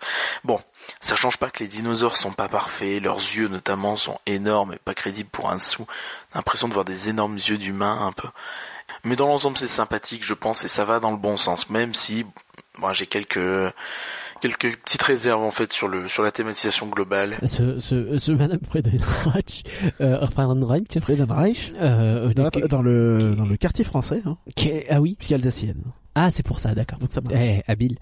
euh, Fekir. mais ouh, d'accord, non. Donc une idée intéressante de prendre une attraction qu'on sait pourrie et de mettre des trucs pour la rendre pourrie mais de manière ridicule et du coup rigolote. Ouais, ouais, je pense que si de... C'est un move intéressant qui ne viendra, n'apparaîtra jamais à Disneyland C'est Paris. ce que hein. j'allais dire. si ça faisait ça à Marne-la-Vallée, je pense que tout le monde crierait au scandale. Tu m'étonnes. euh, là, je sais pas. C'est- un choix comme un autre. Je pense que c'est ma manière, avec un budget limité, de faire quelque chose de correct. Bon, ça m'a rendu l'attraction sympathique, là où avant je me foutais juste de sa tronche. Euh, dans les faits, c'est pas non plus génial, mais je pense que pour des enfants, tout ça, ça peut être rigolo et marcher, quoi. J'étais en train d'imaginer, euh, dans quelques mois, ils réouvrent Autopia et à la place des voitures, tu te retrouves avec des espèces de trucs de clowns dégueulasses qui se roulent après en faisant, euh, euh, en faisant des, des klaxons. euh, Ou des blagues Simpson, tu sais. Ah bah tu vas pas vite. tu vois des trucs comme ça. bah ouais. Hey, tu peux même pas te foncer dans les murs. Bah ouais, ouais, bon. oui. Ouais, ouais, bah ça ouais. serait peut-être rigolo, mais euh, c'est Ouais, peut-être bizarre. mais peut-être qu'il y aurait deux trois personnes qui gueuleraient. Qu'est-ce que vous faites à Discoveryland Enfin, donc je termine avec euh, la grosse attraction que je voulais euh, voir aujourd'hui. C'était Voletarium évidemment, donc le, premier Flying Theater. On rappelle que c'est un concept qui a été inventé et popularisé par Disney via les attractions Sorin euh, en Floride et en Californie, euh, qui sont maintenant également à Tokyo, à Shanghai. Euh, donc c'est euh, qui ont été très très très très très longtemps en rumeur pour Disneyland Paris et qui le sont toujours d'ailleurs même si bon on sait ce que c'est les rumeurs hein, ça vaut ce que ça vaut Euh, et euh, j'y crois pas beaucoup honnêtement. Et euh, donc là vous avez en fait vous rentrez vous dans une espèce de d'exposition un petit peu de de plein de choses de j'ai pas trouvé ça très clair. Il y avait pas beaucoup de monde dans la file d'attente donc pas eu le temps de t'arrêter sur un peu tout. Mais euh, en gros tu vois plein de tu vois plein de décors, tu vois plein d'éléments, tu vois plein de maquettes de fabrication d'une machine volante. Tu vois des, des éléments un peu comme si, euh, des, comme des bureaux un peu préparatoires. C'est pas très clair ce que je raconte parce que c'est pas très clair dans mon esprit en fait. hein. Vraiment, euh, peut-être que si je refais l'attraction, sera plus clair. En fait, t'es un peu dans l'atelier de, de deux frères donc qui ont un peu découvert le, la première machine volante, qui ont fait la première machine volante. Et du coup, tu vois un petit peu euh, comment c'est chez eux. Euh, et donc, il y a effectivement des maquettes de, de machines volantes. Il y a aussi plein de décors cool. Il y a des, des découvertes, je pense, qui sont faites à droite, à gauche. C'est pas très clair parce que tu vois pas forcément le rapport, mais c'est très beau. Et euh, des espèces d'oiseaux, des peut-être qui sont étudiés, je sais pas, pour euh, pour avoir des références. Tu as des T'as un espèce de drone robot dans, dans une salle qui vient, qui interpelle un peu les gens, tout ça, et c'est extrêmement euh, bien foutu et high tech. Et la file d'attente est vraiment magnifique. Pour le coup, elle est superbe. Tu vas de salle en salle et elles sont toutes plus belles les unes que les autres. J'étais vraiment sur le cul. Ça pourrait presque être un walkthrough en fait, tellement la file est belle et euh, t'as une salle et tu arrives à un niveau et euh, t'as une salle avec euh, quatre tableaux sur un mur qui sont gigantesques et qui sont Mhm. magnifiques et euh, des espèces d'énormes statues euh, de, de tigres et des choses comme ça je crois et euh, enfin vraiment c'est la, la file d'attente m'a mise euh, sur le cul Mais vraiment, la file d'attente est magnifique. Hein. Elle est peut-être pas très claire, mais elle est superbe. Euh, c'est une, c'est la plus belle file d'attente du parc. Et euh, à mon sens, euh, chez Disney, ça ferait pas honte du tout. hein. Vraiment, pas du tout. Et quand vous donc, quand vous attaquez l'attraction ou quand vous rentrez dans l'attraction, euh, vous êtes, euh, vous vous asseyez sur une rangée de, euh, je crois six sièges. Il y a plusieurs rangées de six sièges et euh, sur plusieurs étages en réalité. Et donc vous asseyez euh, juste avant que euh, vous attendez que l'attraction se lance, en gros les vérifications habituelles, et vous, quand l'attraction se lance en réalité, donc vous avez euh, votre, euh, euh, comment dire, la plateforme sur laquelle était votre siège s'abaisse. Euh, en gros, elle avait comme un comme un rebord. Ce rebord s'abaisse. euh, votre siège s'avance. Donc vous êtes littéralement suspendu dans le vide un peu comme sur une attraction, un coaster type Osiris par exemple. Et là, vous êtes face à un écran, un écran gigantesque, un écran un peu sphérique, qui euh, va essayer de prendre tout votre champ de vision. Euh, c'est d'ailleurs un problème parce qu'il n'y arrive pas tout à fait. euh, si on est trop bas, peut-être qu'on voit le bas. En tout cas, nous on était en haut et on a vu le haut. Donc c'est un petit peu le, un petit peu le problème. Mais dans les faits, en fait, si tu te laisses porter par l'attraction, tu vas l'oublier ça et tu vas te mettre à voler en fait puisque tu es dans un siège qui va un petit peu tourner de gauche à droite, qui va pivoter en suivant un film. Euh, donc tu commences dans l'espace, ensuite tu plonges, euh, tu te retrouves à Paris et ainsi de suite. Tu enchaînes après les, les scènes aériennes. Donc les, les transitions, moi je les ai trouvées plutôt réussies. Je sais que Morgan n'a pas aimé, outre mesure, a trouvé ça un peu forcé et euh, moins bien fichu qu'au Futuroscope. Moi honnêtement j'ai trouvé ça vraiment vraiment réussi c'est émouvant maintenant j'avais tellement d'attentes que c'est difficile de donner un avis vraiment précis sur sur tout ça mais euh, mais vraiment ouais c'est- marquant et euh, la musique est belle euh, un peu étouffée peut-être la musique est belle les images sont sont superbes et euh, je sais pas ça procure vraiment une sensation étrange comme un comme un moment un peu de plénitude, un moment de, de calme. C'est vraiment pas une attraction à sensation, même si le siège bascule un peu à gauche, à droite, pour suivre les mouvements de la caméra. Mais euh, mais c'est vraiment chouette. C'est vraiment quelque chose de de, de... c'est difficile à décrire. C'est vraiment c'est compliqué à décrire euh, parce qu'il n'y a pas grand chose qui fasse la même chose. C'est un petit peu comme euh, comme si vous étiez devant un Star Tour géant et en fait c'est pas le simulateur qui bouge, c'est votre siège. Donc vous voyez, enfin, c'est pas très très clair. Mais euh, ouais, c'est vraiment euh, c'est vraiment une réussite en tout cas dans l'ensemble. On, on- sort vraiment euh, dans une attraction superbe. Euh, maintenant, j'ai un, petit léger bémol à faire en fait, c'est que la petite histoire un petit peu qui vous est racontée dans la file d'attente, à mon sens, elle disparaît une fois que vous êtes dans l'attraction. Je trouve ça dommage. Euh, ça enlève rien en qualité de la file d'attente et de l'attraction, mais le tout, je le trouve pas hyper cohérent. Après, peut-être que je suis passé à côté des détails euh, scénaristiques, mais euh, mais voilà, je trouve ça un peu dommage. Et en, en tout cas, vraiment euh, une superbe attraction. Euh, si vous avez l'occasion de, traîner du côté de, de, Strasbourg par là, ça peut être l'occasion de vraiment de faire le saut à, à Europa Park. Ok, donc le voletarium, euh, je vais pas te mentir, tu le sais. Oui, Le- oui je sais que t'as envie de le, faire Flying Theater en règle générale, que ce soit Sorin, que ce soit euh, Voletarium ou celui du Futuroscope dont j'ai plus le nom. l'extraordinaire voyage Voilà, euh, il faut que j'en fasse un parce que c'est quelque chose qui me fait kiffer. C'est assez simple hein, comme raisonnement, c'est que j'adore Star Tour, qui est mon attraction préférée. Bon, il y a du Star Wars aussi pour ça. Euh, S'ils font un Flying Theater un jour dans Star Wars, euh, je pourrais me faire dessus. Est-ce que tu fais Et- partie de ces gens qui disent que euh, si t'avais un pouvoir, lequel tu choisirais et tu dis le vol? Ouais, c'est possible. Ok. C'est possible. Euh, ou je crois ce- qu'il y a une stat qui dit que 50% des gens disent ça. Je ouais, crois, parce que je suis pas hyper. Je pense que je, je prendrais un truc un peu plus original que ça en vrai. Mais euh, si tu me proposes le vol, je suis ravi. Euh, si tu me demandes quel poney je veux être, je veux être un Pégase. Euh, donc J'allais faire une blague. euh. Bref. Euh, ouais, donc j'ai envie de voir ce que ça donne et pour l'instant j'ai pas encore eu l'occasion de le tester.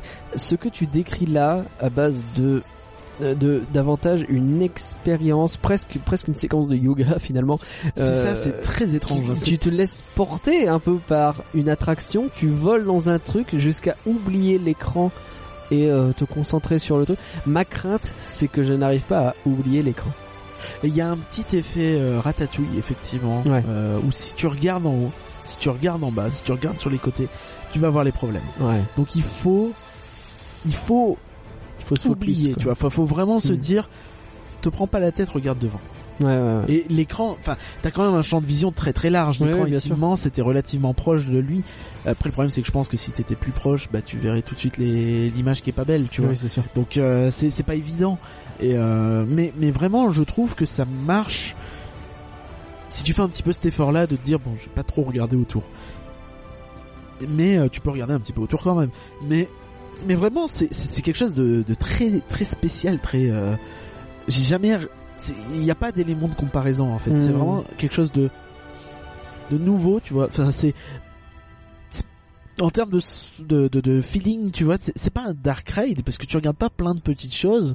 C'est vraiment une expérience. Tu te laisses porter par le truc et tu voyages, tu vois. Enfin, c'est c'est très difficile à dire. Je trouve que l'atmosphère est presque plus intéressante que les images qu'on te propose. Ou où t'as aussi des odeurs d'ailleurs euh, qui sont parfois peut-être un peu trop exagérées. Tu, sais, tu, C'est vrai tu passes au-dessus d'une forêt, t'as tout de suite les odeurs de chlorophylle, machin. euh, c'est un peu un peu euh, bon. Le Mais, sambon euh, que t'accroches euh, à ta voiture. Ouais, ou dans tes chiottes. Et, tu sais, non, mais c'est c'est pas mal dans l'idée, mais c'est un peu bof. Euh... Ah, je sais pas, moi ça pourrait, euh, ça pourrait me plaire. Non, ça marche. plus, hein. Je trouve que ça marche, mais c'est peut-être un peu un peu grossier. Ok. Mais euh...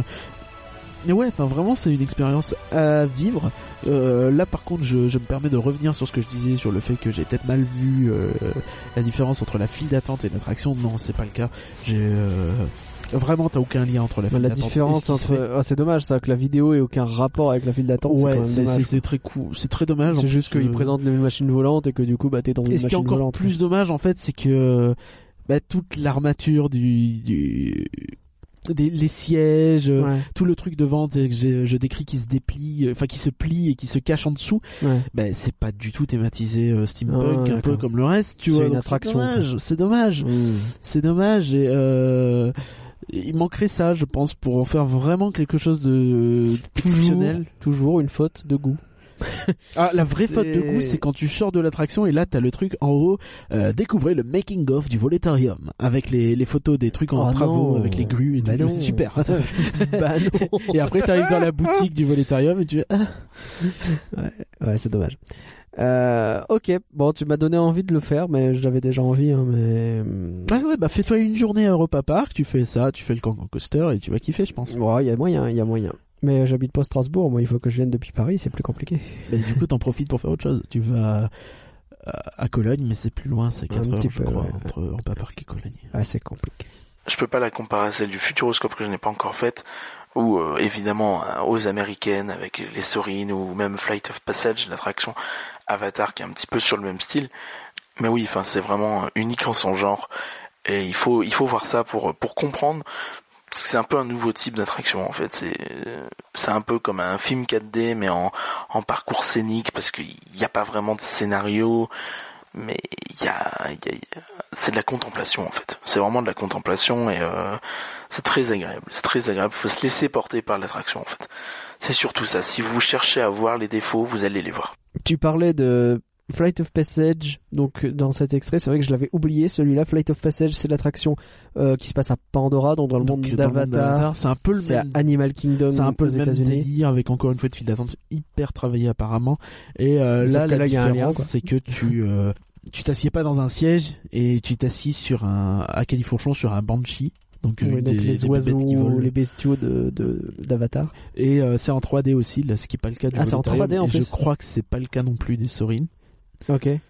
Euh, je saurais pas dire exactement après si genre au Futuroscope ou quoi. Ouais, donc ça doit être l'expérience plus plus quoi. C'est ça, je pense, ouais. Et, et effectivement, en l'ayant fait, je peux comprendre que le côté, En ayant Être fait sur- Voletarium, tu veux dire.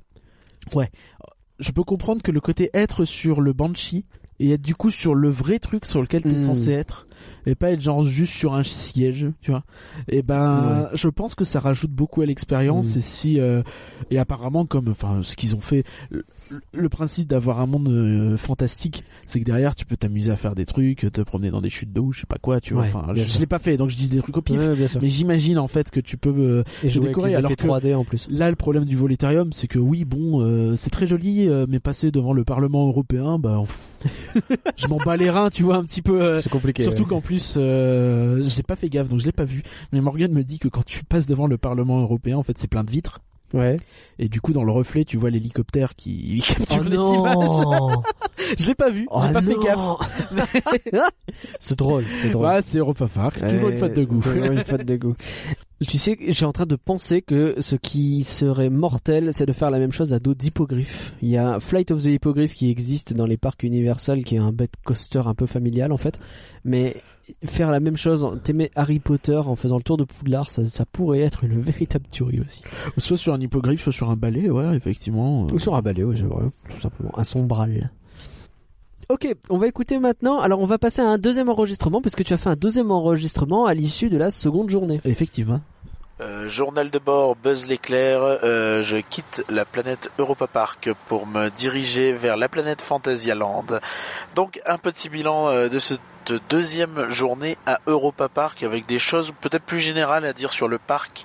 Euh, J'ai pas mal parlé déjà des, nouveautés récentes. Donc, le Voletarium qu'on a eu l'occasion de refaire est vraiment, euh, selon moi, une file d'attente mais merveilleuse. Euh, qui est, je pense, largement digne des meilleures files d'attente Disney.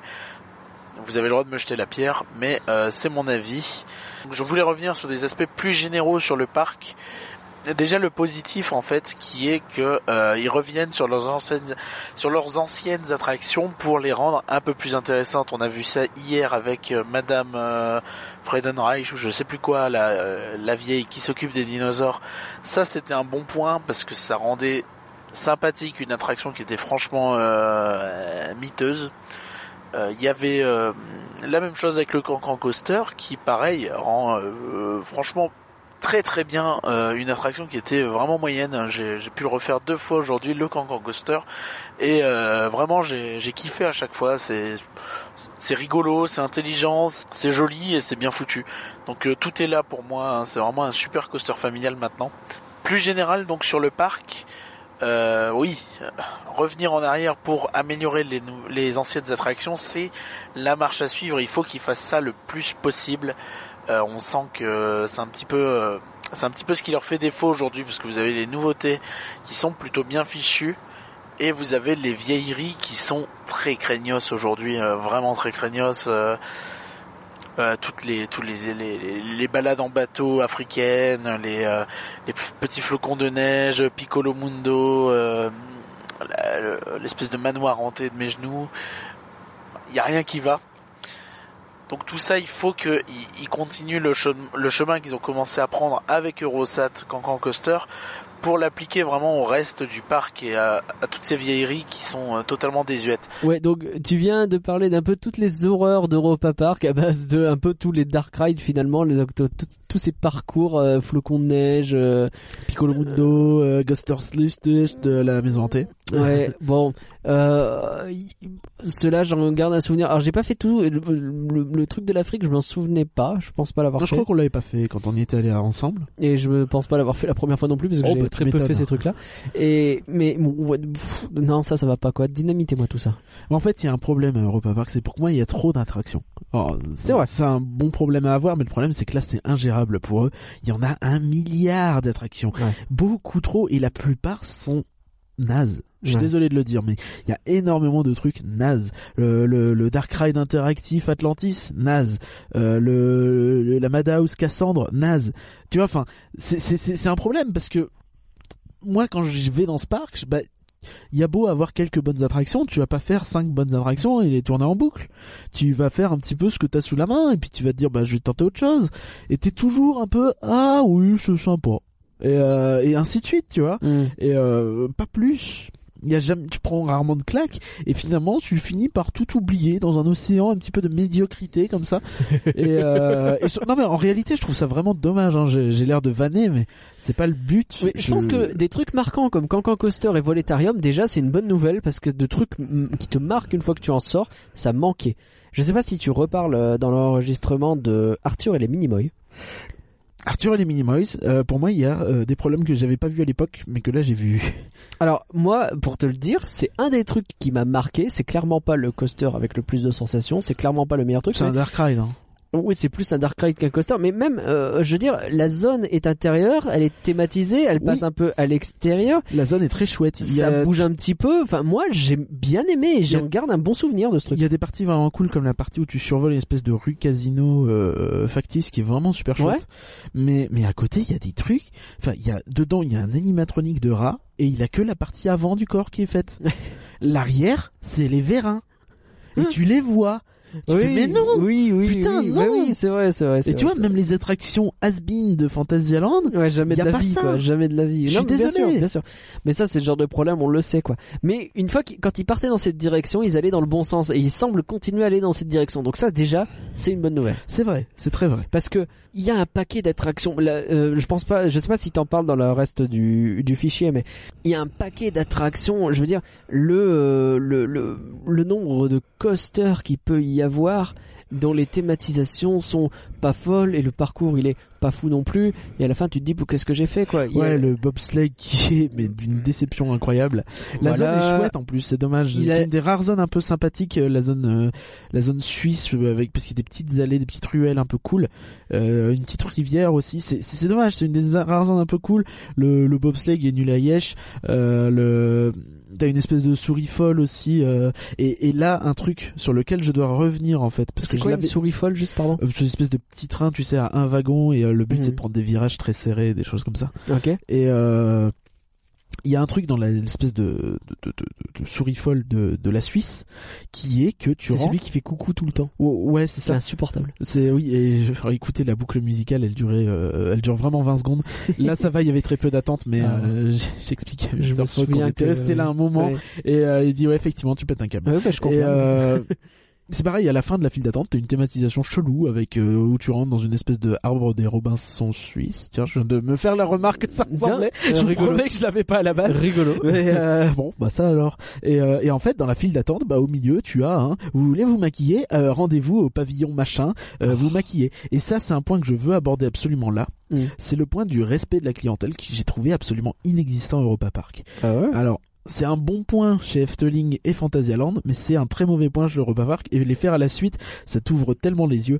Un Europa Park qui fait de la pub pour ses expériences, qui fait de la pub pour son parc aquatique, qui fait de la pub pour la réalité virtuelle payante, qui Hmm. fait des trucs comme ça partout, partout, partout. T'as des panneaux Europa Park, Mar- Mac, Hmm. Europa Park. Euh, voilà, venez acheter les trucs et ça te nique totalement le la thématisation, le semblant d'immersion qu'ils essayent vaguement de créer.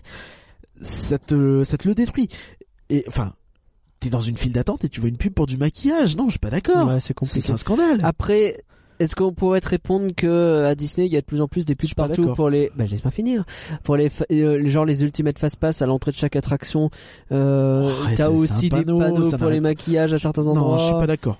Je suis pas d'accord. Ça n'a vraiment rien à voir. Là, c'est vraiment un panneau énorme dans une file d'attente, tu vois. Et là, c'est vraiment des panneaux énormes partout. C'est des euh, des encarts publicitaires que tu pourrais voir dans le métro, tu vois. Enfin, Hmm. c'est Ah oui, d'accord. vraiment ce genre de taille. Et euh, et je suis pas d'accord quoi. Le pour moi, il y a un manque de respect du client et du fait que bah t'es dans le parc, t'as payé la pub. Peut-être un peu, mais vraiment pas beaucoup, quoi. Là, c'est à chaque fois que tu vois un truc, c'est un presented by Mark. Ouais, tu vois, enfin, c'est des trucs comme ça. Euh, le pré-show de Blue Fire avec euh, presented by Gazprom. Alors on n'a pas encore parlé de Euh. Blue Fire, cette espèce de coaster qui est un bon coaster. Ouais, ouais. mais... Bon, alors que j'ai pas trouvé exceptionnel non plus. Moi, je, je sais que beaucoup de gens en, euh, en parlent avec beaucoup C'est de un bien. coaster MacRide. Et euh, typiquement, je le mets pas au niveau de l'O- l'Osiris quoi, de, de Parc Astérix. Dans Moi, je le mets pas au niveau du Silver Star. Un Silver Star qui est un coaster de chez Intamin, je crois, et non de chez MacRide. C'est ça qui est rigolo, c'est que leur euh, leur coaster vedette, c'est pas un coaster de chez eux. Je Je savais pas. Et Mais le pareil, problème le principal- c'est du euh, GCI, donc euh, Golden Coaster International, je crois, qui est donc le même que euh, Joris and the à Efteling et qui n'est pas du tout MacRide. Et alors, le, le Blue Fire, parce que c'est ça dont je parlais, le coaster est pas mal, mais, enfin ouais, la thématisation, c'est euh, plateforme pétrolière, quoi. Oh, il y a des rochers autour, ouais, vite fait, mais bon. Mais franchement, c'est pas immersif. Moi, j'ai- tu sais, on me dit il y a des rochers autour, je le dis oui, je les vois, mais je les crois, j'y crois pas en fait. J'y Ouais. crois pas une seconde. Et c'est un gros problème que j'ai dans ce parc, c'est que l'immersion, elle est inexistante.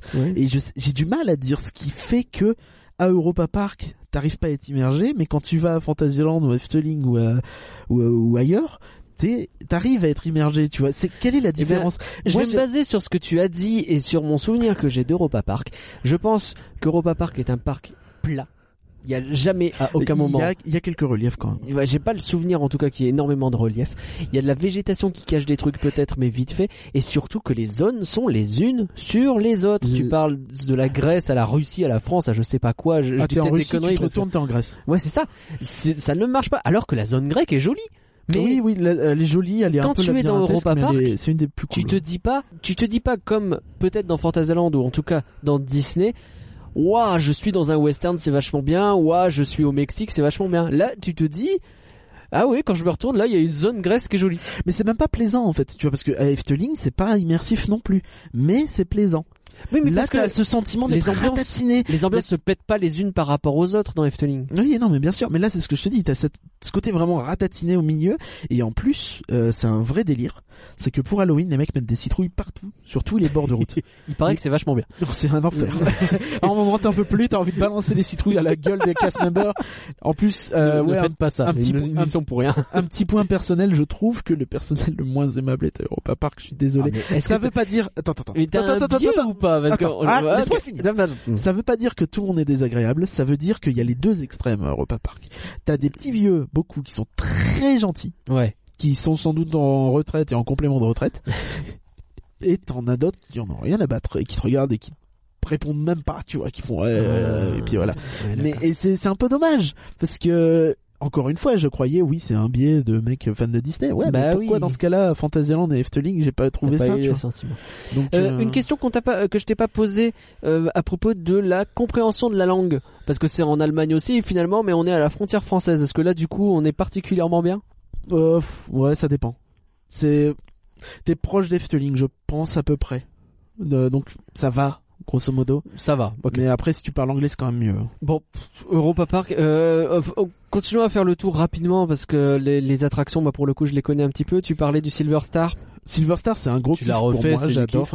Euh, en plus, tu sais que, enfin, moi, j'ai des problèmes de santé depuis quelques temps. Et Mhm. euh, enchaîner les coasters, c'est pas facile. Mhm. Euh, je pense le Blue Fire, c'est compliqué pour moi. Le Wodan aussi. Le Silver Star, oui, c'est ça. Euh, j'y arrive, je me mélange avec le Silver Spur, tout ça. Et, euh, et j'y arrive et, euh, et c'est un gros plaisir. C'est vraiment un gros kiff. C'est les airtime en, en cascade. Euh, J'adore. Euh, maintenant, enfin, c'est- dégueulasse quoi. Enfin, t'es dans un chauffeur Mercedes, quoi.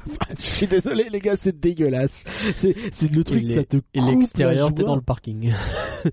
T'as Morgan qui me faisait dire euh, ouais bah, on peut pas trop critiquer euh, quand on voit la tronche de Rock bah je sais même pas tu vois je me- j'ai à deux doigts de dire que Rock c'est mieux. Pourtant vraiment Rock euh, Pourtant t'aimes voilà. pas rock. hein, ouais. mais euh, mais ouais enfin j'ai un gros problème avec euh, avec ce parc et, et c'est dommage. Parce qu'à côté il y a, il y a des choses sympathiques hein mais euh, ouais.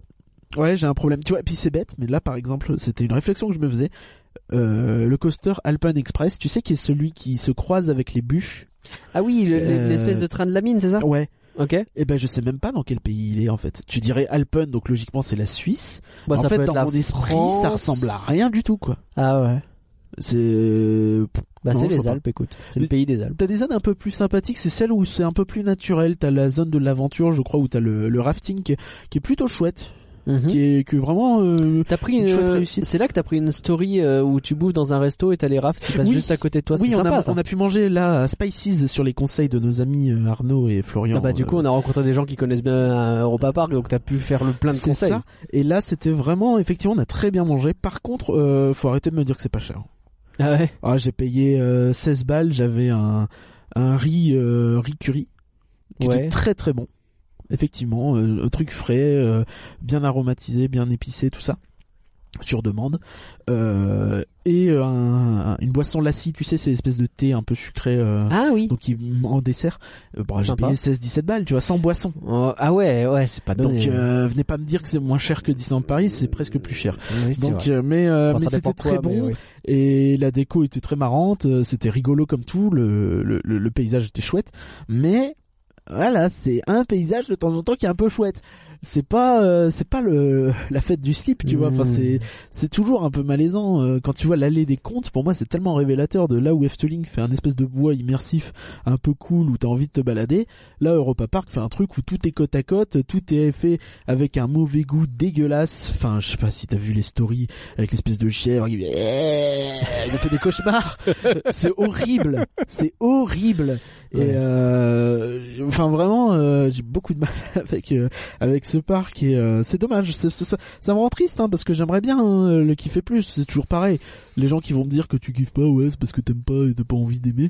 Bah si, en vrai, euh, enfin je, je vais dans Bah. un parc, c'est pour kiffer, tu vois. Oui, tu vas deux jours en plus, donc c'est pas non plus. Non, et puis euh, là, euh, on va on va écouter la fin de ce que t'as enregistré, mais le début déjà, c'était vachement basé sur les nouveautés et ce qu'ils ont fait le Cancan Coaster et le Voletarium. On est d'accord pour dire que ça t'a plu. Il est pas parfait, vrai. mais ça t'a plu. Est-ce que je peux faire un petit parallèle vite fait avec Ouais. euh, ce que je disais sur Fantasyland et Efteling? Donc Fantasyland qui essaye de faire entre guillemets son propre parc Disney, Oui. Efteling qui a une ambiance à la Disney, un truc à la Disney, mais pas Disney puisque c'est leur façon de faire. Et ben Mhm. moi Europa Park, c'est je veux être un resort comme les Disney dans le sens où, enfin tu vois, c'est le même parking avec le même tapis roulant. Ouais, Euh, tu vois, c'est J'ai la même folie des grandeurs, quoi. c'est le même. Oui, je vais faire un Je veux avoir la même grosse ambition. Ouais. euh, et, et à côté, enfin je sais pas, il y a plein de trucs qui vont pas, ça m'énerve. Tu sais, je fais un historama qui est un petit peu le Carousel of Progress, mais version euh, on se touche la nouille, euh, les max et nous les plus forts, où t'as un BC... Enfin je sais pas, imagine t'as une attraction et dedans, les mecs ils te disent, regardez ce qu'on a fait, ça va être sûrement bien ce qu'on fait la suite, et là t'as un medley des attractions qu'il y a dans le parc. Ça y était déjà quand on l'avait fait, Oui, et j'ai halluciné quoi. Enfin, tu- Ouais. C'est-à-dire que tu vois les attractions que tu peux faire. Ouais. Et elle fait ben oui mais dans ce cas-là je vais les faire. Enfin je sais pas je suis dans ton parc, euh, ne me fais pas de la pub pour ton parc alors que je suis dedans. Et euh, et c'est dommage en plus. Justement pour que ce qu'il faut pas que t'ailles dans les attractions toutes nulles. Après il y a des attractions qui sont pas mal. Je pense à Pegasus. Dans l'ensemble le décor est plutôt chouette. Pegasus, c'est lequel? C'est le, water coaster euh, en Grèce. Je l'avais trouvé pas fou. hein. Euh non non je confonds avec Poséidon pardon. Ah oui. Poséidon c'est le water coaster en On Grèce. d'accord. Qui est pas fou. Pegasus c'est le truc euh, pas water qui est un peu naze. Qui est en Grèce aussi. Ouais. Bah alors tout est naze. Non non Poséidon c'est pas mal hein. Ah c'est Poséidon qui est pas mal. Ouais moi je le trouve pas mal. j'avais, j'ai, oh, regarde très peu de souvenirs juste d'avoir attendu longtemps pour euh, pas grand chose. Quoi. Non, non, c'est plutôt chouette. Euh... ah, T'as un décor vraiment de la Grèce qui est plutôt bien rendu. Le décor de la. Grèce c'est bien rendu, ça. Euh, t'as plus- plusieurs choses comme ça. Mais par contre, t'as des absurdités, tu vois, où typiquement le parc est mal pensé, dans le sens où t'arrives en zone de Grèce, tu te dis, bah, bah à gauche il y a un bâtiment, Hmm. euh, où ça semble être la gare, bah j'y vais. Ouais. Mais en fait, c'est pas la- le truc, c'est la sortie. Ah, Donc, pour y aller, en fait, faut faire tout le tour du bassin, Ah. Qui est, tu tu te souviens quand je l'ai parlé de euh, Chiapas et que j'ai dit euh, l'eau euh, à l'intérieur et à l'extérieur du circuit, elle est de la même couleur. oui. Et voilà, j'ai Morgan qui a regardé le truc, qui a dit ah c'est vraiment magnifique. Moi je suis là en mode oui c'est sympa. Et et, euh, et je sais pas, tu vois, enfin je trouvais ça pas, t'y crois pas quoi. Ouais. Et euh, j'ai fait le, tu fais donc tu dois faire tout le tour du bassin, ce qui est un peu chiant et surtout pas, c'est pas intuitif, tu vois. Tu tu te dis bah merde c'est pas possible, l'entrée elle peut pas être de l'autre côté, c'est ridicule. Et euh, en fait si. Et euh, après t'as une file d'attente qui est plutôt cool, euh, enfin qui est toujours grandiloquente, mais tu la piches pas en fait. Enfin je sais pas, c'est Hmm. beaucoup de choses et c'est bizarre, c'est comme si ouais on va faire un temple grec, ouais mais pourquoi et pourquoi j'entre dans un temple grec et j'en ressors et puis tu vois, enfin c'est très bizarre. Mais l'attraction en elle-même est sympa. Euh, par contre, j'ai perdu une casquette dans cette attraction, donc je suis un peu triste. Ah, encore. Euh, mais par contre, si je compare au Hollandais volant, putain, le water coaster, il secoue de ouf. Hein. Je, je, je suis désolé, Ouais. hein, mais c'est vraiment pas smooth. Ah ouais. Bon, écoutons la fin de ce que tu as enregistré le deuxième jour. pour le parc en général, en fait, c'est assez bizarre parce que en soi, le parc a de, des, des décors plutôt jolis. Mais on n'arrive pas à rentrer vraiment dedans, on n'arrive pas à se sentir vraiment à l'aise. On se sent toujours un petit peu oppressé. Il y a toujours plein euh, de la végétation partout, de la, de la grande végétation, des grands arbres assez peu taillés, euh, me faisait remarquer Morgan. Vraiment partout où vous allez, vous avez des arbres immenses, des palmiers, des pots, des, des là c'était Halloween, il y avait des citrouilles sur toutes les allées. Je trouve ça vraiment infernal au bout d'un moment parce que c'est pas intéressant en fait visuellement. Euh, c'est juste des citrouilles qui sont posées comme si c'était des barrières au sol quoi. Donc c'est pas euh, c'est pas très intéressant. Et globalement en fait tu te tu te retrouves euh, dans dans un parc. Tu as beaucoup d'espace restreint, tu as beaucoup de, de trucs limités. Et euh, pourtant c'est grand, pourtant c'est gigantesque, peut-être même trop grand. Peut-être qu'il aurait fallu en faire un deuxième parc à un moment et diviser pour que ce soit plus euh, facile de s'y repérer. Euh, ça manque vraiment de points de repère, ça manque de, de, de plein de choses comme ça en fait. Donc il y, y a un souci dans l'agencement de ce parc qui est trop bordélique et c'est vraiment un, vraiment galère en fait de s'y retrouver.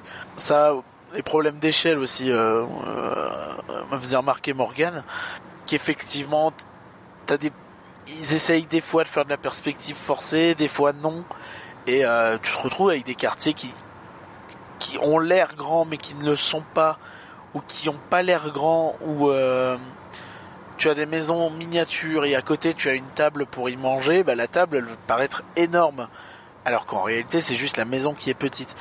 T'as plein de petits soucis comme ça euh, à Europa Park, c'est un peu dommage. Euh, sinon j'en ai pas parlé hier non plus. Là en ce moment à Europa Park, ce qu'ils attendent c'est l'ouverture de leur deuxième parc, le parc aquatique Rulantica, donc qui ouvre le 28 novembre. On a pu voir des, maquettes, tout ça qui sont exposées. Ça c'est vraiment quelque chose de super qu'ils font. Ils, ils te mettent des maquettes un peu partout pour la, reconstruction de l'attraction des pirates qui avaient brûlé euh, il y a deux ans. Par exemple, et qui rouvre l'année prochaine, bah là tu as un audio animatronique qui est montré, euh, qui, te raconte sa vie et tu, peux le voir en action. C'est vraiment euh, intéressant. Tu as des maquettes, tu as des de cette attraction et aussi donc de Rulantica qui est vraiment le, le point sur lequel ils, mettent l'emphase à mort. C'est assez incroyable. C'est presque un peu négatif pour moi dans le sens où il y a des moments où tu te sens un peu euh, comme prisonnier d'une pub, tu vois. Une pub dans laquelle t'as as payé pour entrer. Mais derrière, les productions qui y sont associées sont pas forcément mauvaises. Il y a un, musical qui est plutôt cool. Après, c'est euh, totalement en allemand, donc euh, ok, il y a des surtitres, mais c'est pas pas l'idéal. Mais les musiques sont très bien, la production est très belle, c'est vraiment euh, un beau truc avec des bonnes idées.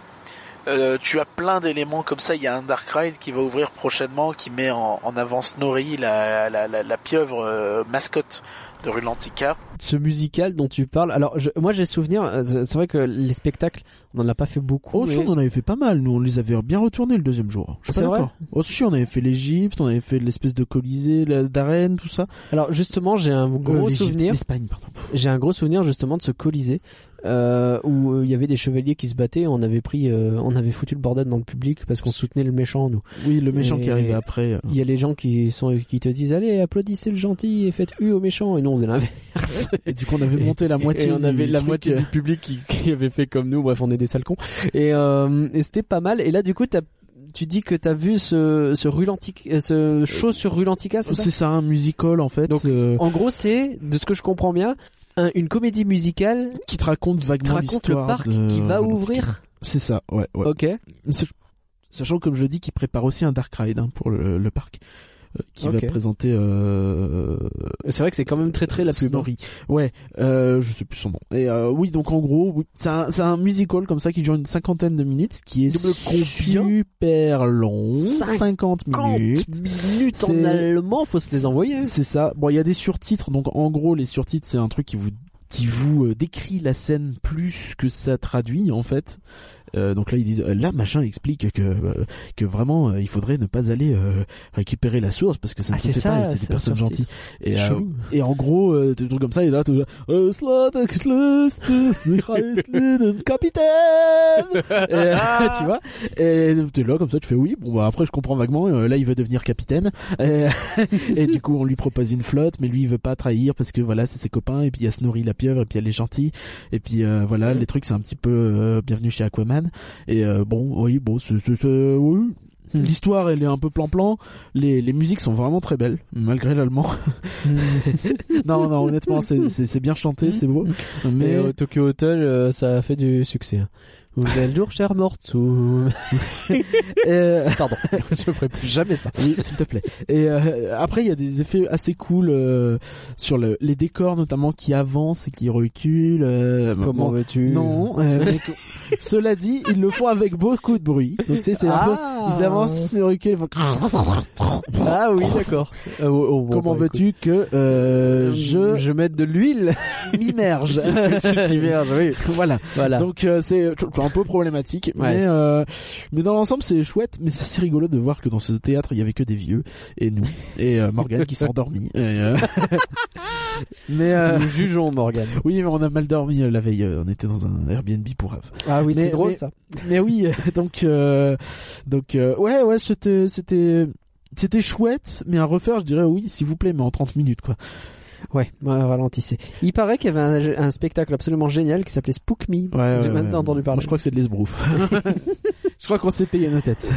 Et donc en fait voilà, tu te promènes et t'as partout, partout du Rulantica. La maquette qu'on a pu voir, malheureusement elle est pas extrêmement précise parce que tu vois l'extérieur. Or euh, là pour l'instant, euh, dans un premier temps, Rulantica sera très intérieur. Tu vas voir un énorme bâtiment et euh, beaucoup de tuyaux qui en sortent. Il y a un petit espace extérieur mais rien d'exceptionnel. Leur but c'est vraiment d'ouvrir le parc à l'année, donc ça va être un enjeu euh, important pour eux aussi pour remplir les hôtels davantage euh, quand le parc mécanique classique est fermé. Tu penses que c'est gérable un parc à l'année pour Europa Park? J'ai Ouais. l'impression moi que en hiver c'est quand même vachement vide. Oh, je sais pas, je sais pas. Je, je pense que on me dit que les hôtels, tout ça, ça marche déjà pas mal actuellement Et hein, puis c'est à l'année, puisque les hôtels sont ouverts à l'année déjà. Et puis ils ouvrent, euh, enfin ils ferment, je crois que entre janvier et avril. Hein. C'est pas non plus. euh, Euh, oui, c'est un truc comme ça. Ils Euh. ferment une partie de novembre, peut-être. Ah, je dis peut-être de la merde, je sais pas. Enfin bref, ils euh, ferment pas énormément. C'est pas le parc Astérix soit qui est ouvert six mois quoi. Oui, c'est ça. Euh, bah, de toute façon, même chose pour Fantasyland aussi, qui a un super, une super saison de Noël apparemment. Ok. Euh, mais euh, ouais, enfin je sais pas. Je t'avoue que c'est compliqué. J'aimerais revenir ainsi sur un dernier point. On a eu la chance de, de manger euh, à un hôtel. Là aussi, on nous a conseillé un buffet. Euh, euh, je ne sais plus euh, quel hôtel c'était, l'espèce de Newport Bay Club. Désolé. Ok. Mais honnêtement, les hôtels sont très beaux. C'est vrai. C'est vraiment très très joli. Tout- toute la partie un petit peu où t'as l'impression de rentrer un peu dans une ville espagnole. C'était vraiment chouette. Euh, c'est plus beau que le parc, faut le dire. Ok. faut le dire. Et c'est euh, franchement euh, ils peuvent regarder Disney en face et dire bah ouais. Tu vois vraiment je trouve qu'il y a du niveau sur les hôtels. Après tu vois enfin tu rentres dans l'hôtel luxueux et tu fais oui bon c'est un hôtel luxueux tu vois. Ça, ça ça me fait pas rêver comme le Disneyland Hotel Mhm. mais euh, mais ouais enfin le là où on a mangé tout ça c'était super bon Ok. c'était un espèce de buffet à volonté euh, avec plein de trucs de, de- des, des cuisines du monde en fait. Donc t'avais des trucs un peu africains, des trucs un peu asiatiques. C'était vraiment cool. Euh, je crois que j'ai mangé une grillade. Je crois que c'était de Mongolie. Je Ah. ne suis pas sûr. Sympa. Donc euh, c'était c'était très bon. Dans l'ensemble, je suis vraiment régalé. Euh, T'avais un petit show de fontaine et de flammes aussi devant euh, devant l'hôtel en question, qui est donc euh, encore une fois l'espèce d'hôtel New- Newport avec un, Mhm. un phare. Euh, j'ai posté des photos déjà et c'est euh, c'est vraiment très chouette aussi donc euh, ouais ouais vraiment après je crois que c'est pas donné mais euh, grosso modo les hôtels valent le coup les bars sont pas chers du tout tu peux avoir une bonne euh, une bonne bière des bons cocktails pour euh, 5 6 7 euros euh, c'est moins cher que euh, dans des bars à Paris Ouais, donc, tu euh, m'étonnes. T'as l'air plutôt satisfait globalement du point bouffe, hein, euh, même si pas si peu cher, notamment au niveau de la bouffe, mais euh, sinon les boissons, bien, les bars, tout ça, c'est vraiment pas mal. Il y, a, il y a pas mal de trucs. Il y a pas mal aussi de petites zones dont j'ai pas parlé, mais la zone irlandaise, elle a beaucoup de charme avec le fameux Dancing Dinghy, qui est une petite attraction qui ne paye pas de mine, mais qui est très rigolote, avec des petites sensations marrantes et une super C'est musique. quoi en gros? Je- bah, le truc, c'est que quand tu le décris, ça, me- ça se vend pas en fait. Faut le faire. Ah, C'est un espèce de truc qui tourne sur lui-même. ah c'est c'est quoi C'est littéralement c'est un manège quoi, c'est un flat. Non, c'est un peu comme un disco Bélix. D'accord. mais sans euh, sans la bosse au milieu et Il passe d'un côté à de l'autre en tournant sur lui-même, quelque chose comme ça. C'est ça un petit peu. C'est assez rigolo. Est-ce que c'est comme Et- Vicky le Viking à... Enfin, c'est la même chose que Disco. Mais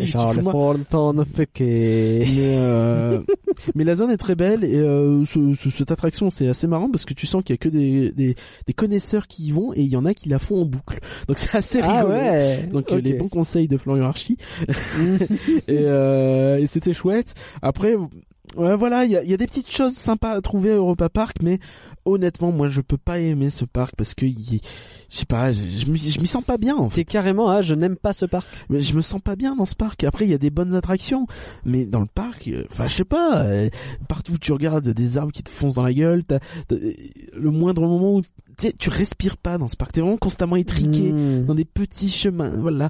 Euh, t'as des zones qui sont juste, tu vois, enfin, Atlantica, t'as un grand bassin euh, portugais, Ouais.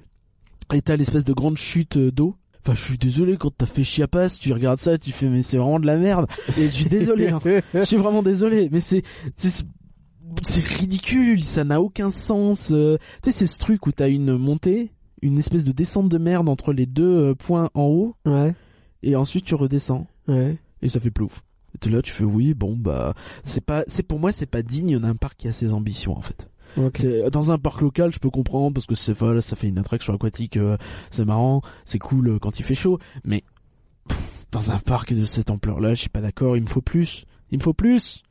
Euh, D'autant que c'est un parc qui est pas qui est pas peu cher, hein, c'est 50 balles à peu près la, journée. Euh, sachant que Fantasyland Efteling c'est 40-50 aussi à peu près. Et euh, désolé mais moi à ces prix-là, bah, je considère que Europa Park est de loin le moins intéressant. Et, et c'est dommage, c'est dommage encore une fois. Maintenant, on l'a dit, ils font du progrès, mais le, le problème c'est qu'ils pour moi ils ont tellement tellement de boulot à, à rattraper. Et tu vois quand ils rajoutent le volétarium, Hmm. au lieu de se dire bah on va raser une zone, on va faire un truc bien, non ils l'ont rajouté euh, dans un coin du quartier allemand au début, tu vois. Et en plus il est dans un coin un peu paumé. Euh, du coup son entrée elle, euh, elle est pas géniale, tu vois. Ouais. Et je trouve ça dommage. Enfin, je sais pas. Euh, ayez les, les balls de détruire d'anciens trucs pour faire des trucs plus beaux. Ouais, il faut qu'ils apprennent à détruire. Je Le, pense que qualitatif, c'est euh, plus important que le quanti- quantitatif. Ouais. Parce que oui, en nombre d'attractions, t'en as une à En plus, ils doivent payer une fortune pour maintenir tout ça. Quoi.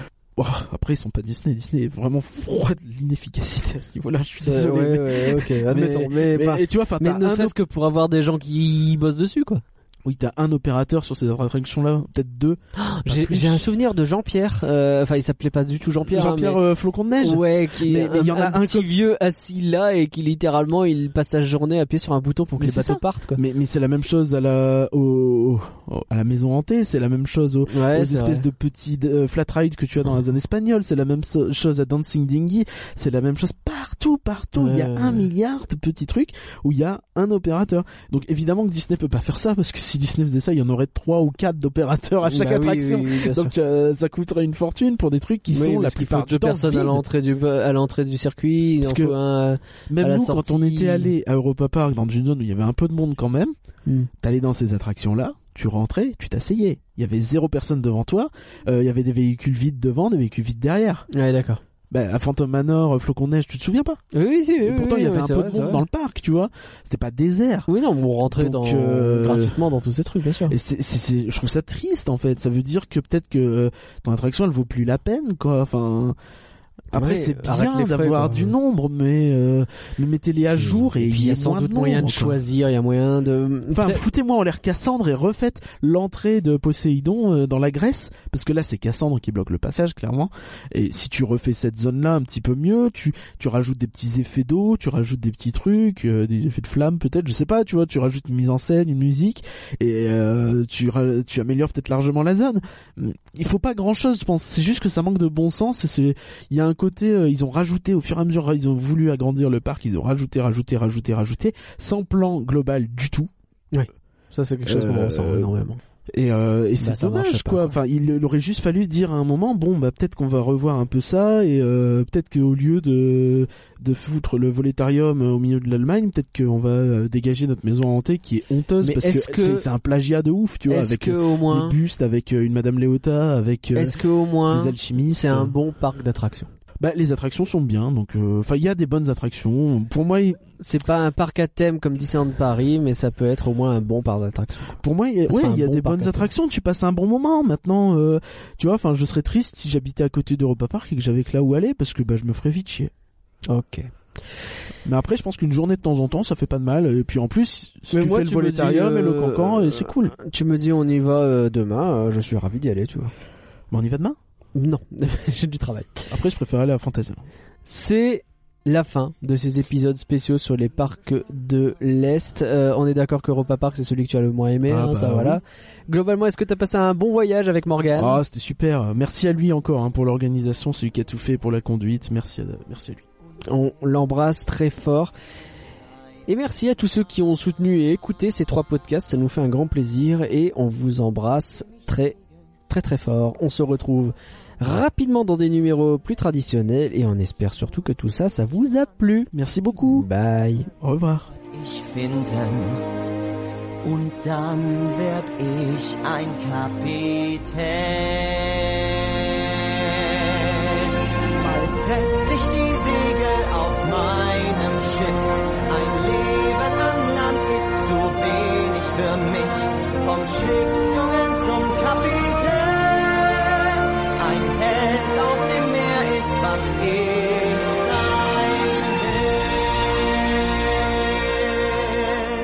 Unendliche Freiheit, ein Leben an Bord. Kein Sturm wird mich zähmen. Kühn zieh ich fort, dem Horizont entgegen. Nie war ich meinem Ziel so nah.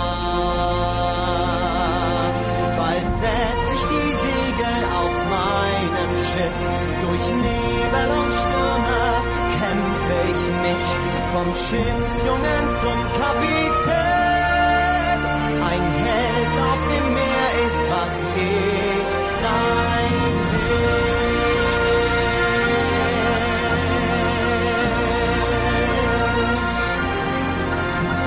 Vom Schiffsjungen zum stolzen Kapitän, Ahoi. Ich steche in See, löst die Leinen. Auftrag des Königs, so viel hängt daran. Die Quelle des Lebens, ich hol sie nach Haus. Ich werd alles tun, ich werd nicht ruhen. Nein, niemals.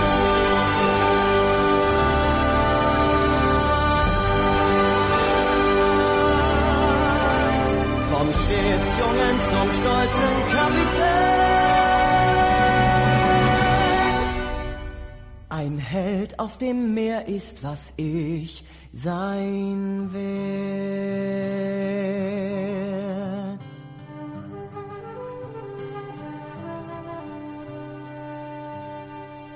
Ein Held auf dem Meer ist, was ich werden kann.